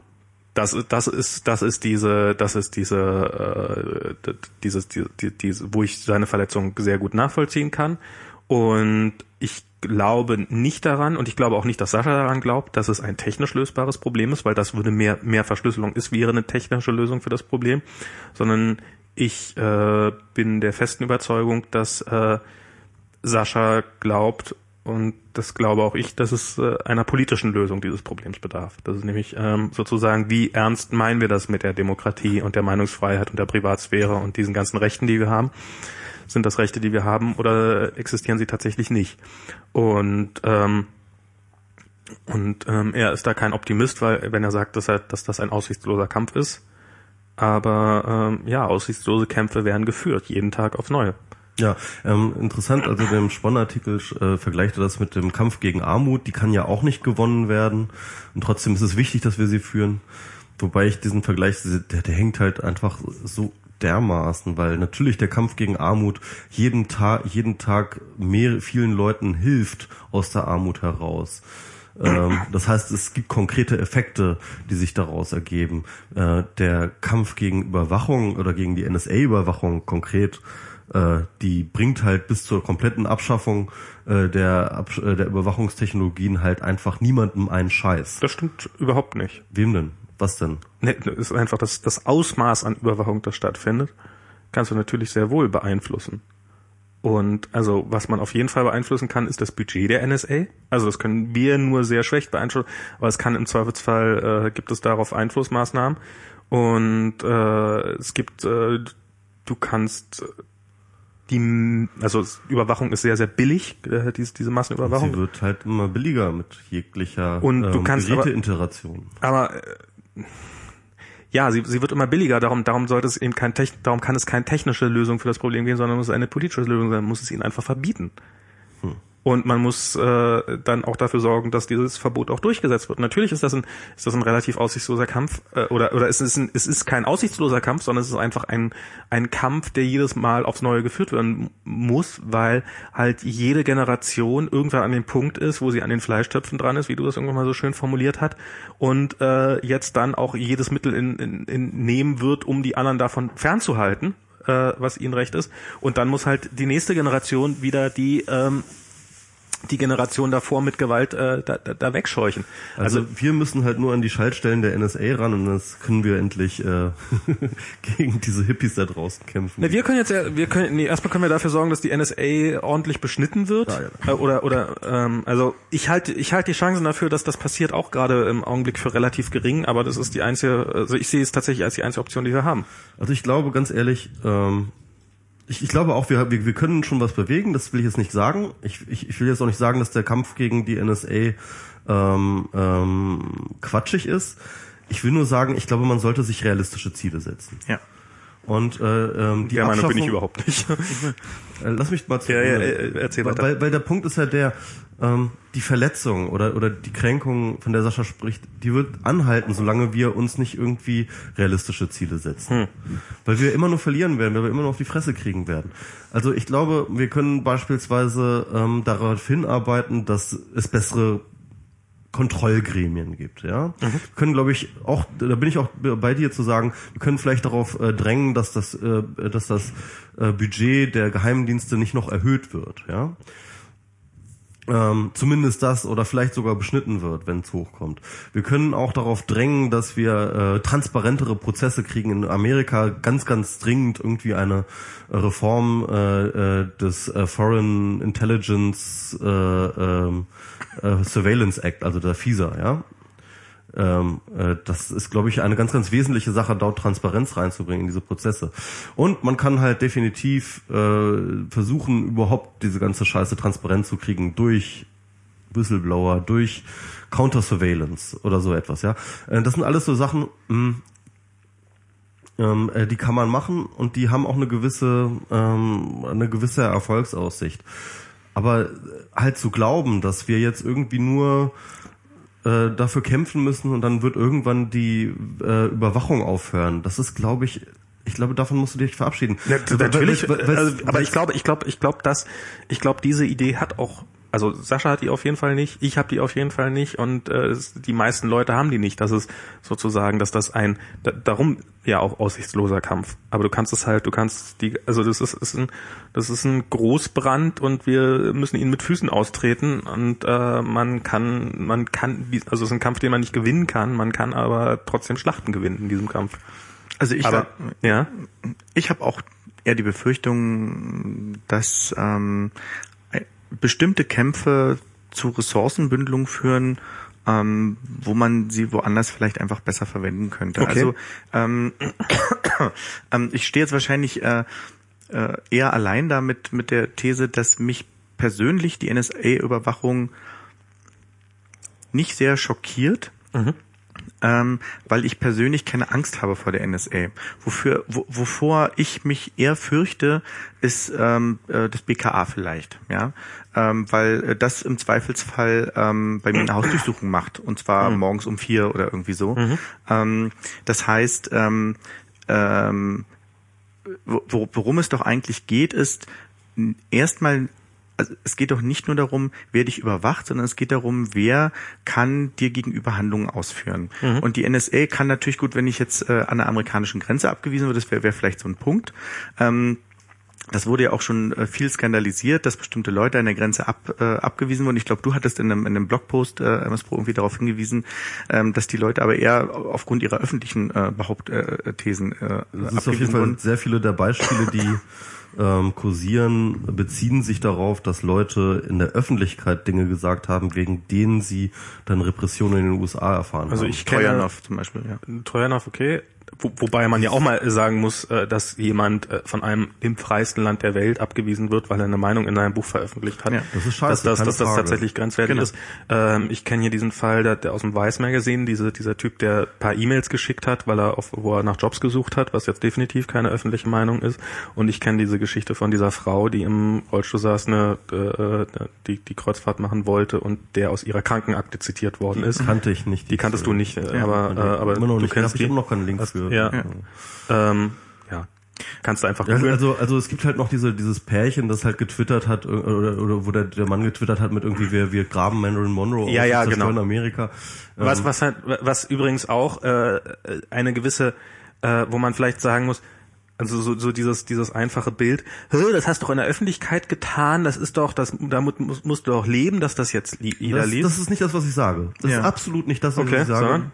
Ich sage, ich sage, ähm, ähm, die Idee, dass wir mit Privatsphäre, also rechtlich genauso wie mit äh, Privatsphäre-Technologien, dieses Problem erschlagen können, ähm, äh, das ist schon allein dadurch versperrt, dass halt das Strafregime, also dasjenige, Ja. das halt die die die die die Repression ausmacht, nicht unterscheidet, ob die ob die Kommunikation privat oder öffentlich ist, die stattfindet.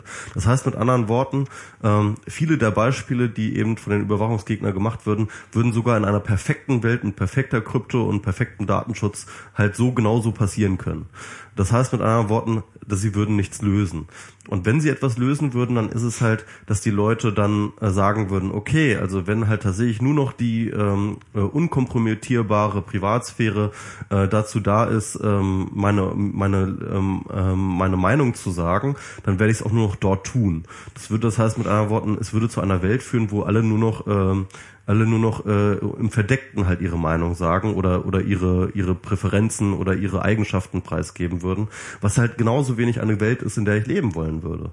Naja, aber es, ist, es sollte doch zumindest die Möglichkeit geben, dass man bestimmte Informationen einfach vor der Welt geheim hält. Absolut, ich bin auch absolut dafür. Und das ist eine Sache, die ich, ähm, wenn ich jetzt sagen würde, was ich jetzt persönlich gelernt habe aus dieser Snowden-Affäre, es war auch relativ schnell danach, ähm, als das aufgekommen ist, dass ich halt wirklich also ich habe jetzt nie was gegen Verschlüsselung gesagt. Ich habe nie gegen Verschlüsselung argumentiert, äh, auch äh, in meinen Post-Privacy-Texten nicht.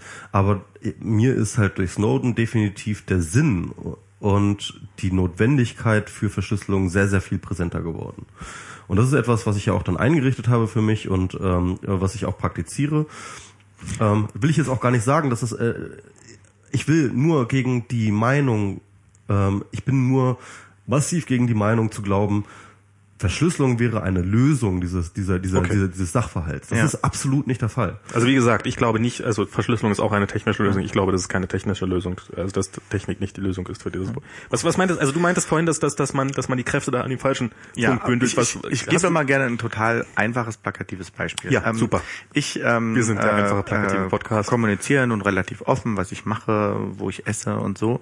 Ähm, bin übergewichtig ähm, und ähm, wovor ich natürlich bei einem anderen Krankenkassensystem, äh, wenn es nicht so, sagen wir mal, so einfache gesetzliche Tarife gibt, Angst haben müsste, ist, dass die Krankenkasse sagt, na, übergewichtig, Herr Mirau, wir sehen hier ständig, wo Sie einchecken. Ähm, darauf können wir ja, und, und Ihre Fotos haben wir irgendwie auch gesehen. Ähm, das heißt, ähm, ich möchte weiterhin das Recht haben, öffentlich ähm, zu sagen, dass mir gerade das und das Essen gut geschmeckt hat und ich bestimmten gesellschaftlichen Normen damit vielleicht auch nicht entspreche. Und ich möchte aber, dass es mir auch egal sein kann, ob die Krankenkasse das auswertet oder nicht, weil ich einfach Anspruch auf einen gesetzlich geregelten Tarif habe. Und um, um auf dieses Einreisebeispiel zu kommen, ich finde das auch schrecklich und ich, mich gruselt es auch mal in die USA zu fliegen äh, und durch diese Kontrolle zu müssen. Also als ich das, ich war das letzte Mal, es war noch Pre-Snowden, als Ja. ich in den USA war, da hat mir das, äh, hatte ich das schon, da, da, da, da habe ich, da habe ich mit jemand anders mich unterhalten, in, in, Ja. als wir da anstanden und jemand und dann äh, einer meiner mitreisenden Kollegen meinte, psch, jetzt ausgerechnet jetzt darüber zu reden, ist Ja. wirklich, ein, also es war, war es ist so ein bisschen spürbar. Genau, also das, das gruselt mich auch. Ja. Ähm, und da möchte ich aber eben nicht sagen müssen und einen verschlüsselten Laptop und hast nicht, Mhm. sondern ich möchte einfach, dass da bestimmte Regelungen einfach Okay. ähm, einfach abgeschafft werden Ja. äh, und wir sozusagen den, den gesetzlichen Krankenkassentarif in der, in der USA-Einreise wieder äh, wieder einführen. Und das sind ähm, Dinge, wo man eben nicht, äh, ich glaube nicht, dass man dagegen äh, äh, effektiv kämpfen kann, dass bestimmte staatliche und nichtstaatliche Institutionen Daten sammeln.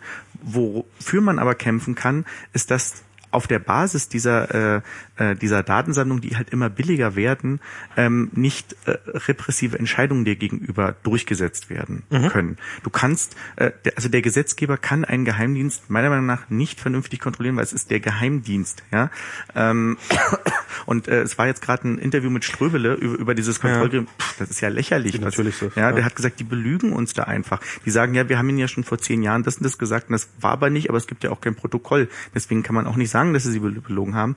Ähm, und ich glaube auch nicht, dass sich das ändern wird.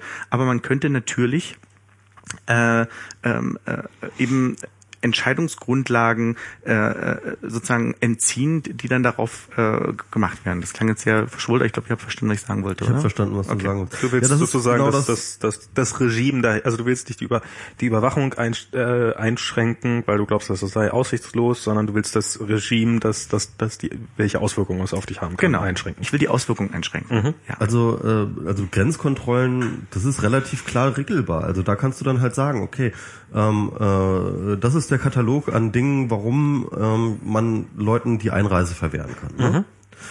Ähm, momentan ist das sehr, sehr beliebig. Äh, äh, ist das sehr, sehr beliebig. Ich habe keine Ahnung, auf welche Daten die Grenzschützer dort äh, Zugriff haben. Anscheinend haben die dort einen ziemlich weitgreifenden ähm, ähm, äh, Zugriff zu, keine Ahnung, wahrscheinlich einer ziemlich zentralen Datenbank irgendwie für Home, von Homeland Security, ja. Und äh, bei Oder jedem wem auch immer. Also und- vielleicht, und- vielleicht gibt es ja auch zehn Datenbanken, die äh, alle bei Google die Daten abgreifen. Kann ja auch sein. Also Wer weiß das schon. Ja. Ja. Und ähm, aber der Punkt ist halt der, äh, die haben dort eine relative Narrenfreiheit zu sagen, irgendwie dich nehmen wir, dich nehmen wir nicht und so. Und sagen's haben dir nicht und, und, formell, und müssen ja. das und müssen das auch nicht begründen. Das ist der Punkt, ja. Und das ist, äh, ich, ich habe letztens einen schönen Podcast gehört mit, Mhm. ähm, äh, und zwar äh, einer von den öffentlich-rechtlichen WDR 5, das philosophische Radio kennt ihr vielleicht. Ähm, da hatte er einen Philosophen da, der ähm, der sich um Ethik gekümmert hat, und zwar Ethik der Immigration. Und er hat dafür plädiert, zu sagen, warum ist das für, warum gibt es kein Recht auf Einreise, ja? Also es hört sich jetzt vielleicht so absurd an für unsere äh, für für, für unsere äh, Begriffe, ja. aber- frag mal als CDU-Politiker, warum es kein Recht auf Einreise gibt. ja, genau. Aber, aber, aber, aber, er meinte halt so, äh, das, klar, würden ihm sofort alle Konservativen ins Gesicht springen. Aber das heißt ja jetzt nicht irgendwie, dass ähm, jeder eine Einreise bekommt, sondern das heißt erst einmal nur, dass ähm, jeder eine grundsätzliche, ein grundsätzliches Recht für Einreise hat. Das heißt mit anderen Worten, ähm, wenn du das, wenn dir das Recht auf Einreise nicht gewährt wird, ist es begründungsbedürftig. Ja? Und ich finde, da müssen wir hin, dass wir sagen, okay, natürlich ähm, kann ich das verstehen, solange man irgendwie Nationalstaaten hat, irgendwie bin ich kein Freund von, aber wir haben sie und es hat wahrscheinlich auch noch einen gewissen ordnenden Sinn, dass wir ihn momentan sehr haben und es macht auch wahrscheinlich auch Sinn, halt nicht nicht immer alle ins Land zu lassen. Aber ähm, warum nicht den Spieß umdrehen und sagen so, nee, äh, es, darf, es muss nicht begründet werden, warum du rein willst, sondern es muss begründet werden, wenn wir dich nicht reinlassen. Ne? Und äh, äh, äh, dann ähm, hätte man schon viel von genau diesem Kontrollregime äh, und, und diesem Strafregime und di- dieser Disziplinierung hätte man damit schon, ähm, schon schon schon hätte man das schon gut eingehegt. Also ich, ich, also ich sehe das prinzipiell genauso, dass äh, dieses, dieses, äh, es sollte keine Auswirkungen haben. Ich halte das, dass es keine Auswirkungen hat, äh, ehrlich gesagt für illusorischer, als dass die Daten gar nicht erfasst werden. Also ich halte beides für sehr, sehr unwahrscheinlich. Äh, insofern bin ich da wieder bei Saschas auswegslosen Kampf. Ähm, aber ich, also es ist, ähm, es, also nicht, nicht nur, nicht nur, dass Systeme, das die Eigenschaft haben, zu diskriminieren oder dass man irgendwelche Gesetze davor schieben könnte, wie nach dem Motto, ihr dürftet doch gar nicht. Also, ähm, äh, man könnte natürlich dieses Regie, also was du gerade vorgeschlagen hast, dieses, man hat ein Recht auf Einreise und sie müssen begründen, woher sie das haben. Und wenn sie das dann begründen, müssen sie auch noch im selben Atemzug sagen, und woher hattet ihr denn diese Daten, auf denen ihr diese Grund, äh, die, das, das Genau. ähm, entschieden habt und wieso durftet Vielleicht, vielleicht habe ich dann sogar ein Recht darin, gegen die Entscheidung zu klagen. Na, nicht nur das, sondern eben auch eben äh, ge- gegen eventuell gegen die Datenbasis. Also ich meine, es ist ja durchaus in, in Gerichtsprozessen ist es ja durchaus so, dass äh, hier ja leider nicht, aber in Amerika gibt es ja zumindest äh, theoretisch dieses Recht darauf, dass illegal er, erworbene Daten nicht verwendet werden dürfen und dieses Genau. Recht könnte man für so- solche Gelegenheiten theoretisch auch anwenden. Dann Genau. könnte man einfach, okay, habt ihr Daten von der NSA, die zählen nicht. Ich kam hier gefälligst rein. Okay, das das müsste dann, also insofern glaube ich, dass es, dass, dass es zumindest, wenn man einen Ansatz wählt, der beide Dinge gleichzeitig angeht, äh, da- dass, dass man dann die tendenziell besten Chancen hat. Das ist also ich ähm, ja, weil irgendwie wird es doch immer so ein Creep geben von wegen, wir haben jetzt gerade Vorurteile gegen XYZ und äh, oder weiß der Teufel was und Aber das ist der, der Punkt ist der, ähm, es ist so.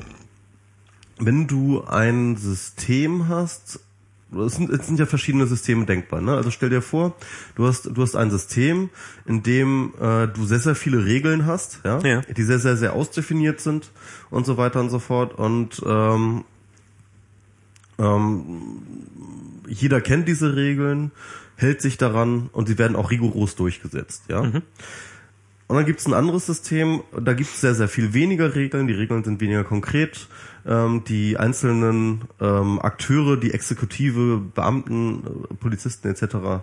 haben eine sehr, sehr viel höhere Ausgestaltung ihrer, ähm, ähm, ihrer Kompetenzen und, und, und, vor allem auch ähm, des Durchgreifens. Ne? Also das, das Thema Drogen, was wir vorhin hatten. Ja?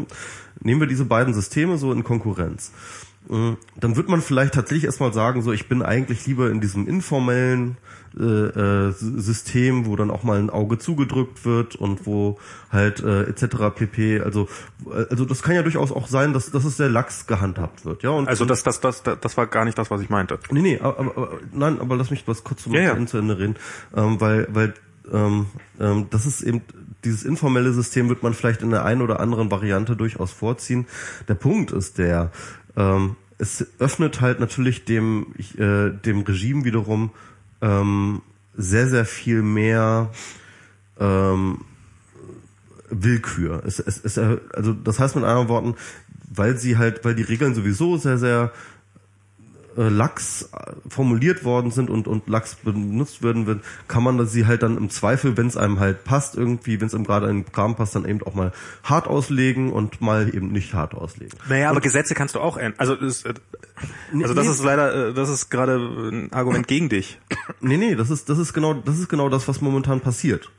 Also das heißt also, es gibt eigentlich kaum, ähm, es, es gibt schon ein paar äh, Paragraphen, warum jemand nicht einreisen kann oder oder oder, oder warum einem äh, äh, die Einreise verwehrt wird, aber es ist alles nicht so gut ausgestaltet und eigentlich im Endeffekt haben es äh, die Grenzbeamten selber in der in der Hand, äh, was da passiert. Ja, und äh, dann hast du auf Das der glaube anderen ich Seite nicht, dass die das wirklich selber in der Hand haben, aber ja, das, das kann man immer noch gucken. Aber ähm, äh, das spielt auch nicht so die Rolle, ob das jetzt die zweite oder dritte Ordnung ist, die da halt irgendwie eingreift. Aber dann äh, und und die andere Sache und das ist die, wofür die ich plä- plädiere halt, ähm, nee, lasst uns doch lieber äh, den Spieß umkehren und dann sehr sehr konkret sagen, was sind valide ab, äh, äh, was sind valide Gründe, jemanden ähm, jemanden nicht reinzulassen. Und dort äh, kehrt sich dann wirklich das der Spieß um und ähm, äh, da gehen halt die Willkürspielräume verloren. Ja? Und diese Willkürspielräume sind genau das, woran wir äh, wo, wo, äh, wo, wo wir ran müssen. Aber die, die, diese Willkür ist ja nicht dadurch jetzt gegeben, ähm, dass weil, also dass die, äh, sagen wir mal jetzt, du bist an der amerikanischen Grenze, dass die USA eigentlich was anderes wollen, aber jetzt dummerweise noch nicht die richtigen äh, Gesetze erlassen haben, um ihren äh, total aus der Reihe schießenden ähm, äh, äh, Grenzbeamten äh, das zu verhindern, dass, dass die das machen, sondern es ist ja einfach schlicht und ergreifend so, dass diese Gesetze offensichtlich gar nicht erwünscht sind, sonst wären die ja gegeben. Ähm, und selbst wenn sie, selbst wenn man sie heute errichten würde, diese Gesetze, und das ist jetzt dieses sehr beliebte Argument, heißt das ja nicht, äh, und, und dann sozusagen die Datenbasis, auf der sie im, Augen, der im Augenblick agiert wird, äh, äh, erhalten bleibt, heißt das ja nicht, dass sich die, diese Gesetze dann nicht innerhalb von drei Minuten ändern können und äh, aus dem aus dem ehemals so, ja, wir haben zwar alle eure Daten, aber das Gesetz steht ja davor, dass wir das ausnutzen, wird plötzlich ein System, in dem einfach, äh, ja, nee, die Gesetze existieren jetzt nicht mehr, die euch schützen, äh, bitte, viel Spaß. Also insofern finde ich, ist es schon wichtig, also was, was ich glaube, jedes, äh, was da ist, führt zu Versuchungen. Und äh, wenn diese Daten einmal da sind und, und sie sind irgendwo in einer großen Datenbank gespeichert, dann ist diese Versuchung, und das kriegen wir zum Beispiel mit jetzt mit diesen Mautdaten zum Beispiel, wo es ja am Anfang, oh nein, die werden nur dafür genutzt, um äh, Strecken abzurechnen. Dann, oh, höchstens für allerhöchste Straftaten, mittlerweile bei kleinen Ordnungswidrigkeiten.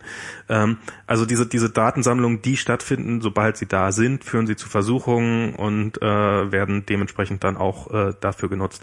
Und, ähm, und da sehen wir, dass ursprünglich auch sehr harte und streng reglementierte und einfache Gesetze, die einfach sagen, nein, für nichts anderes außer das, äh, plötzlich äh, nicht mehr das Papier wert sind, auf dem sie stehen. Und, und das halte ich doch für, äh, also ich glaube, da ist es ähm, die realistischste Chance, von vornherein zu sagen, gar nicht erst die Daten sammeln, gar nicht erst die Daten sammeln lassen. Also ich glaube, die, die ökonomische Verlockung ist zu groß. Also ähm, es ist äh, es ist ja fast äh, in bestimmten Kontexten ist es fast teurer vom Aufwand her Daten nicht zu sammeln ähm, als sie zu sammeln. Also wenn du ein Aber der Preis ist änderbar. also ja, das stimmt. Aber äh, im Moment ist es natürlich so, wenn du einen Webserver einrichtest und du willst den so einrichten, dass du keine Daten sammelst, dann hast du erstmal deutlich mehr Aufwand äh, als in der in den Standardeinstellungen. Zumal du natürlich auch äh, wie die Mautbehörde sagt, ja, mal gucken, was ich mit den Daten noch mache. Genau. Vielleicht erkenne ich ja, ob mich jemand angreift oder ähm, ich erkenne, aha, ich habe lauter Zugriffe aus Berlin, warum das denn und, äh, und solche Geschichten. Und ähm, Du hast natürlich recht, dass man äh, bestimmte Preise ändern kann, wobei ähm, Privatsphäre eben ähm, früher billig war und jetzt teuer ist, ähm, während Öffentlichkeit früher teuer war und jetzt billig ist. Das hat sich halt einfach umgedreht. Ähm, also äh, Daten, also äh, Versuche äh, zu kommunizieren heute oder Versuche vor, sagen wir andersrum erstmal, Versuch vor 30 Jahren öffentlich zu kommunizieren, schwierig. Ja. Ähm, Versuch einfach äh, 10.000 Leute zu erreichen vor 30 Jahren. Äh, versuche jetzt 10.000 Leute zu erreichen. So. Musst du nur eine gute Überschrift finden, dann, dann äh, hast du schon irgendwie. Und abhängig von der Sprache auch, auch äh, kann das viel höher skalieren. Ähm, und wenn ich ein Mautsystem machen würde, ich glaube, ich würde die Nummernstelle erstmal auch speichern. Also, äh, weil, ähm, na mal gucken, was sich damit machen lässt. Ja, Verkehrsströme, auch Mensch, und da könnte man ja tolle, also was könnte man als für tolle Auswertungen aus, Klar, dem, aus dem Mautsystem machen. Ähm, ich glaube, vielleicht ist es da auch, auch dieses MS Pro Argument von vorhin. Ähm, so ist eben das Netz. Also das ist halt die inhärente. Das stimmt nicht. Okay. Das stimmt. ja, okay, erzähl Also, also das, das ist so, wie ich MS Pro vorhin verstanden habe. Ja. So, so ist digital, so ist das Netz, so funktioniert das. Ähm, und es ist eben äh, ähm, Bei den Kämpfen- Mautdaten geht es aber tatsächlich nicht um Vernetzung. ähm, ja, um Straßenvernetzung. Doch. ich wollte nur vorschlagen, welche Autofahrer du ich finde das, ich find das ganz interessant. Ähm, ähm, Magst du nicht die Autofahrerin von dem an? Die- Dieses ganze, dieses ganze Maut-Ding, ne? Ähm, um dann nochmal meine Idee äh, mit dem Strafregime, in, im Endeffekt geht es natürlich um Plattformneutralität, ne? Und ähm, wenn wir das auf die Mautregime, äh, auf das Mautsystem be- übertragen, wir sammeln die Daten vom Mautsystem ja nur deswegen, weil wir die Leute individuell abrechnen, ne? ähm, während wir, und zwar eben genau deswegen, weil wir sie unterschiedlich behandeln, die Leute, die dort drauf fahren. Ähm, wir wollen halt wissen, der LKW-Fahrer, der halt irgendwie äh, da jetzt wie viele Stunden äh, auf welcher Strecke wie lange gefahren ist, ja. Und äh, um halt dort so eine Abrechnung zu haben. Deswegen sammeln wir diese Daten überhaupt. Hätten wir ein plattformneutrales Mautsystem, das heißt mit anderen Worten, ähm, du zahlst halt irgendwie, keine Ahnung, im Monat deine Pauschale, um die Autobahn zu nutzen oder so etwas, ja, dann bräuchtest diese ganze Überwachung überhaupt gar nicht. Dann würden diese Daten gar nicht anfallen.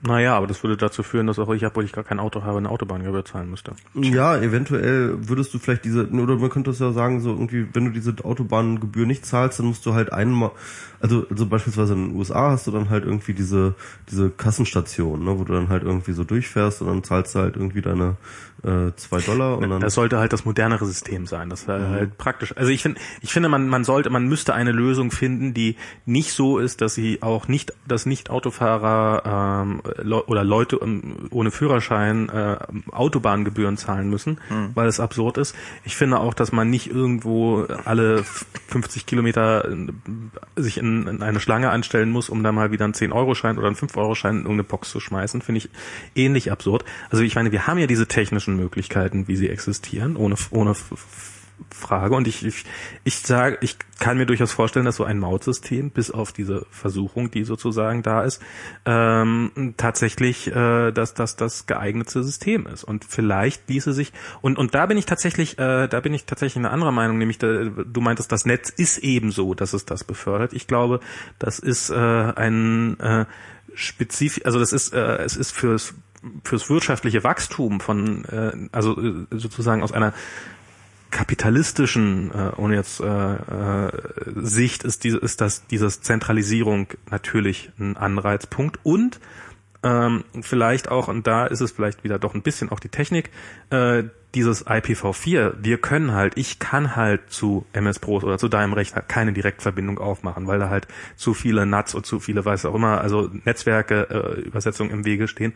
Wenn wir die direkte Möglichkeit zur Kommunikation hätten, ohne einen Server dazwischen, wäre es für den Anbieter einer Software eventuell auch viel äh, reizvoller, eine Software auf die Beine zu stellen, die ohne dieses zentrale Element auf die Beine kommt, weil sie wesentlich besser skaliert. Also jetzt mal ein Beispiel, ich hatte das neulich schon so ein bisschen angedeutet mit diesem Kindle-Beispiel, so dieses Kindle Whispersync. Das könnte, das kann mit einem zentralen Server in der Mitte funktionieren, gar keine Frage, so funktioniert sie auch und offensichtlich sehr gut. Es könnte aber genauso gut funktionieren, dass die Geräte einfach untereinander Verbindung aufnehmen.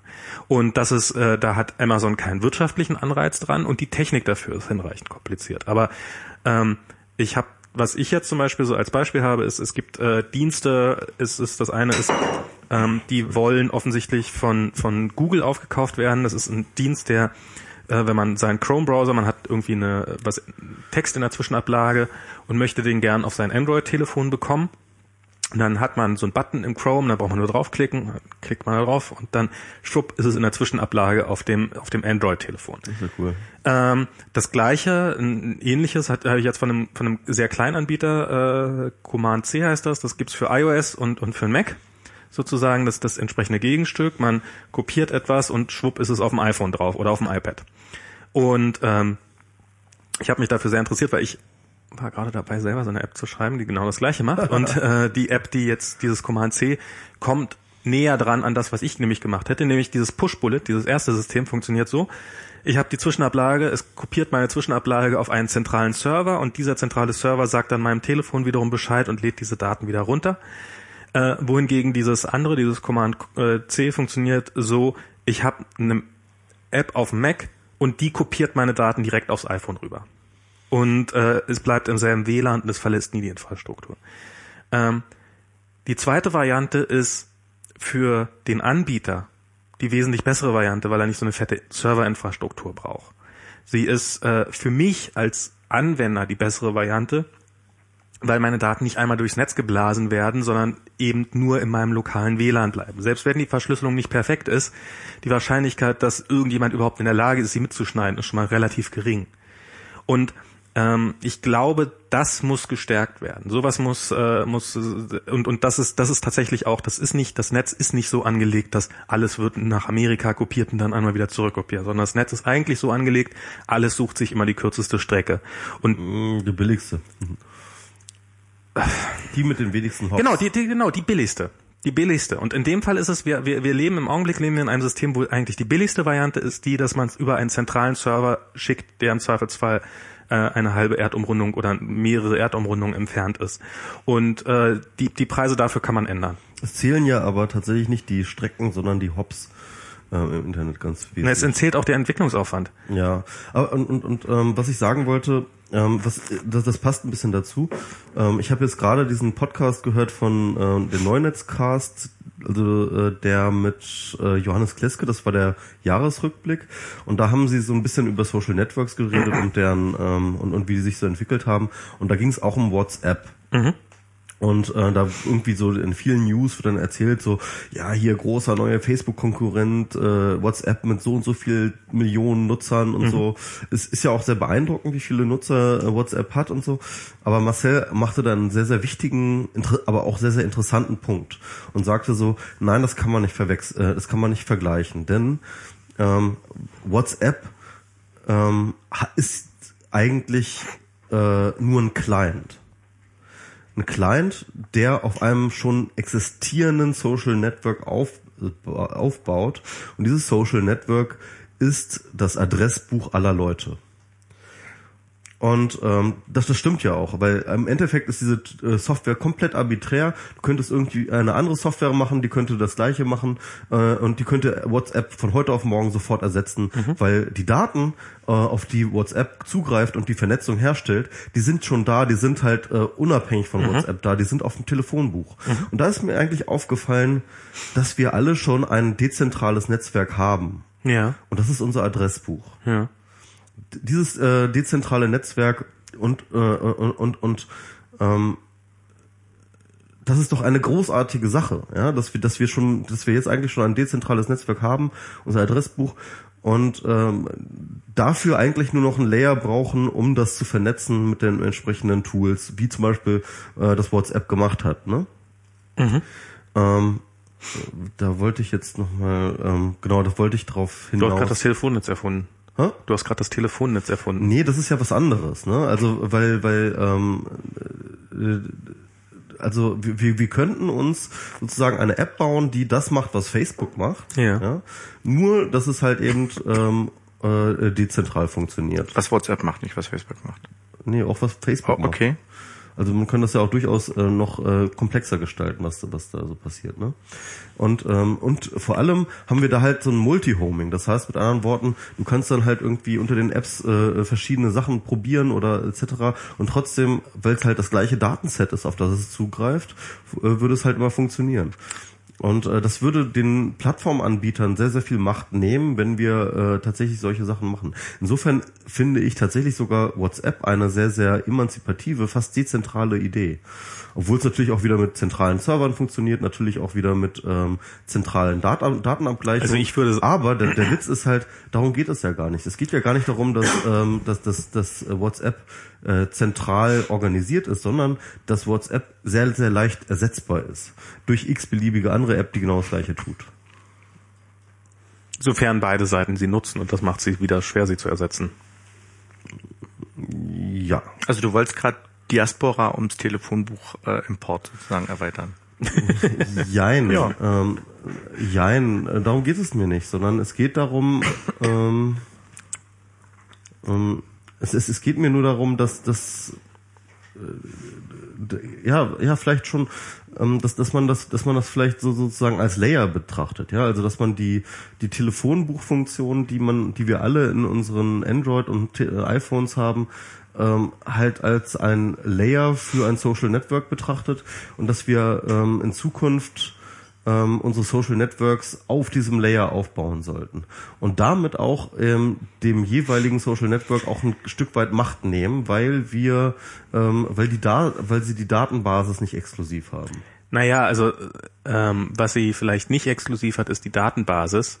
Äh, also, aber was was sie exklusiv hat, ist unser Unique Identifier. Also was was jetzt der, die, die, die eigentliche, ähm, also ich fand den Gedanken von von von von Marcel jetzt sehr schlau sozusagen. Also der zwar- Unique Identifier ist ja die Telefonnummer. Genau. genau. Und ähm, das ist ähm, also und das das ist schon insofern sehr schlau, dass es halt äh, Facebook stellt diese Beziehung, also Facebook gibt mir eine neue ID in dem Moment, in dem ich mir einen Account anlogge, einlege und investiert dann relativ viel Aufwand, um mich mit Personen zu vernetzen, die äh, mit anderen Unique Identifiers, die genauso äh, die die die zu mir passen sozusagen. Ja. Wohingegen mein Adressbuch ist tatsächlich so eine Sammlung von Unique Identifier, nämlich von Telefonnummern, die weltweit einmalig sind. Ähm, das funktioniert aber nur so lange, wie es ein zentral, äh, also sozusagen jemand gibt, der über diese Identifier die, die Aufsicht hat. Und das ist in dem Fall die, die Telefongesellschaft. Und das ist für mich persönlich eines der, der, der schlimmsten Merkmale an WhatsApp, nämlich dass es dieses, äh, dieses, also viele Menschen bleiben ja bei ihrem aktuellen Provider, bei ihrem äh, Telekommunikationsprovider, deswegen, weil sie ihre, weil sie Angst haben, ihre Telefonnummer zu verlieren, egal wie realistisch diese Angst ist oder so. Ich weiß, dass es da Gesetze gibt, bla bla bla. Aber äh, viele Leute haben da Angst davor, ihre Telefonnummer zu verlieren. Und WhatsApp ist es und eigentlich sollten ja E-Mail-Adressen etc. pp. Also ich persönlich lege nicht mehr so wahnsinnig viel Wert auf meine Telefonnummer, weil äh, in dem Moment, in dem jemand meine Telefonnummer nicht mehr hat, kann er mir eine Twitter-Nachricht schreiben oder eine Facebook-Nachricht oder eine E-Mail schreiben, hey, wie ist denn deine aktuelle Telefonnummer? Ich schicke ihm rasch meine aktuelle Telefonnummer und er kann mich anrufen. Also ich bin deswegen nicht unerreichbar. WhatsApp zerstört das wieder ein Stück weit. WhatsApp basiert auf der Telefonnummer. Sobald ich ins Ausland fahre im Urlaub und mir eine billige SIM-Karte ins Telefon lege, ähm, Das ist auch nervig, ja. äh, fragt mich WhatsApp, hey, du hast hier eine neue Telefonnummer, äh, willst du nicht endlich mal hier, wenn du jetzt nicht innerhalb von wenigen Sekunden, dann schalte ich deine WhatsApp. Nein, ich will auch trotzdem mit meinen Freunden kommunizieren, auch wenn ich in der Türkei gerade bin.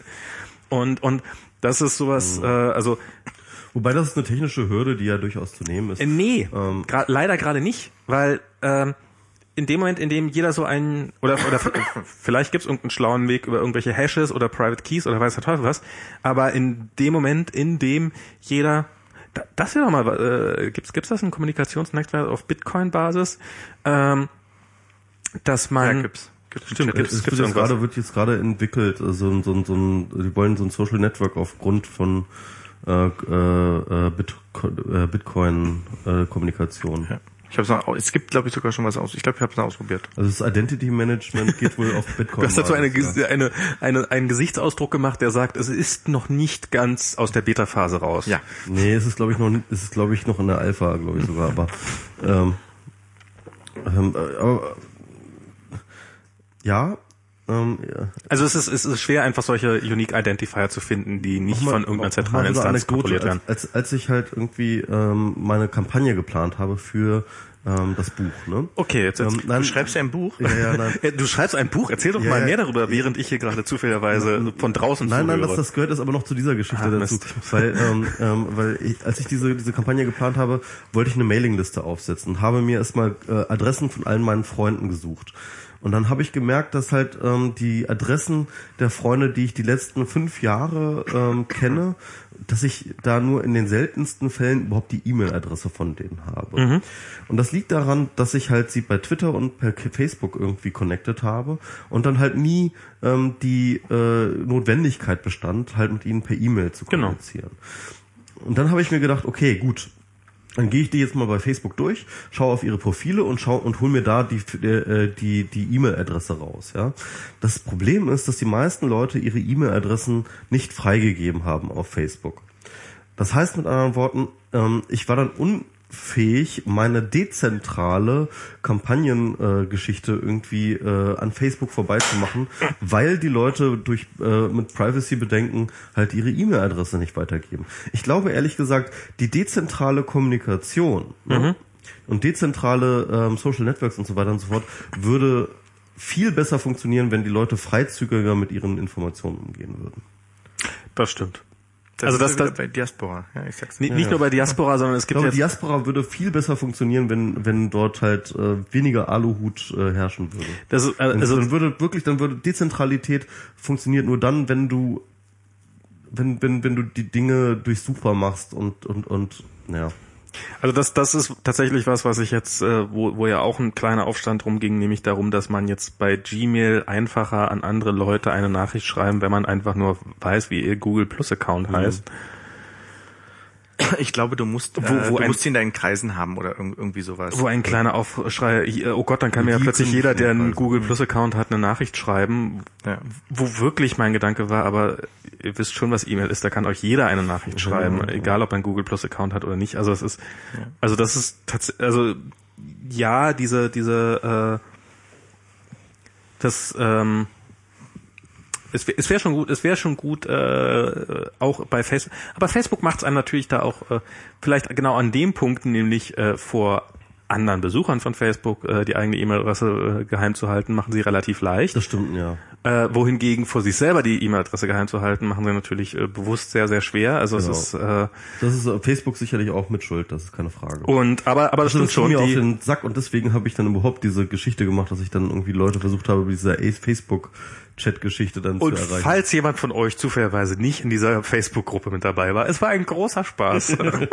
Ich war nicht mehr drin, glaube ich. Ja, dich habe ich auch per E-Mail erreicht. Also, ich, ich war doppelt da drin Okay. vertreten. Doppelt? Ähm, Wie geht das denn? Ich war in der, ich war so in der Facebook-Gruppe und in der Mailingliste Okay, drin. ja, ja. Und Luxusverhandlungen. ja, Luxusverhandlung. Ich durfte die die Sticker, die Stefan gehen. Noller und und Nico Lummer rumgeschickt haben, doppelt empfangen. Also Ja. es ist, ich bin dann, auch ich bin irgendwann mal ausgetreten aus dieser Gruppe. Naja. Oh. Ja, dann erzähl doch mal, äh, was schreibst du denn für ein Buch? Hm? Okay, also ich mache jetzt nochmal einen Plug, Das, weil, könnte auch, weil das bin- jetzt ein bisschen nach Anmache. So. Ja. Äh, Sag mal, du schreibst ein Buch? Schreibst du, du solltest, du siehst so schlau aus, du solltest ein Buch Du bist schreiben. Autor?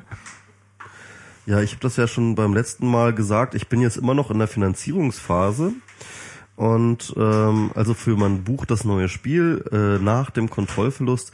Viele der Themen, die wir heute behandelt haben, ähm, kommen darin vor. Wir werden ähm, mh, ich versuche dort genau diese Strategien ein bisschen ähm, ausgiebiger auszubreiten, die auch in Zeiten des Kontrollverlustes noch meiner Ansicht gut funktionieren. Das heißt also, ähm, das Strafregime direkt anzugehen und äh, einzuschränken in seinen Möglichkeiten, ähm, die ähm, ähm, die Transparenz zu fördern äh, bei geheimdienstlichen Aktionen, aber natürlich auch alle anderen Probleme, die sich mit äh, dem Kontrollverlust verbinden, äh, anzugehen. Ähm, auch Sascha hatte da ja noch ein paar andere Beispiele für die Wirtschaft und für die Politik und so weiter und so fort in seinem Text äh, darin liegen.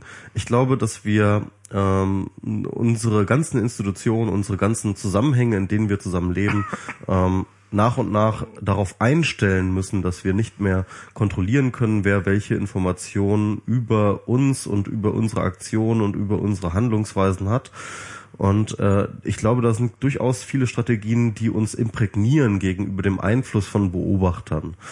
Und ähm, und, und das ist das, was ich, ähm, und diese Strategien, äh, die versammle ich eben unter diesem Begriff, das neue Spiel, weil ich glaube, dass eben äh, dadurch, dass äh, das Internet äh, diese, diese, dieses Mehr an Informationen, dieses Mehr an Transparenz in die Gesellschaft bringt, äh, es die Spielregeln auch der Gesellschaft verändert.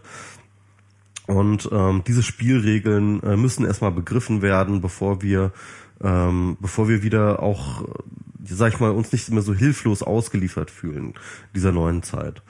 Und darum geht dieses ganze Buch. Ähm, ich hatte äh, diese Crowdfunding-Aktion zunächst auf 8000 Euro angesetzt, äh, weil ich äh, da, sag ich mal, mit Ach und Krach hätte diese äh, äh, das Buch schreiben können. Mein derzeitiges Ziel ähm, sind 15.000, aber ich habe da auch ein Stretch Goal ausgegeben, also ein Goal, das man noch erreichen kann. Das ist ähm, die Hörbuchfassung davon zu finanzieren. Also ich will auch einen Podcast dafür machen, also so ein bisschen wie hier, nur dass ich dort äh, kapitelweise auch die Artikel, äh, äh die die Kapitel einmal vorlese. Ähm, ich hoffe in einer besseren Stimmung und einer besseren Konzentration als heute.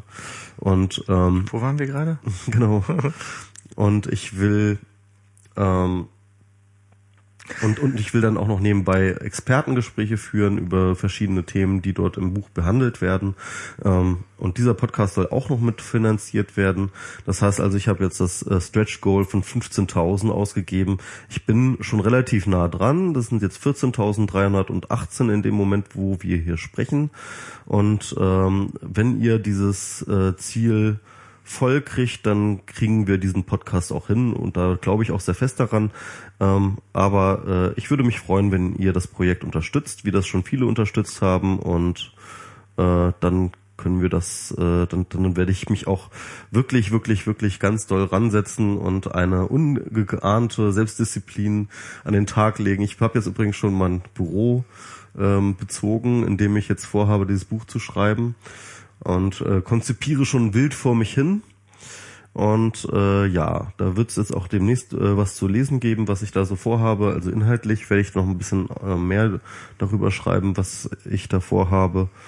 Und wenn ihr glaubt, auch glaubt, dass irgendwie dieser ganze ähm, das ganze Gerede über das Internet ist kaputt und äh, äh, Hilfe, wir müssen aussichtslose Kämpfe führen, ähm, äh, wie hatte das schön, wie hatte das äh, Gregor Settlack getwittert, wir müssen uns Sascha Lobo als einen glücklichen Menschen vorstellen. Ne? Also damit meinte er die, ähm, äh, bezog er sich natürlich auf die Interpretation ähm, des Sisyphus-Mythos von Camus. Ähm, also Sisyphos ist ja diese äh, alte griechische Sage, wo ähm, der der wird bestraft äh, damit, dass er ähm, bis in alle Ewigkeit einen Stein, einen Abhang hochrollen muss, der aber äh, immer wieder, bevor er oben ist, äh, wieder runterrollt und er muss dann sozusagen wieder, also eigentlich sozusagen sinnlose Arbeit, das, das was Sascha Lobo meint mit, wir müssen einen aussichtslosen Kampf führen. Ja, das hat ähm, Camus dann irgendwann umgedeutet als, wir müssten uns Sisyphus als einen wirklichen Menschen vorstellen. Mhm. Ähm, ich glaube nicht daran. Ich glaube, wir haben ähm, durch das Internet eben nicht nur aussichtslose Kämpfe, wir haben eine ganze Menge aussichtsreiche Kämpfe zu kämpfen noch. Denn äh, das Internet gibt uns nicht nur die, ähm, das Internet ist nicht nur dafür da, dass die NSA uns überwacht, sondern ähm, die Vernetzungsmethoden, das, was Sascha Lobo die digitale Vernetzung gibt, äh, nennt, das ist nach wie vor da und das ist, das hört nicht auf zu funktionieren, nur weil die NSA äh, dabei zuguckt die Dinge funktionieren noch ganz genauso und wir können äh, sie noch ganz genauso dafür nehmen und wir haben, glaube ich, ähm, die Macht, die darin steckt, noch nicht ganz verstanden. Und ähm, ich würde dafür plädieren, dass wir ja, dass wir durchaus diesen Optimismus beibehalten. Wir brauchen, glaube ich, keinen neuen Optimismus. Ich glaube, es reicht, wenn wir den alten ähm, ein bisschen aufpolieren und uns äh, ein bisschen frei machen von der Angst vor der NSA und ähm, und und äh, mal ganz nüchtern schauen, was wir für Optionen haben. Und ich glaube, das sind mehr Optionen, als wir vor dem Internet hatten, nach wie vor. Ähm, was mich noch interessiert, also ich verfolge das Projekt ja schon relativ dolle oder nah. Ähm, was mich interessiert, ist ein bisschen, wie sich das anfühlt, ein erfolgreiches Start Next Projekt zu machen. Weil ich habe letztens mich mit ähm, ähm, der oder einer der, der Gründerin von Jazz Radio getroffen, ähm, also diesem Berliner Jazzsender. Und die äh, Wil Wilhelmina Styling oder Styling heißt die, glaube ich. Ähm, die hat äh, ein Online-Jazz-Sender gegründet in, in Berlin, mhm. jazzplanet, glaube ich, de. Und die hat, ähm, ich glaube 2011 oder so, auch so ein, so ein Crowdfunding versucht, äh, um das halt irgendwie auf größere Beine zu stellen. Das hatte nicht geklappt. Und da ist mir halt aufgefallen im Gespräch, dass es schon äh, für Erstaunen sorgt, wenn du halt jemandem sagst, so wie das so bei dir lief. Ähm, was mich interessiert ist, ähm, äh, also ich nehme an, wenn ich so ein, so ein Crowdfunding machen würde und das so schnell durchfinanziert ist, dass es doch ein sehr zufriedenstellendes Gefühl ist auf der einen Seite, dann aber diese extrem lange Wartephase, die du jetzt hast, äh, die sich jetzt ja, also ich glaube noch zwei Wochen oder so wird das irgendwie dauern. Also diese diese Kurve finde ich so spannend. Dieses das sind zwei Wochen noch eine Chance für euch da draußen, die ihr noch nichts dazu gegeben habt, noch zu spenden. Ja, äh, und die und die wird, wird ist eigentlich nur noch sehr wenig Zeit, also am besten zu unterstützen. Ja. Stimmt, zu unterstützen. Ihr kriegt ja auch Gimmicks dafür. Nur Dankeschöns, genau. Ihr könnt auf das Gimmick auch gerne verzichten und einfach nur Geld reinschmeißen. Das da, geht auch, ja. Also da wir jetzt ja unter uns sind, sag doch mal, da wir jetzt ja unter uns sind, sag doch mal, wie, wie, wie fühlt sich das so an, so ein Crowdfunding? Also, ich, ich soll, da muss ich mal von vorne anfangen. Also ja. ich habe ja, ähm, ich habe ja sehr, sehr lange über diese Kampagne nachgedacht. Das ist ja, ich habe wirklich ein Vierteljahr mich damit beschäftigt, habe mit vielen, vielen Leuten geredet, habe mich ähm, sehr, habe mich versucht, sehr schlau zu machen, wollte nichts dem Zufall überlassen, weil ich tatsächlich eine große Angst davor hatte zu scheitern. Ähm, ich weiß nicht, das kann man gar nicht so richtig nachvollziehen. Ich habe mich letztens mit jemandem unterhalten, der sich auch in diesem Business auskennt, der auch ein kleines Crowdfunding-Projekt gemacht hatte und der konnte gar nicht darauf nachvollziehen, warum ich überhaupt diese Angst hatte, zu verscheitern. Aber der Punkt ist natürlich der, dass ich schon gewissermaßen in der Öffentlichkeit stehe und das gibt mir natürlich einen Vorteil, das ist keine Frage. Aber ähm, es macht, sage ich mal, die Fallhöhe auch sehr hoch. Ja, also das heißt, wäre ich wenn das meinem, gescheitert wäre, hättest du nie mehr einen Verlag gefunden. Wenn ich wenn ich mit meinem Crowdfunding-Projekt gescheitert, gescheitert wäre, dann hätte es sehr viel Spott und Häme gegeben. Dann wäre ich, glaube ich, ähm, äh, das, das wäre sehr, das wäre sehr unangenehm mhm. gewesen. Und äh, das ist auch der Grund, warum ich sehr konservativ geschätzt habe. Ich habe jetzt, ähm, ich habe schon um die zwölf, äh, um die zehn 10, 11, 12.000 oder sowas habe ich so angenommen, dass ich das eigentlich haben möchte. Habe dann aber auch mich für 8.000 entschieden, weil ich gedacht habe, ähm, lieber ne, auf Nummer sicher gehen und dann überfinanzieren. Ne? Und ähm, und ja, das hat. wir haben ja auch darüber gesprochen, das ist auch ein Tipp, den ich gegeben habe. Genau. Weiß ich nicht, wie, ob ich dazu noch so stehen würde. Ich könnte mir vorstellen, dass wenn du 10.000 reingeschrieben hättest, dass dann die 10.000 so schnell erreicht werden. Aber hm. das weiß im Nachhinein, dass man mal schlauer. Na klar, das ist ja was Neues auch. Wie auch immer. Also ich bin sehr, sehr vorsichtig dran gegangen und habe gedacht, okay, also ähm, ähm, ich, ich mache das lieber vorsichtig. Und das, das war auch, glaube ich, ich meine, es hat geklappt so. Das ist, mhm. ist gut und ich kann mich nicht beschweren. Ähm, und das hat natürlich also ich hab mit, mit, bin mit relativ wenig Zweifeln daran gegangen, dass ich es nicht schaffen würde. Ähm, ich war schon relativ sicher. Es gab einen kleinen Restzweifel so und der war dann wirklich so, Gott, wenn jetzt wirklich gar keiner und jetzt irgendwie keine Ahnung und dann, ne, also ähm, who knows so, ne, irgendwie hast du ja auch noch nicht, bist ja auch noch nicht durchgekommen. Aber ich habe mir auch deswegen sehr, sehr viel Gedanken gemacht in die Kampagne und, und sehr viel Gedanken in die Kampagne gemacht und ich glaube, das merkt man halt auch ein bisschen. Was auch ein Grund ist, warum das so, so gut abgelaufen ist. Ich, es hat mich natürlich sehr, sehr beruhigt. Es hat mir auch ein gewisses Selbstbewusstsein wieder zurückgegeben, dass ich zeitweise im letzten Jahr ähm, äh, so ein bisschen, ähm, das mir so ein bisschen gefehlt hat, so, so als Erfolgserlebnis Und ähm, das ist das ist ein sehr schönes Gefühl auf jeden Fall. Also äh, ähm, was ich momentan merke, ist natürlich der jetzt größer werdende Druck. Also weil das sind jetzt ähm, so roundabout, das werden wahrscheinlich über 500 Augen sein, die dann mit Argus-Augen darauf achten, dass ich dann wirklich Also ähm, wahrscheinlich tausend Augen. Tausend Augen. 1000 Augen, ja genau. Außer das sind alles Einäugige. also Also ich bring schon mal zwei Augen mit, ja. okay, Sagen wir durchzählen. 950 Augen für. Ja, 900, 900 pro, also konservativ geschätzt 950 Augen, ähm, die dann auf mich ähm, starren werden, um und, und, und mit Argusaugen darauf achten, dass ich dann auch wirklich dieses Buch schreibe. Und ähm, ich habe dann natürlich auch, äh, ich will dann natürlich auch nicht irgendein Buch schreiben, das soll natürlich ein tolles Buch werden. Und ähm, Ich will ein kluges Buch, das ist meine und, Bedingung. und, und ein kluges Buch und ähm, äh, da werden auch Ansprüche formuliert, auch mit mit äh, einer Spende und so weiter und so fort, die ich auch gerne erfüllen möchte. Ähm, und äh, das ist das ist schon das ist schon auch ein Druck und es gibt auch das, das, das ist auch der Grund, glaube ich, warum also weil ich halt auch eine gewisse Bekanntheit habe, wird dort auch gespendet, weil ähm, sie wissen, dass ich halt nicht einfach untertauchen kann. Ähm, Im Zeiten des Internets kannst du nicht einfach in eine neue Stadt gehen und ein neues Leben beginnen. Äh, Wir wissen, wo dein Fahrrad steht. Genau. Ähm, in, in der, das ist, das gehört auch mit zum neuen Spiel, ne? Also ähm, there's nowhere to hide. ja, es ist ja so, es ist ja so. Und ich muss jetzt mit diesem Druck leben und ich muss diesen Druck jetzt umwandeln in Text. Und ähm, ich bin aber guter Dinge. Ich, äh, wie gesagt, ich arbeite gerade ähm, äh, noch weiter am Konzept, aber da, da, da bin ich schon relativ weit. Du bist irgendwie gerade auf der Suche nach einem Büroplatz? Nee, da bin ich jetzt gerade. Ich, Ach so. ich habe jetzt äh, die letzten drei Tage schon im Büro Ah, okay. gearbeitet. Das läuft ganz gut. Ich bin gespannt, wie das weitergeht. Ähm, und ja, also ich werde nächste Woche was veröffentlichen dazu, was ich, äh, was ich da inhaltlich vorhabe. Und dann kann man auch die Kapitelpatenschaften, die sind jetzt heute übrigens auch schon alle jetzt weggegangen, die zehn Stück. Ich habe mich zurückgehalten, habe keine davon gekauft. Ich habe eine. Du hast eine? Na, Selbstverständlich habe ich eine Kapitelkarte. Ja, Light Medium hat eine Fall Kapitelpatenschaft. Eine S-Bahn gekauft übrigens, auf dem Weg zum Kongress. Ich kann mich Geil. erinnern, ja. Oh, wow. Das ist, so muss das sein. Oder? Oder? ja, ja.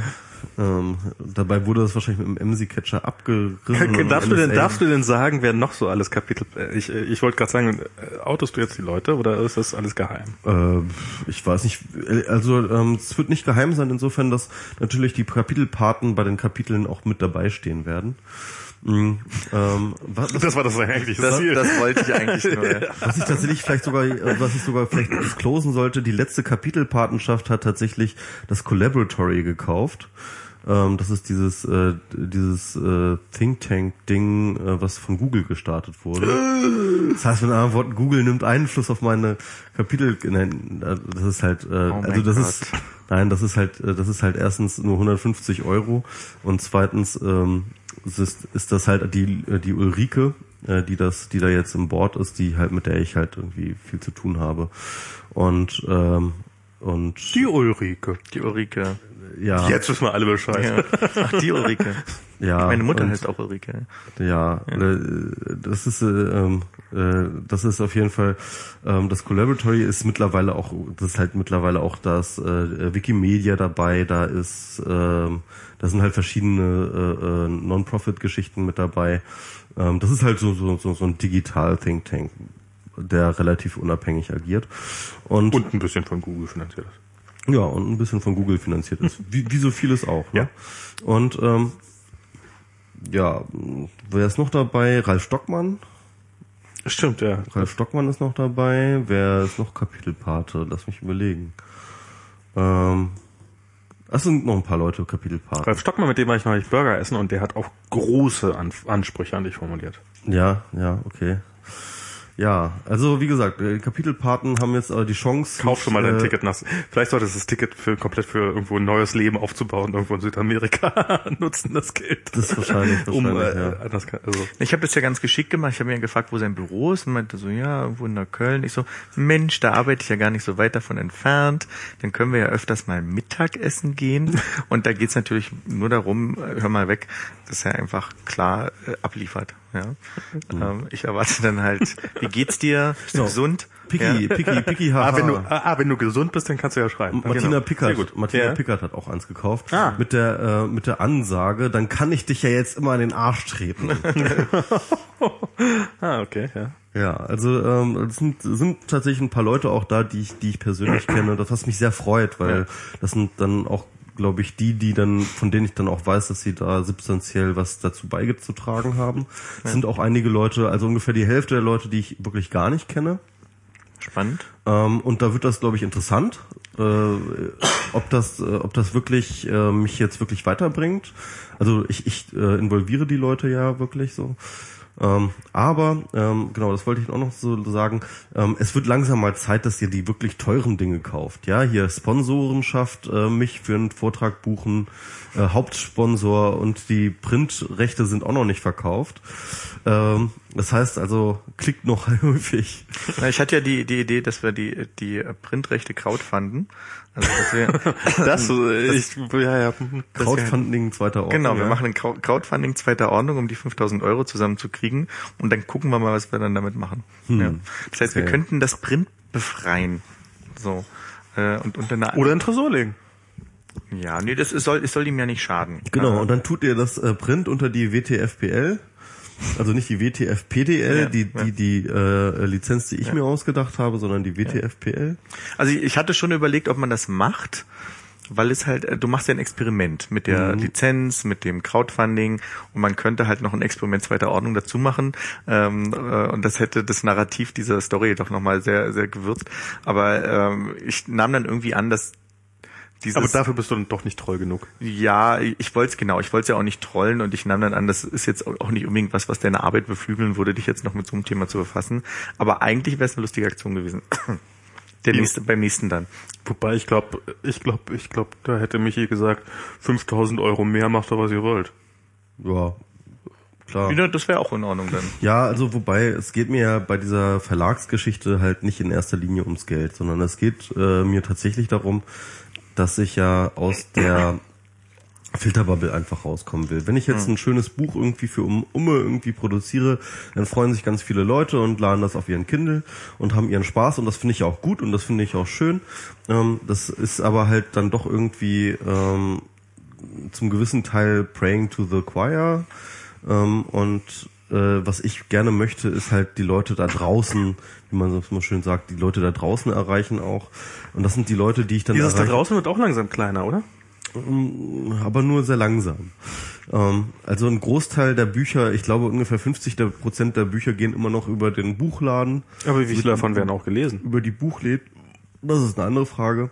Aber ähm, ähm, es ist halt, wenn du die Leute da draußen TM erreichen möchtest, dann musst du über die, dann musst du auch in die Buch Buchläden rein. Und die Buchläden kommst du nicht, wenn du dann Print-on-Demand-Verlag äh, da hast. Ja, also Print und Demand ist scheiße, das ist klar. und ähm, selbst wenn du einen kleinen, äh, aber lustigen, netten Verlag hast, ist es schwierig, in die Buchläden zu kommen.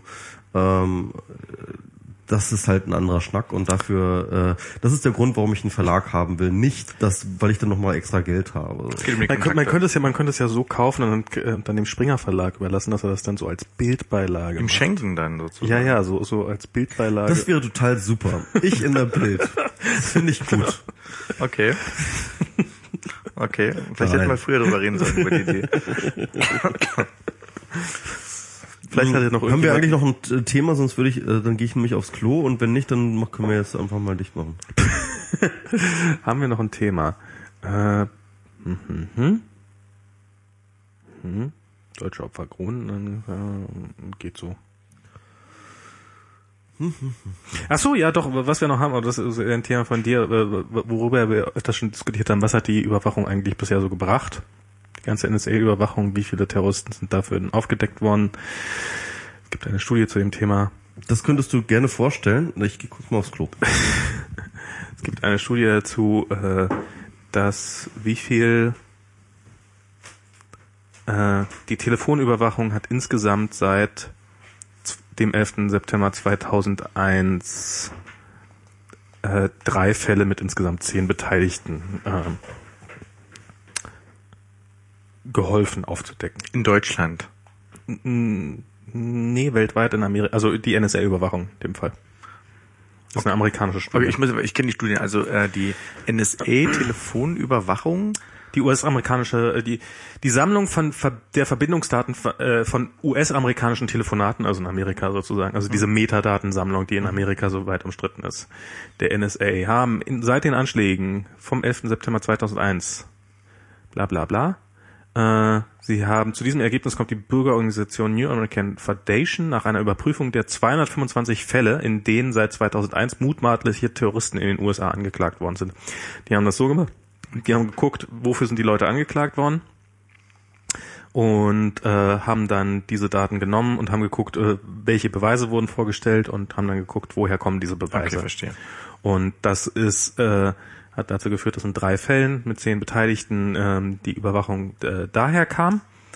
Und, ähm, und es gibt noch drei Fälle mit insgesamt drei Beteiligten, in denen nicht klar ist, ob möglicherweise ein ist. Also Okay. es könnt, könnten bis zu 13 Personen sein, die durch die Telefondatenüberwachung ähm, überführt worden sind. Und Ähm, ist, ist dann jetzt ein Gegenargument gegen, äh, gegen die Studie, äh, dass man sagen würde, na ja, aber es ist ja nicht klar, wer alles an der Grenze abgewiesen wurde wegen der Telefondatenüberwachung? Oder ich versuche jetzt nur zu verstehen, was, was die Studie genau aussagt. Also Na, die Studie, äh, die, die Aussage der Studie ist im Wesentlichen, ähm, dass, äh, dass ja das Hauptargument ist, naja, diese Überwachung, ja, die tut weh, aber die ist notwendig, weil sie Ja. äh, verhindert massenhaft Anschläge und wir wissen Ja. ja. gar nicht, wie viele. Und äh, wir werden auch niemals erfahren, wie viele. Ähm, und ähm, dass man das doch bis zu einem gewissen Grad zumindest doch äh, nachprüfen kann und feststellen kann, also so wahnsinnig viele Terroranschläge waren es jetzt offensichtlich doch nicht. Ja. Das ist äh, ja leider gar nicht mitgekriegt, aber Ja. ähm, was ist das für eine Datenbasis? Äh, Die haben ähm, nochmal für dich. Äh, sie haben äh, einfach, äh, sie haben die die sämtliche Anklagen wegen Terrorismus genommen und haben geguckt, woher die Beweise stammen. Aha, okay. Und äh, also es gab insgesamt 225 Fälle, Mhm. wo wie jemand wegen Terroristen, wo mutmaßliche Terroristen angeklagt worden sind und in nur drei Fällen mit zehn Beteiligten, sowie in weiteren drei Fällen mit drei Beteiligten, wobei es eigentlich lustig ist, weil bei Telefondaten sollten ja eigentlich immer mindestens zwei pro Fall beteiligt sein, wo, wo wie es dazu kam, können das bei drei Fällen, also er scheint einfach in den Telefonhörer reingeschrien zu haben. Ähm, äh, äh, also bei drei Fällen ist es nicht klar, ob möglicherweise, da könnten es auch NSA-Daten sein, weil da steht in den äh, Gerichtsunterlagen nicht eindeutig genug drinne, woher diese Daten stammen. Okay. Ja, ähm, das ist ja auch das, was ähm, also äh, am Anfang, als diese Revelations losging, hat ja der äh, Keith Alexander irgendwie rumgetönt mit 50 äh, Daten, Genau. Taten, diese und irgendwann hat er sich dann runter revidiert bis auf fünf oder so. Ja, also das kommt ja dann ungefähr hin. Ich- Ja, und äh, jetzt könnte man sich natürlich auch nochmal die zehn Fälle angucken, worum es dabei eigentlich ging, wes weswegen die Leute verurteilt worden sind. Und äh, dann hat man eine grobe Idee davon, äh, wie schlimm die, äh, was, äh, wie, wie, wie viel schlechter diese Welt aussehen würde, wenn wir diese, diese Überwachung nicht hätten. Also ich, ich nehme mal an, dass jetzt äh, auf politischer Ebene, wenn jetzt ein Politiker bei der NSA nachfragt, sagt, guck doch mal hier in der Studie, da steht ja, da passiert ja gar nichts, ähm, die äh, NSA natürlich sagen kann, ja, ja, sie wissen ja aber nicht, äh, was alles nicht angeklagt wurde, wer alles äh, ähm, nach Guantanamo geschickt wurde, Ja, wer alles an der genau. Grenze abgewiesen wurde. Das ja- das können wir ihnen auch leider nicht sagen, weil das ist geheim. Ähm, und äh, da, da kommen wir, also ich finde diese Studien auch wichtig, weil man zumindest ein bisschen mal was, was überprüfen Ja. kann. Ähm, die, diese Studien finde ich fast interessanter, wenn es um äh, hier in Deutschland die TKÜV, die diese Telekommunikationsüberwachungsverordnung geht und BKA und so, weil da geht's ja dann, dann schon eher wirklich, sagen wir mal, in diesem öf öffentlicher sichtbaren Bereich. Ähm, bei den Geheimdiensten äh, würde ich jetzt sagen, tja, der redet sich halt danach immer wieder damit raus, ob zu Recht oder nicht, weil ich kann jetzt auch nicht sagen zu Unrecht, weil ich kann es ja auch nicht beweisen, dass er es nicht tut. Aber kann man sagen, ja, es ist aber viel, wir haben auch viel verhindert. Ich, Da, also da, zu dem Punkt muss ich ja mal sagen, also wenn man, ähm, also was, was du meintest, Sie, Sie haben ja keine Ahnung, wie viele wir ohne Gerichtsprozess Ja. beseitigt haben. Ja. Äh, Moment mal, ihr beseitigt Leute ohne Gerichtsprozess? äh, da, also das, das, äh, an, Der Rechtsstaat ist ja ich wollte jetzt nicht- an vielen Stellen. ich wollte jetzt nicht sagen, brüchig. ich wollte jetzt nicht sagen Menschen beseitigt, sondern äh, äh, Dinge, Dinge verhindert. Ja. Äh, d- Ja, aber aber ich also ich glaube, dass äh, zumindest solange man äh, diesem Rechtsstaat, also ich also wenn man diesen Daten, also dass man diesen zu 100 Prozent kann man also äh, sobald das äh, als Argument kommt, Moment mal, okay, aber das ist nur das, was wir offiziell, die Leute, die wir offiziell im Knast gebracht haben, äh, ihr wisst ja gar nicht, wie wir noch alles inoffiziell im Knast sitzen haben. Sobald dieses Argument kommt, weiß man, dass man, dass, dass man ein Problem noch der nächsten Dimension hat. Also dann ist man ja. noch mal eine Ordnung weiter. Ja. Ähm, wenn man davon ausgeht, dass selbst Geheimdienste doch versuchen, sich irgendwie noch sowas an wie rechtsstaatliche Gehe äh, Prinzipien zu halten. Und ich glaube, und, und ich glaube tatsächlich, dass äh, zumindest und das und das glaube ich tatsächlich, dass äh, dass dass dass äh, dass auch bei die, vielleicht nicht die Organisation als solche, aber dass die einzelnen Mitarbeiter bei solchen Geheimdiensten doch immer für sich selber noch sowas wie eine rechtsstaatliche äh, Legitimation suchen.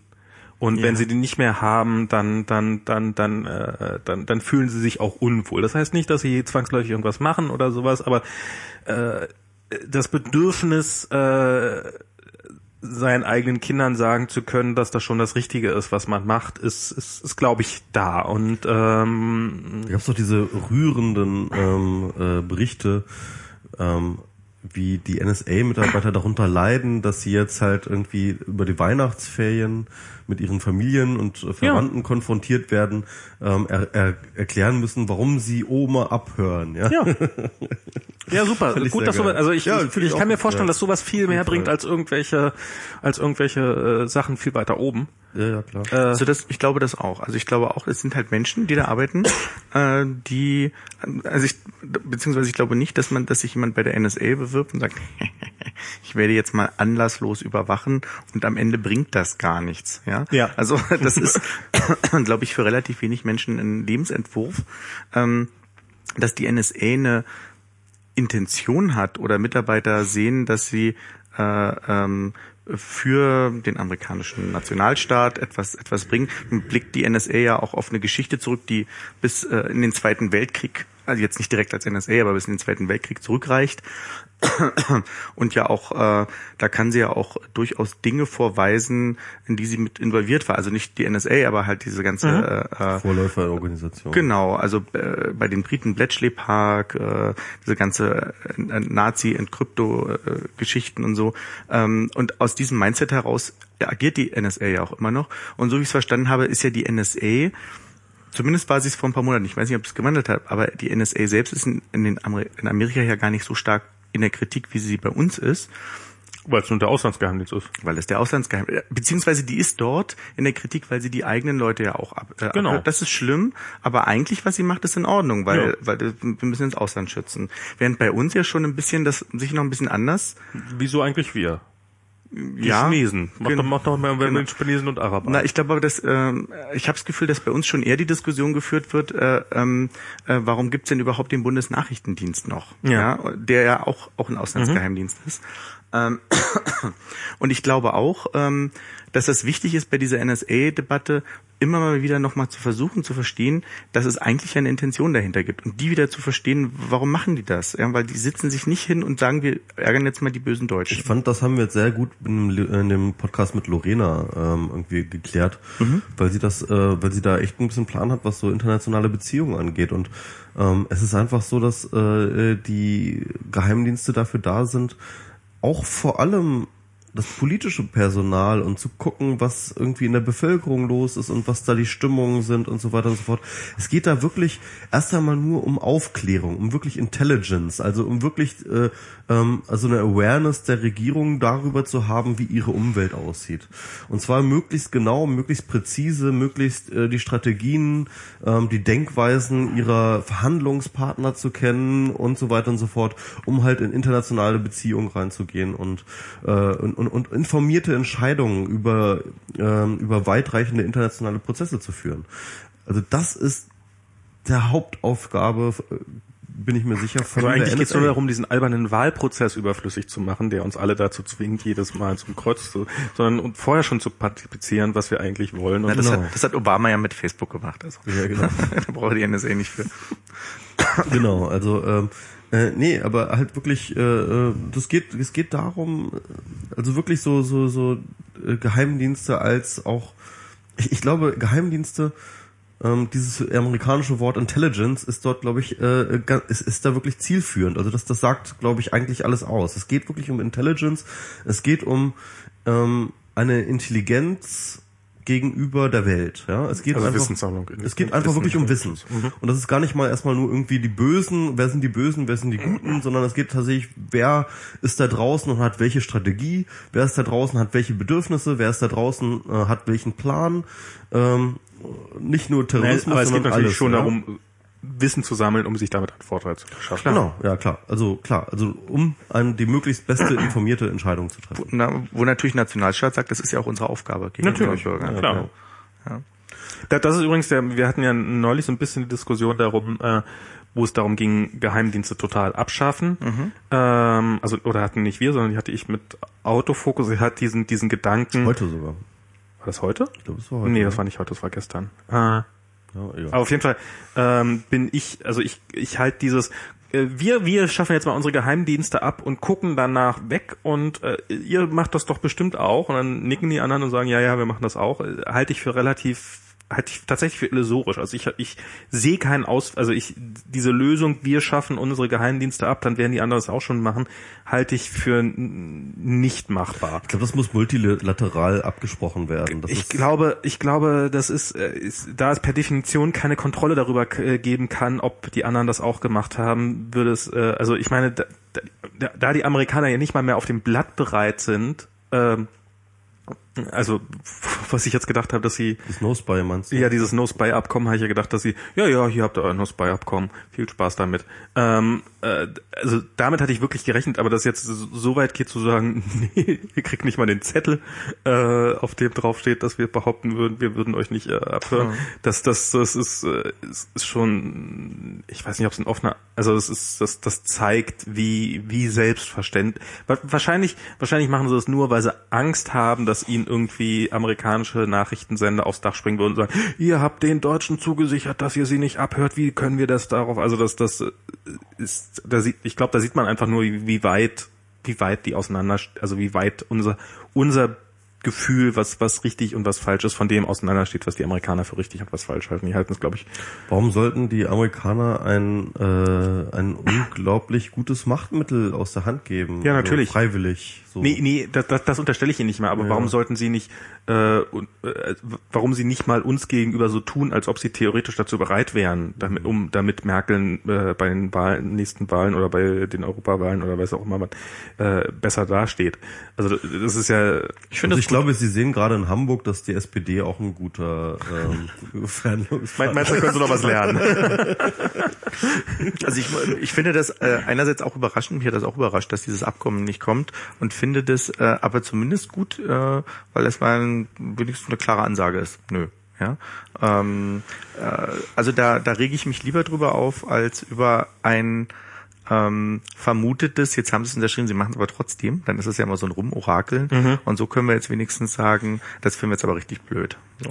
Aber, aber wo wir gerade dabei sind, ähm, das fällt mir gerade ein, das hatten wir vorhin auch, glaube glaub ich, angerissen. Lass uns doch noch mal über Google und Nest reden, beziehungsweise ich finde das ja noch irgendwie, ich würde das gerne noch in einem größeren Zusammenhang mit Boston Dynamics und äh, den ganzen Robo-Firmen, die sie da alle gekauft haben. Also äh, im Endeffekt Googles massiven Aufkauf von Automatisierungstechnologie. Ja? Also ähm, Googles nächster Move wird ganz offensichtlich hin zu Automatisierung im Allgemeinen sein. Im Speziellen äh, sind sie ja schon länger dabei mit den Google Cars und äh, und und, und äh, jetzt mit der ganzen Drohnen und Robotiktechnik, die, also Boston Dynamics ist eigentlich ein Rüstungskonzern, der hat ähm, Roboter hergestellt. Man kennt halt dieses Robodog, ähm, das ist relativ populär in, äh, auf YouTube gewesen, dieses Ding, das so mi, mi, mi, mi, mi, mit so einem Dieselmotor irgendwie durch die Gegend stapft und Ich glaube, ähm, das ist kein Dieselmotor, dann wäre es nicht ganz so schnell, wie es ist. ist aber scheiße laut. Also das Es ist, ist- irgendein Motor. Es, nee, Das ist auf jeden Fall irgendein, irgendein Verbrennungsmotor, der ist sehr, sehr laut. Also es ist auf jeden Fall, also es sind so kleine Robotertiere, die durch den Wald sprinten mit einem relativ hohen Tempo und Genau. Auf jeden Fall was gruselig. Und man kann sie und man kann sie gegen man kann gegen sie treten und sie finden ihr Gleichgewicht wieder und, und so. sie erschießen einen dann. Und die von sie antritt. Also, ich, also ich, das wäre nicht meine größte Sorge, dass sie danach stehen bleiben, sondern das ist, die machen schon den Eindruck, als ob sie dafür gemacht genau. sind. bleibt stehen. das hat man jetzt, das, das war dann irgendwie rausgeschnitten aus dem Video jedenfalls. Ähm, aber diese Boston Dynamics Geschichten, es war halt geplant irgendwie mit, ähm, äh, dass die dann halt irgendwie beispielsweise mit den Truppen mitgehen. Also dafür müssten sie sie echt leiser machen, weil die sind echt, die waren richtig laut. So. Also es war richtig laut, auch wenn man den, das YouTube-Video angehört hat, das konnte man kaum ertragen, diese Lautstärke. Und Das ähm, kann aber auch eine gute Abschreckung sein. Ja. Das ist ja, das ist ja die, die, die Amerikaner setzen ja in, in ihren Kriegen gerne als allererstes kommen ja die B-52 Bombers.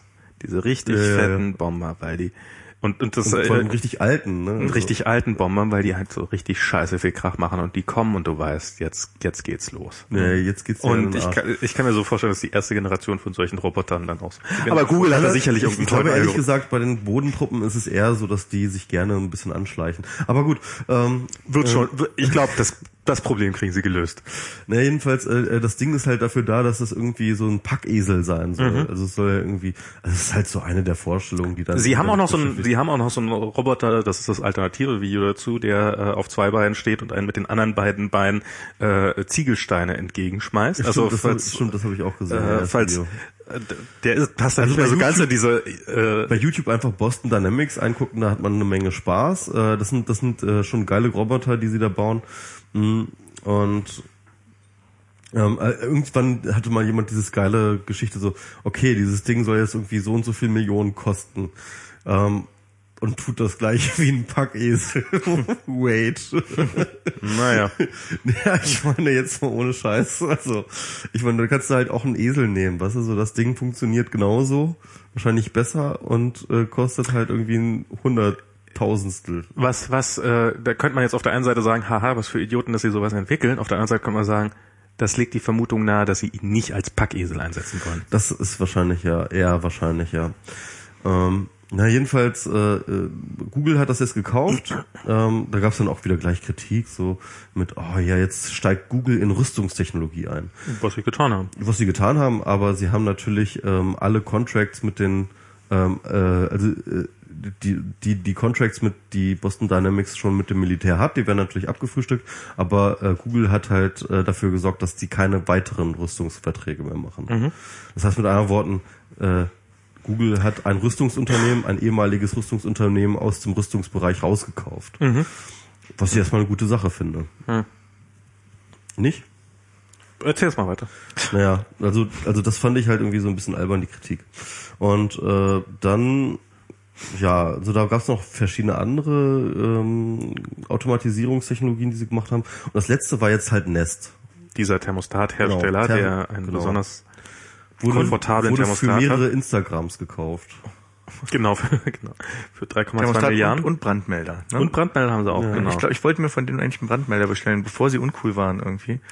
Intelligenten Brandmelder. Ich hätte mir gern, ich, ich habe ja hier so eine so, so eine Heizungssteuerung, die total, also die die die macht äh, ja, also das ist äh, also die die Technik ist da, die Hardware ist da, wenn ja wenn man jetzt noch ein bisschen an der Software rumfallen würde, aber offensichtlich haben sie an der Software nicht das allergeringste Interesse, sondern sagen, ihr habt doch die Hardware, guckt mal, da sind doch so hässliche graue Geräte an euren Thermostaten dran. Und Hast ihr du, könnt, hast du Nestgeräte? nee, ich habe äh, hier von äh, ELV Nee, äh, also keine Ahnung. Ähm, das Sind die gut, besser oder schlechter oder wie? na, die, die funktionieren in Deutschland, das ist schon mal, also die, die, die Nestgeräte, die funktionieren ja nicht mit äh, jedem beliebigen zusammen. Also hier kann ich halt für jedes Zimmer einstellen, wie viel Grad ich gerne drin hätte. Und habe da auch eine App für, mit der ich das einstellen kann. Und äh, hatte vorhin eigentlich den Gedanken, Moment mal, hier könnte man ein bisschen mehr Wärme machen und habe es dann wieder vergessen im Podcast. Ähm, aber ähm, was halt überhaupt nicht funktioniert, ist, ist so simple Sachen wie, also was ich wirklich bei sowas immer wieder vermisse, ist einfach die so, so simple Sachen wie, du, heute ist ein Feiertag, ich bin zu Hause, obwohl Dienstag ist. Mach die Heizung nicht den Tag über aus, sondern tu einfach mal so, als ob ein Sonntag wäre. Das hat keines von diesen Systemen. Keines von diesen Systemen. Also vielleicht hat das Nest, die haben halt diese Bewegungsmelder drin, vielleicht kriegen das ein bisschen hin. Und das ist halt, was ich meine. Die Technik wäre da, problemlos zu machen, machen wir einen großen Button, heute ist ein Feiertag hin und äh, alle Heizung und die Heizung im Schlafzimmer geht bis 10 und oder weckt mich um 10 quasi, dadurch, dass warm ist und im, äh, im Wohnzimmer ist ein bisschen geheizt, obwohl ich es eigentlich in, am Wochentag nicht brauche und so weiter und so fort.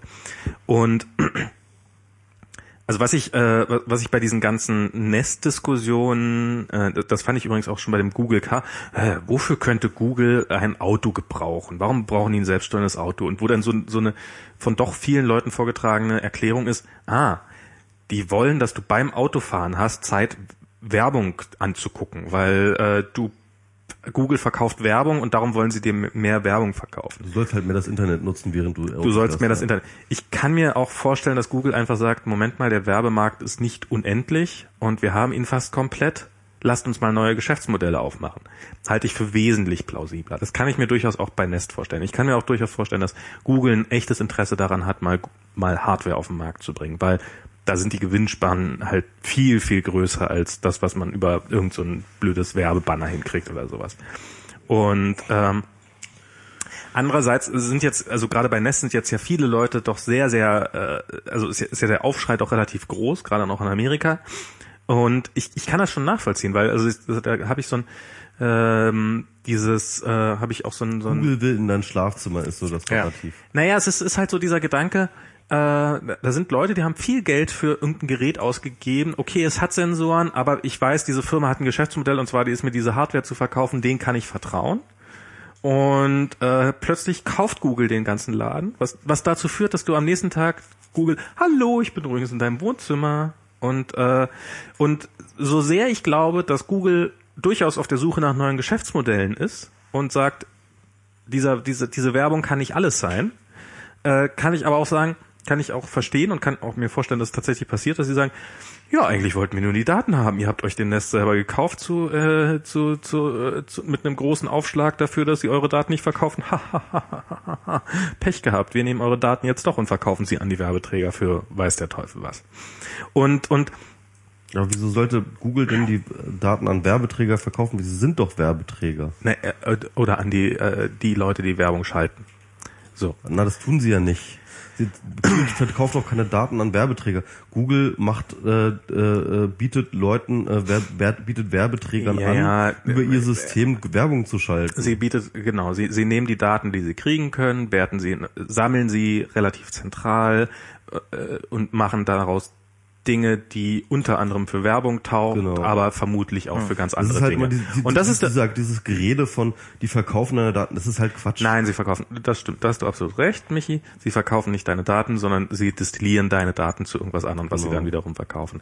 Aber dieser Prozess, dieses Datensammeln ist halt das, was den Leuten, ihn macht nicht der, also ihm macht auch der Verkauf der Daten Angst, sicherlich, ohne Frage. Aber auch dieses, es gibt da eine zentrale Instanz, die diese Daten sammelt und, äh, davor haben wir Angst. Und eigentlich habe ich in ein Unternehmen investiert oder in ein Produkt investiert, ganz bewusst, oder mit, mit einer gewissen Wahrscheinlichkeit ganz bewusst, äh, dass diese Datensammlung nicht macht und plötzlich macht sie diese Datensammlung trotzdem. Und ähm, das ist die, die diese Befürchtung finde ich und und das hatten das hatten wir neulich auch. Da sind wir im, im, von ich weiß nicht in welchem vorletzten Podcast ein bisschen aneinander geraten, wo es um diese Fernseherdebatte ging, äh, wo ich sehr darauf bestanden habe, so Moment mal, die Fernseher fangen jetzt an Daten zu sammeln. Es werden halt äh, wir leben in einer Welt, die immer mehr verdatet wird. Das ist ja was, was, äh, was, was, was jetzt auch. Und ähm, damit ist die Wahrscheinlichkeit, dass Daten von uns gesammelt werden, immer größer. Und das, da ist es halt, jetzt hat man sich irgendwie einen kleinen Thermostat gekauft und der im Vorbeigehen jederzeit weiß, wo du dich gerade aufhältst. Und ähm, ich habe neulich ein Kickstarter-Projekt gehabt, das war, glaube ich, totaler Bullshit, das äh, irgendwie Hirnströme messt und daraus irgendwie, ja, kann man theoretisch, für nur 200 Dollar kriegst du deinen eigenen bla bla bla ELV irgendwas mess, nee, äh, äh, äh, dein, dein Hirnstrommessgerät äh, und dann habe ich mal bei Amazon eingegeben, da kriegt man sowas mit USB-Anschluss für 75 Dollar oder für 75 Euro. Aber die, was ich sagen will, die, die, der Zeitpunkt, wo zumindest einfache Gedanken lesbar werden, ist nicht weit weg.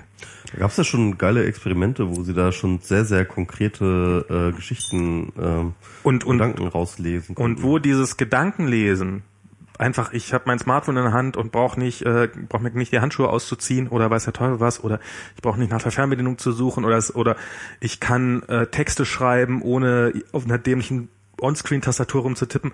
Die Anwendungsfälle werden einfach äh, über kurz oder lang kommen. aber damit ist natürlich auch dieses Missbrauchspotenzial automatisch gegeben. Die Gedanken sind frei. Ja, dann nicht mehr. Und äh, und ich und Ja. und ich glaube, dieser Moment ist tatsächlich nicht, also der ist jetzt nicht, äh, das wird jetzt nicht in zwei Jahren der Fall sein, aber ähm, das ist, wo du eigentlich sozusagen gehandicapt bist, wenn du nicht ein Datenlese, äh, ein, ein Gedankenlesegerät auf deinem Kopf hast. Äh, Implantiert. Hm? Implantiert. reicht ja erstmal total freiwillig nur auf deinem Kopf drauf. Ja, du kannst halt einfach nicht am, an der allgemeinen Kommunikation teilnehmen, wenn du dich hast, aber du bist, tot, du, bist total, du bist total frei. ähm, Ich ist nicht mehr allzu weit fair. frei. Und und ähm, und di- dieser Moment dann zu sagen, ob man dann jetzt unbedingt noch, äh, ob, ob man ob man dann immer noch äh, der Vorteil äh, oder die die Chancen da sind, dass man sagt, äh, wir schaffen Gesetze, die einfach nur verhindern, dass äh, dass diese Daten, die über meinen Brain gelesen werden, ähm, missbraucht werden, halte ich für relativ gering. Ähm, eine Anekdote dazu, weil, weil wir im Moment immer noch so ein bisschen rumorakeln, was, was man mit solchen Daten machen kann. Ich habe mich vor ein paar Wochen mit jemandem unterhalten, ähm, ich weiß gar nicht, ob das seine Firma war oder der über eine Firma erzählt hat, die ähm, machen Emotionsguessing sozusagen. Also die versuchen rauszufinden äh, anhand von verschiedenen Parametern, in welcher Stimmung sich ein Nutzer befindet. Und das wird wohl auch schon eingesetzt in Computerspielen, weil in Computerspielen ähm, die Frustration des Spielers gemessen wird. Ähm, beziehungsweise das jetzt langsam Einzug erhält ähm, und so äh, komplexe Computerspiele ähm, natürlich idealerweise rausfinden, wie frustriert du bist beim Spielen, und dann können sie den Schwierigkeitsgrad die ganze Zeit nachjustieren. Ah, okay, klar. Ja, das heißt sozusagen, die äh, versuchen, äh, kann natürlich auch rauskommen, bist du gerade besonders aggressiv drauf, vielleicht hast du auch zu schießen oder vielleicht bist du irgendwie ruhig und eben bist du frustriert äh, und kann die ganze Zeit nachjustieren und äh, das klang so nach so einem, aha, ne, nach so einem, okay, verstehe ich sozusagen den, den, den, den Anwendungsfall. Ähm, das fand ich irgendwie recht, recht eingängig und wenn ich das Leuten erzähle, war, war es halt oft so, ja, kann ich mal nachvollziehen, boah, ist das spooky. Ja, es ist so, ähm, ähm, dann äh, kannst du vielleicht äh, die äh, das Spiel spielen mit äh, sozusagen in der frustrierenden Version oder in der in der Spaßversion mit äh, mit äh, äh, Kopf oben drauf. Ähm, wo, worauf ich noch noch ganz kurz äh, in, in diesem Rahmen zu sprechen kommen muss, weil wir haben ja die ganze Zeit auch über über, Ökono über Ökonomie gesprochen und ich habe äh, vor ein äh, paar Wochen so einen Blogpost geschrieben, vielleicht habt ihr den auch gelesen. Ähm, äh, eigentlich durch Zufall hatte ich diese diese Browsererweiterung äh, installiert, äh, die einem immer anzeigt, wenn du auf einer Webseite bist, wie, viel, wie viele Tracker die haben. Und äh, als ich die gerade frisch installiert hatte, äh, war ich zufällig gerade auf einem Artikel in der FAZ oder so über Snowden, äh, wo es um äh, was Google äh, ging. Und las das so diesen Artikel und dann ging so ja und die Google-Daten werden abgeschnorchelt und äh, und äh, alles ist zu Ende und guckte dann so diese Liste der Tracker an und dachte so Stimmt, Mom- von dir. dachte so, Moment mal. So, daraufhin habe ich also ähm, äh, mir einfach den, den Spaß gemacht, mir lauter Artikel über Snowden rauszusuchen aus ähm, Guardian, weiß ich nicht, New York Times und so, halt die so da, Spiegel Online, Zeit und habe festgestellt, dass die natürlich, nicht natürlich, dass die alle durch die Bank weg ähm, in so einem distanzierten Ton äh, über ähm, übers, über die Leaks berichten, darüber, dass Google und Facebook ja so viele Daten sammeln, aber in dem Augenblick, in dem du diese Nachricht liest, ähm, diese Cookies setzen. Also natürlich nicht sie, sondern äh, dadurch, dass sie dann Google Ads einsetzen oder Analytics und was auch immer für, für Dienste. Ähm, den Artikel habe ich dann halt online gebracht, habe das dann noch so ein bisschen, äh, äh, die Überschrift war schön plakativ, habe geschrieben, äh, dass irgendwie fand Fa- auch etwas sehr plakativ, Ja, ja, genau. also. Aber das, äh, das habe ich bei Popcorn Piraten gelernt. Du musst erst mal ein bisschen die, die Leute zum Lesen bringen, ähm, weil natürlich, wenn du auf Facebook gehst, hast du äh, idealerweise überhaupt keinen Tracker angezeigt, weil natürlich Facebook nicht unbedingt Google Analytics einsetzt. Ja? Das heißt, äh, du kannst natürlich schon argumentieren zu sagen, na ja, wenn du auf Facebook bist, dann weißt du wenigstens, wo du dich befindest. Wenn ich aber ähm, auf der Webseite des Guardian bin und über die Snow Leaks oder auf der Webseite der FAZ, die eine Handreichung hatte, eine, eine virtuelle, ähm, wie man sich jetzt verhält. Und da stand, war so ein Artikel, da stand, was weiß Google über mich? Und die Antwort wäre gewesen, na erstens, dass sie gerade diesen Artikel lesen, weil wir ihnen das mitteilen. Ähm, und das schreiben sie aber nicht. Und die schreiben das alle nicht. Da habe ich dann noch ein bisschen drüber äh, äh, geschrieben. Vielleicht ist es den Autoren selber gar nicht bewusst. Ja, äh, ja, da, na, ähm, äh, Dann sind sie schlecht informiert. dann sind sie schlecht informiert. Das- das- das will ich gar nicht bestreiten, also. Ähm, ich habe aber letztens habe ich, ich glaube Michael Speer von der FAZ, der hatte auch mal wieder irgendwas äh, ge getwittert und dann habe ich ihm auch gesagt, sagen Sie mal, warum thematisieren Sie denn nicht mal, dass Sie das auch machen? Und da hatte der mir was per Tweet geantwortet und den dann danach gelöscht. Äh, und zwar hat er geschrieben, ja, na, wir machen das ja natürlich zur äh, äh, zur Reichweiten und und Werbeoptimierung. Und das war auch Teil meines Artikels, dass ich gesagt habe, weil ich finde das ja gar nicht schlimm. Ja? Ähm, dass es aber diesen, es gibt halt eine Ökonomisierung des Netzes. Ähm, der sich auch die, diese gesamten Verlage, äh, in denen auch diese ganzen aktivistischen, jetzt neuerdings aktivistischen äh, genannten Journalisten veröffentlichen und kein einziger davon, kein einziger Verlag, äh, auch nicht mal die Taz, ähm, zieht aber wirklich konsequent dann Konsequenzen daraus und sagt, na gut, dann müssen wir das jetzt wegmachen, sondern die schreiben alle in so einem dritte Person-Duktus darüber, ähm, aber niemand zieht Konsequenzen daraus. Das stimmt. Ja, und äh, wir haben äh, jetzt auch bei, bei Nest, äh, weil du sagst, äh, es, es geht halt immer wieder um eine um eine Optimierung, um eine Reichweitenverstärkung und auch in unserem Blog setzen wir das ein. Also klar setze ich auch Analytics ein, so eine Sachen, weil ich will halt wissen, wie die Leute reagieren. Ähm, und das finde Wobei ich du halt, könntest auch andere, also könntest auch einen eigenen Dienst aufsetzen. ja, ich, sehe- ich sehe hier gerade bei MS Pro äh, äh, Piwik offen. Das ist ja so ein, so ein äh, eigen, so eine Analytics-Alternative. Ähm, aber du siehst sie nicht da, wo du sie eigentlich erwarten würdest. Und das fand ich schon spannend. Ja. Ähm, Was ich noch ganz interessant fand, also nochmal um diese Google-Geschichte nochmal zurückzumachen, ähm, hast du wahrscheinlich auch mitgekriegt, als Amazon dieses äh, ja schon ein bisschen alberne ähm, Drohnenvideo äh, rausgebracht hat. Hier, Das äh, hat, das hat nicht Amazon rausgebracht, das war 24 Hour, also es war eine ehemals äh, anerkannte äh, äh, Nachrichtensendung oder oder Na Nachrichtenmagazin. Äh, aber es war schon, äh, das war schon Amazon-Content. Also das war Amazon Content, ja, das war das Schlimme der, daran. Der, der, der, der, also der Drohnenfilm war von Amazon. Ja. Und ähm, also Was, da ja. gab's ja dann diese Diskussion darüber, irgendwie wie realistisch ist das jetzt und so weiter und so fort. Und viele so, ja, ja, das ist doch alles Quatsch und so. Mhm. Aber dann, aber aber jetzt auch. Ich habe noch eine Wette laufen, dass aber auch auf diese- fünf Jahren Pizza von Drohnen ausgeliefert kriegen. Es gibt ja diesen äh, äh, Dönerkopter, ne? das, das war aber nur ein Fake. Also. Ja. Ähm, aber was ich, was ich mir halt denke, natürlich muss und, und, und will dieser ganze äh, Online-Retail-Bereich ähm, hat seine größten Kosten in der Distribution. Ne? Also wenn du diese Distribution, wenn du da die Personalkosten senken kannst, wenn du das billiger, schneller und so weiter und so fort hinkriegst, ähm, dann hast du da, äh, äh, dann hast du da einen tollen Vorteil. Und natürlich ist es äh, absolut sinnvoll, wenn Amazon, also aus Amazons Richtung heraus, ähm, halt in solche Richtungen weiterzudenken. Und dann kommt jetzt halt ähm, diese Automatisierung hinzu, also die allgemeine Idee zur Automatisierung, die ähm, jetzt Google weiter verfolgt. Ne? Und ich glaube, dass der Trend dahin gehen wird, dass ähm, Google Amazon Konkurrenz machen wird.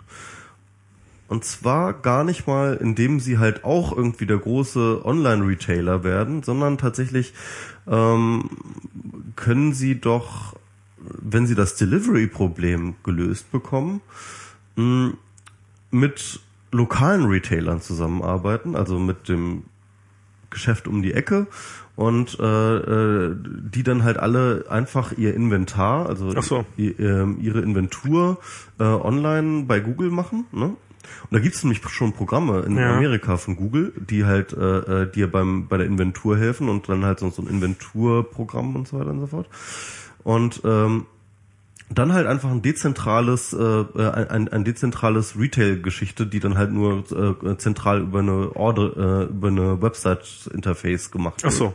Also ich hatte, ich hatte jetzt die Befürchtung, dass du sagst, dass, dass sie Boston Dynamics gekauft haben, damit die meine Päckchen ausliefern und mir einfach die Tür eintreten, wenn, wenn ich gerade nicht zu Hause bin. Package delivered. Ja, keine Ahnung. Also, also ich, ich weiß ja nicht, um, um welche Technologien es ihnen jetzt wirklich geht, aber sie haben diese Self-Driving Cars. Ne? Das ist übrigens auch noch so eine Sache, ähm, die Ich bin ein großer Freund von Self-Driving Cars. Ich, auch. will das lieber, also dass ich Mit Werbeeinblendung nehme ich das auch hauptsächlich. Das ist- das ist- Das, das wird auch kommen, das ist keine Frage. Aber was ich jetzt meine, ist diese diese Delivery-Probleme. Ja. Ähm, äh, viele Leute sagen so, ja ja, dann kommt dann die Drohne und die nimmt dann das Paket und fliegt dann halt irgendwie von Amazon Zentral äh, Dings dann über den Atlantik und bringt das Genau. Hause. Das ist Aus ja, China. Das ist ja, das ist ja totaler Quatsch, ja. Ja. Äh, weil ähm, es werden natürlich die Haupt, sag ich mal, äh, die die Hauptströme, die werden irgendwie anders gemacht. Die werden nicht mit einer Flugdrohne gemacht. Ich kann mir aber gut vorstellen, dass die Flugdrohne für den für die letzten 200, letzte 300 Meile. Meter, für die letzte Meile halt gut ist. Ne? Stell dir vor, ein self-driving LKW, Mhm. der halt einmal irgendwie über die Hauptstraßen von Berlin fährt, äh, fährt, also eigentlich die ganze Zeit nichts anderes macht, als Berlin zu umrunden oder oder oder durch Berlin durch zu, zu durchkreuzen, ja. Und da drinnen sind dann halt ganz viele Drohnen, die dann halt immer ausschwirren und halt mit dem Paket dann das ist mir irgendwie Angst gemacht.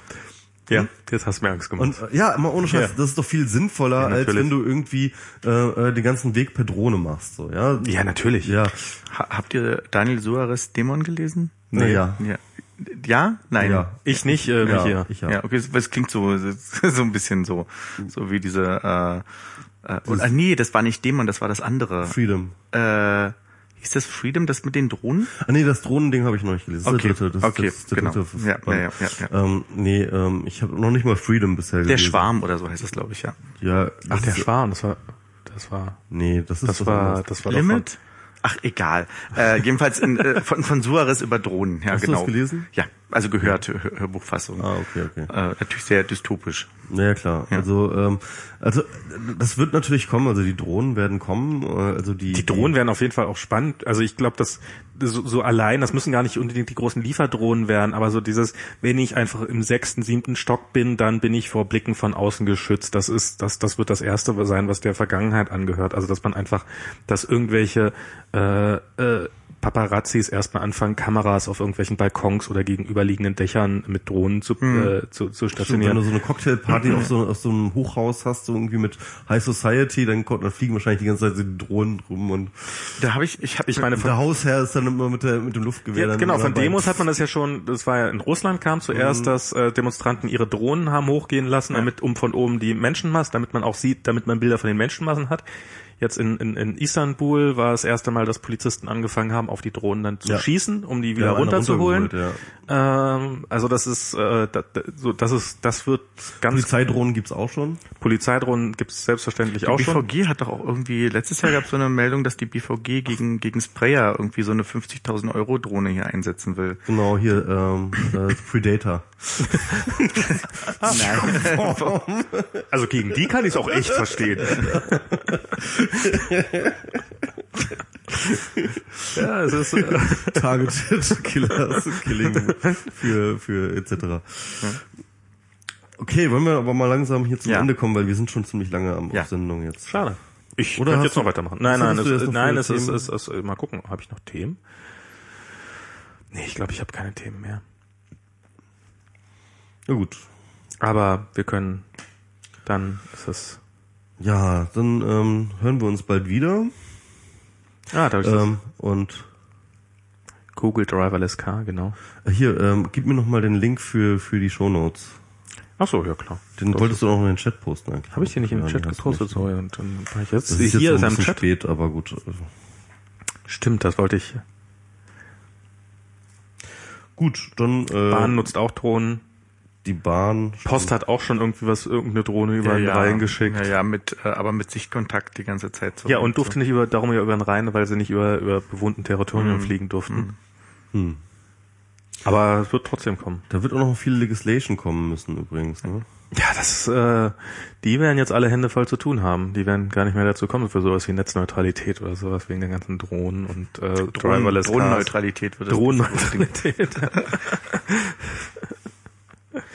Gut, dann ähm, äh, habt euch wohl und äh, äh, unterstützt mein Projekt. Tschüss. Ach so, ihr könnt auch übrigens gerne mal wieder, wir müssen jetzt nämlich, äh, da unser drittes Headset kaputt ist und äh, mir Ralf Stockmann gerade mitgeteilt, also äh, heute habe ich mir extra eins. Wiederum, wie oft haben wir Rolf, Ralf diese, Rolf, jetzt ich, wie oft haben wir Rolf, diese, äh, Ralf, das, diese Sendung er, erwähnt, der hat äh, sich netterweise an und hat den durchgemessen, das Headset, und ist tatsächlich der, äh, der Kopfhörer kaputt, weswegen ich jetzt äh, einfach beschlossen habe, äh, wir müssen jetzt neue Kopfhörer kaufen und dann vielleicht auch gleich noch ein viertes Set, damit wir auch ein bisschen unabhängiger sind. Also mit anderen Worten, äh, wenn ihr gerade mich, also bei mich jetzt eher weniger, der hat jetzt erstmal ausfinanziert, aber wenn ihr meinen Account weiterhin flattert, also der, der unter den Artikeln drin ist und nicht an der Seitenleiste, dann wird das auch alles gut eingesetzt werden. Gute Nacht. Genau. Gute Nacht. Also, frohes Flattern und bis zum nächsten Mal. Tschüss. Und viel, vielen Dank, äh, Kasper, fürs Hiersein. Vielen Dank Vielen Dank, Leitmedium. Ja, war eine großartige Sendung. Vielen Dank. Tschüss. Tschüss.